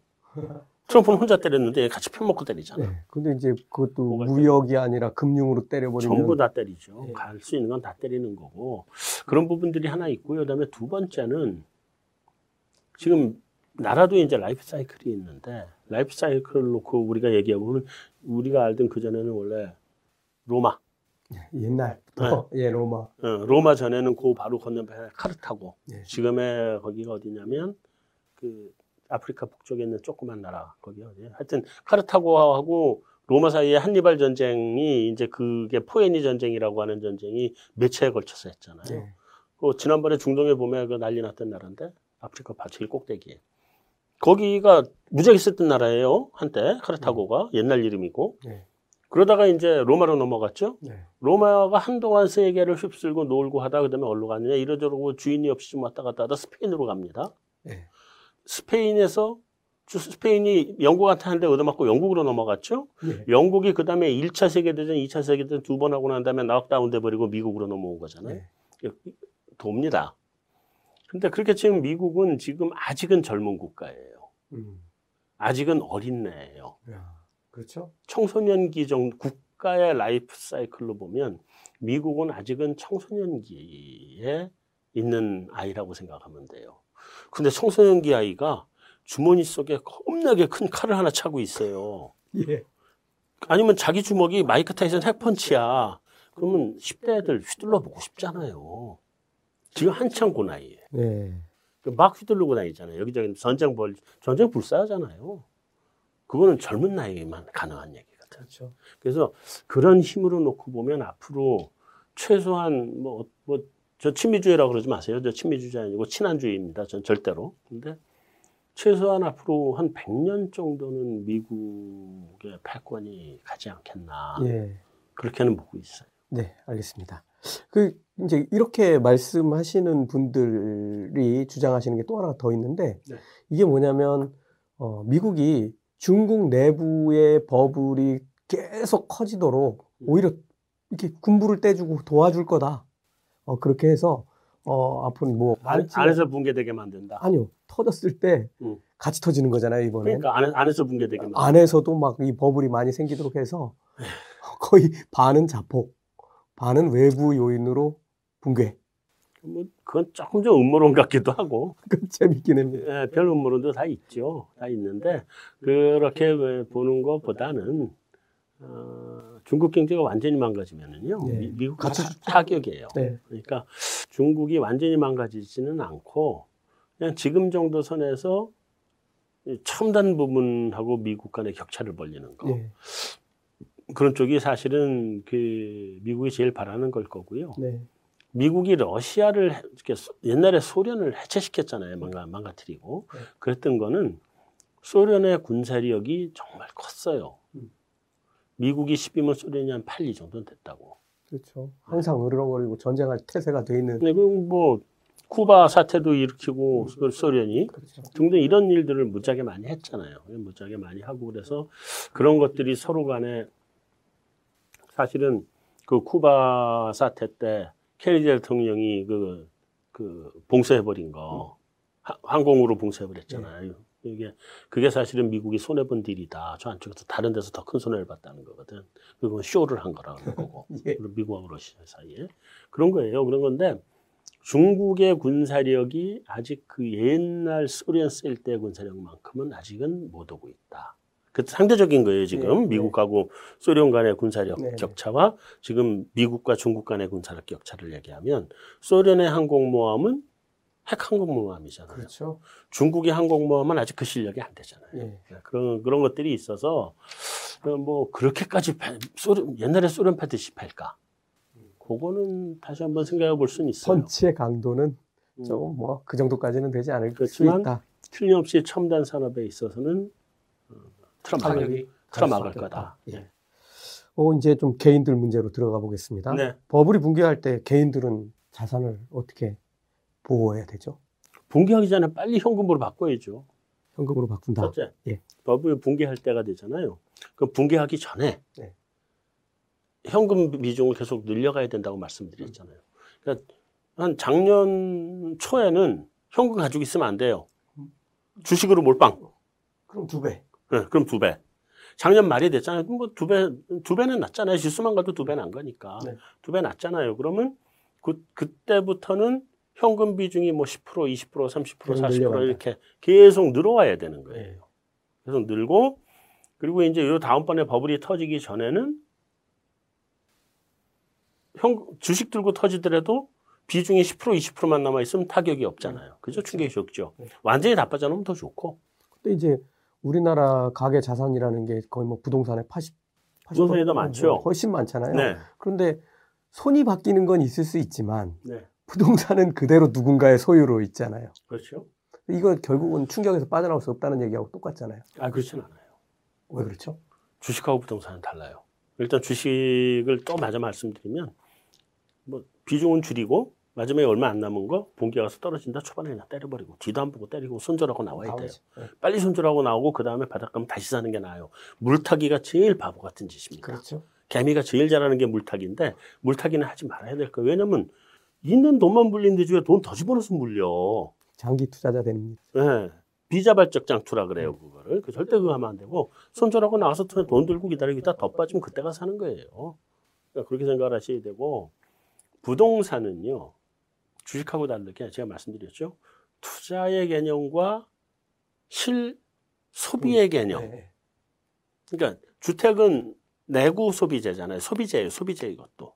내, 내가 쓰는 거라고. 네. 누워서 자야 되고. 시간 지나면 낡아요. 네. 그럼 가치가 떨어져요. 네. 근데 왜 집값이 더 오르냐? 땅값이 오르는 것 뿐이에요. 집값은 떨어지는 거예요. 이 건물값은. 음. 그러니까 소비재니까 이 두 가지 성격의 가치 있는 거라서 소비재로서 활용을 할 준비를 하면 돼요. 음. 그건 뭐냐? 여기 연끌하고 뭐하고 해서 빚이 많이 들어 있잖아요. 그걸 최대한 빨리 갚아놓고. 음. 그래서 빚을 최소한으로 줄여놓고. 그리고 그 중에 또 어떤 분들은 1금융권에서 빌리고 그 위에 2금융권 것까지 같이 빌린 분들이 있어. 골치 아프죠. 그럼. 2금융권은 금리가 무지 비싸거든요. 그리고 네. 금리 올라가면 막 팍팍 치솟아요, 이거는. 이런 거 최대한 빨리 정리하고 그렇게 해서 내가 장기간 살 집으로 만들어 놓으면 지장 없어요. 장기적으로 이렇게. 그래도 한 최소한 앞으로 한 20년은 더 우상향 갈 것 같으니까 별 문제 없이 이렇게 가거든요. 이렇게 장기적으로. 올라가 있어도. 네. 네. 그럼 내가 그냥 내 살 집에서 내가 소비해서 살면 내 삶의 질이 얼마나 좋아져요. 네. 전세 돌아다니는 거에 비해서. 그래서 네. 그게 하나 할 일. 음. 만약에 그냥 완전 투자로 들어가신 분들은 지금 빨리 손 털고 나가셔야 돼. 다섯 개씩 사지 말고. 네, 손 들고 나가셔야 돼요. 알겠습니다. 네. 자, 어, 이런 질문 하시는 분도 있습니다. 이렇게 대세 하락장이 되면 네. 인버스 투자하면 안 될까요? 곱버스. 오, 오, 좋아요, 좋아, 좋아, 좋아. 곱버스. 지수 1% 떨어지면 2% 먹어. 저는 추천하지 않습니다. 그죠? 네. 곱버스. 제가 주변에요. 개인들이 곱버스 한다고 덤벼들었다 불나방처럼 타 죽은 사람 한두 명 본 게 아닙니다. 네. 왜냐하면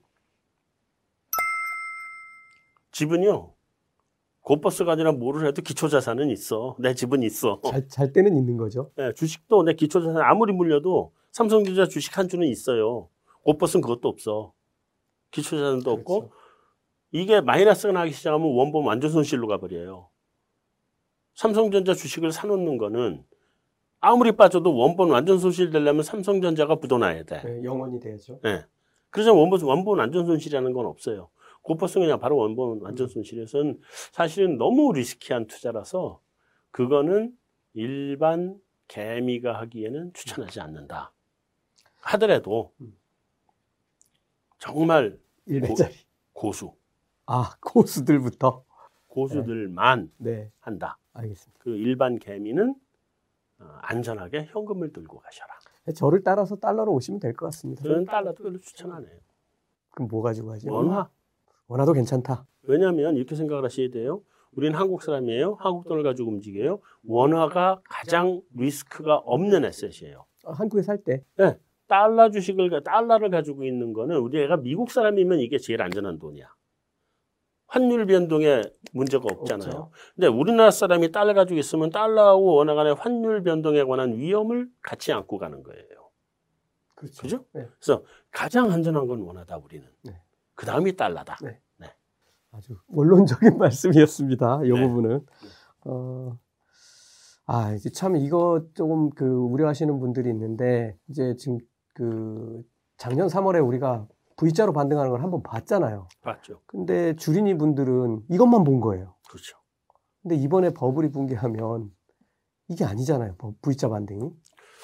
2008년 서브프라임 사태 터졌을 때는 일자였죠. 떨어서 이렇게 이렇게 그러다 이렇게 이제 오기 시작한 네. 거죠. 물론 이것도 이제 반등은 했는데 어, 두 가지 점을 생각을 하셔야 돼요. 첫째는 떨어졌다가 곧바로 반등하는 장은 어, 이런 외부 충격으로 왔고 그 외부 충격이 아 이렇게 이렇게 하면 답이 나오네 하는 거는 곧바로 반등을 해요. 네. 근데 곧바로 반등 안 하는 장들이 있어요.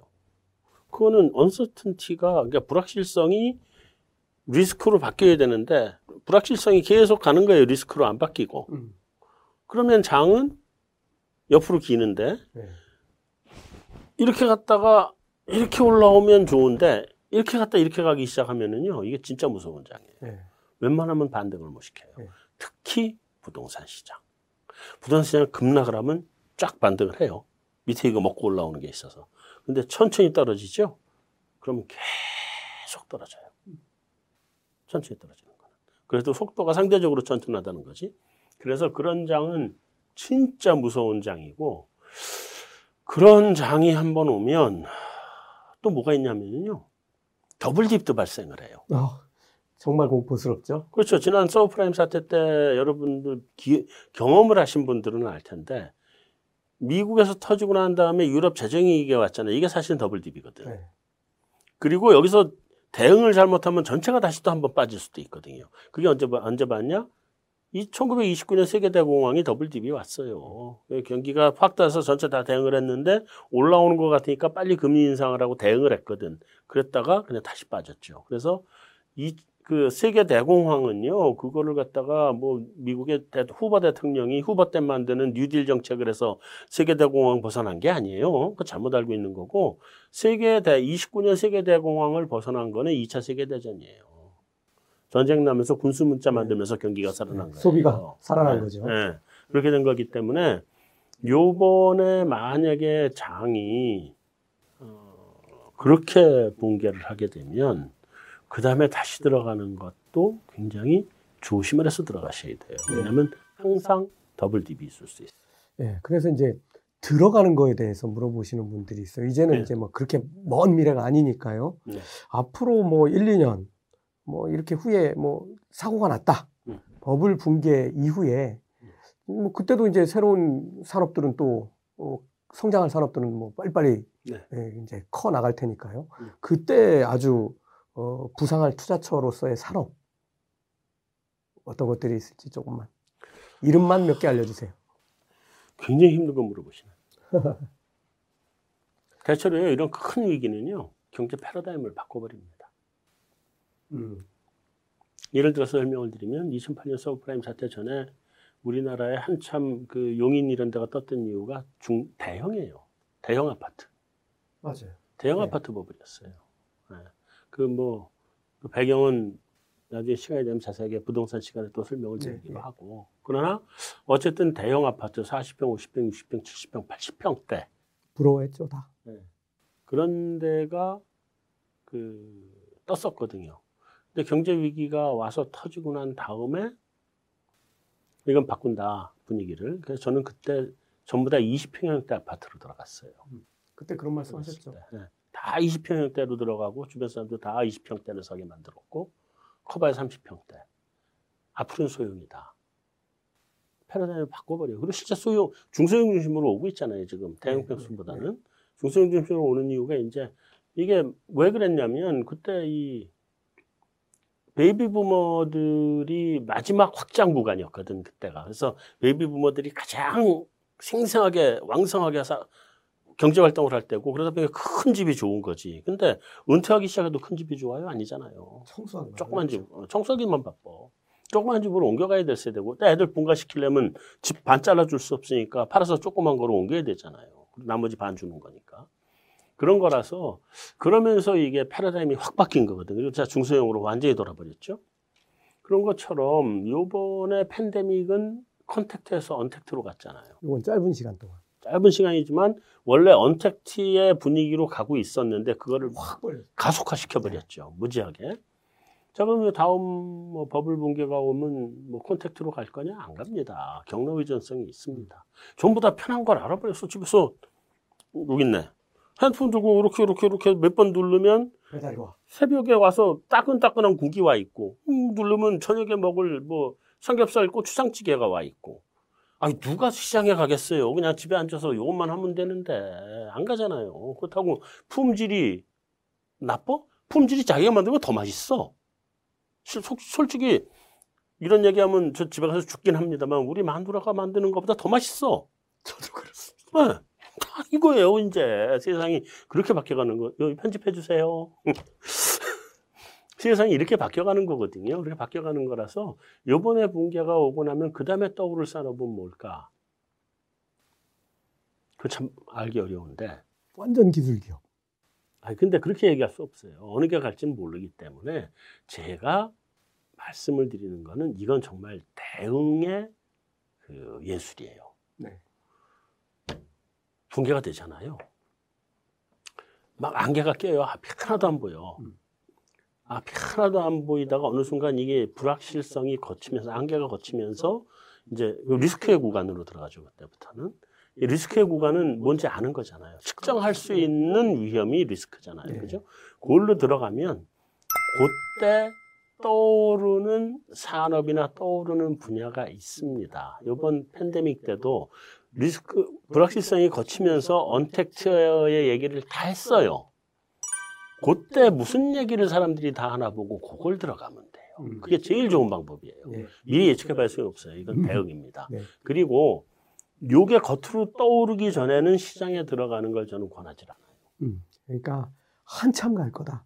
한참 갈 거고. 이게 솟아오를 때까지 시간도 근데 필요하다. 솟아오르기 시작을 할 거예요, 초반에. 이제 뭐 툭 떨어지니까 반등은 나오죠. 이게 데드캣 바운싱이든 뭐든 간에 반등은 나옵니다. 나오는데 이게 리스크라는 게 가셔지면서 새롭게 떠오르는 산업 분야가 나타납니다. 항상. 이런 큰 위기는요, 산업 지형도도 바꾸고, 경제 지형도도 바꾸고, 뜨는 국가, 지는 국가를 바꾸고, 지난번 서브프라임 사태 때 남유럽 그 잘난 척하고 콧대 높던 남유럽 국가들 아, 그렇죠. 우리나라 보면 다 우습게 봤었잖아요. 지금은 걔들 다 우리나라 방탄소년단 때문에 미치는 거 아니에요. 이렇게 국가 간의 그것도 바뀌고 산업 지형도도 바뀌고 이 모든 게 다 바뀌거든요. 예. 바뀌기 때문에 그때 리스크 언서티티가 가시면서 투자를 들어가시라 그랬잖아요. 무릎에서. 네. 그때 가보면 눈에 보이기 시작해요. 패러다임이 뭔가 음. 거기에 올라타십니다. 예. 그러니까 뭐 미리 뭐가 뜰지 그렇게 연구할 필요 없다. 없어요. 어, 그때 가서 어, 서서히 떠오르는 분야들 그리고 많은 사람들이 이게 갈 거야라고 하는 분야를 좀 유의해서 봐라. 이렇게 뭐 예를 들어서 예를 주셨습니다. 말씀을 드리면 네. 뭐 바이오 계속 갈 거고요. 네. 로봇. 로봇. 저는 로봇일 것 같아요. 왜냐하면 AI는 지금 많이 왔어. 맞아요. 근데 로봇은 아직 그렇게 많이 안 왔거든. 네. 로봇이 근데 AI만 가지고 세상에 노는 건 아니잖아요. AI가 뭘 시켜야 될 거 아니에요. AI는 컴퓨터. 회로가 돌고 회로가 돌아서 야 이거 해 그럼 뇌가 뱅글뱅글 돌면 이거 움직여야 될 두 다리가 있어야 될 거 아니에요. 그 두 발이 로봇이기 예. 때문에 로봇 이런 쪽 되지 않겠나. 다음에 미국이 중국하고 패권을 뭐 그 계속 격차를 벌리려면 6G, 7G를 내야 되잖아요. 그러니까 고속통신. 통신, 초고속 통신. 네. 다음에 뭐 수소, 전기 이런 쪽에 재생에너지 쪽으로는 이미 많이 떴죠. 어, 이미 방향 그쪽으로 가기 때문에 앞으로 계속 더 갈 거예요. 네. 뭐 그런 것들 보시면 뭐 괜찮긴 할 것 같아요. 그렇지만 어느 게 올라올지 모르니 올라오는 놈을 이런 거 될 수 있다라고 생각을 하고 음. 어느 거가 될 건지는 그때 가서 시장에서 고르시면 돼. 예. 네. 자 마지막 질문 드리겠습니다. 네. 지금부터 마음 단단히 먹어야 되는데 네. 예, 시장에 참여하시는 분들이 어떤 마음, 어떤 생각으로 들어가야 될까요? 제가 딱 한마디 부터 시작을 해드릴까? 한마디로 정리해 주세요. 음, 한마디로 정리는 할 텐데 시작은 뭐로 정리하냐? 하락장을 보지 못한 분들은 투자에 대해서 논할 자격이 없어요.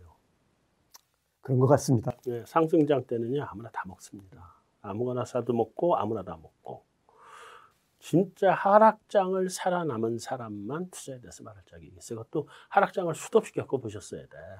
그러지 않고는 진짜 말을 할 수가 없어요. 아홉 번 먹다가 한 번 깨지면 원본 완전 손실 나는 게 주식시장입니다. 그렇죠. 예, 그렇게 생각, 그거 무서운 거 아셔야 돼요. 그래서 지수가 1430몇까지 가네? 1340몇까지 갔었나? 헷갈리네. 한1450 정도 됐던 것 같아요. 1450이 정도? 뭐그 정도라고 치고.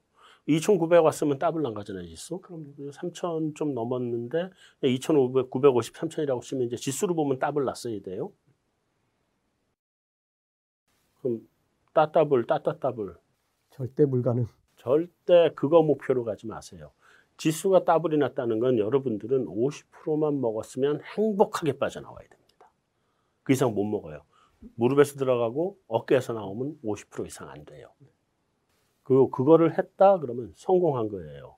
그거를 갖다가 나만 못 먹었어.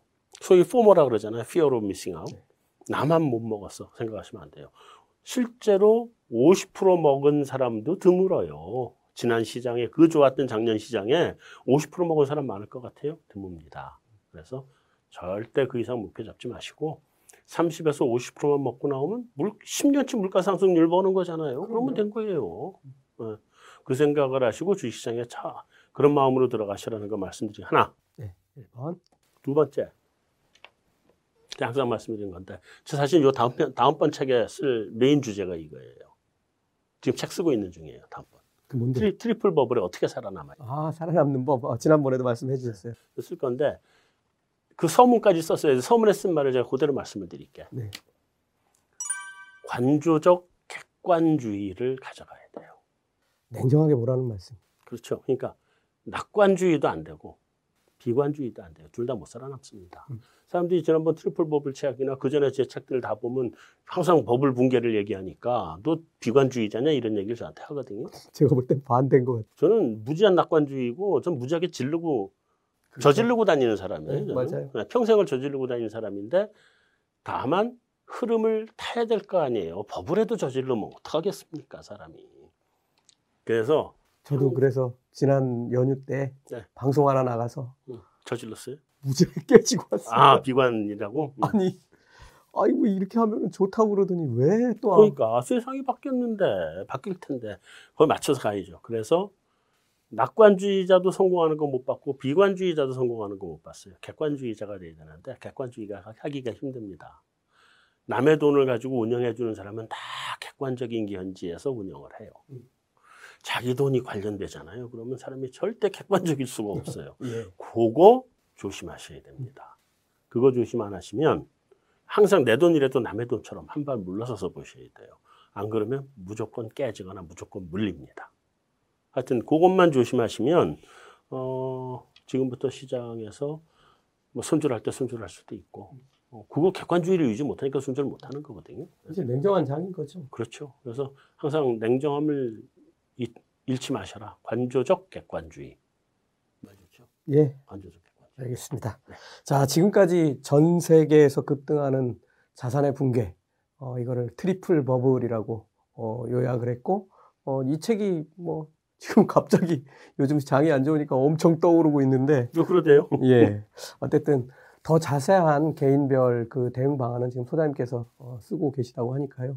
뭐 저보고도 조금 쓰라고 또 하실 건가요? 당연히 써야죠. 알겠습니다. 난, 난 서학을 모르니까. 아, 예, 기대해 주시고요. 소장님 수고 많으셨습니다. 네, 수고하셨습니다.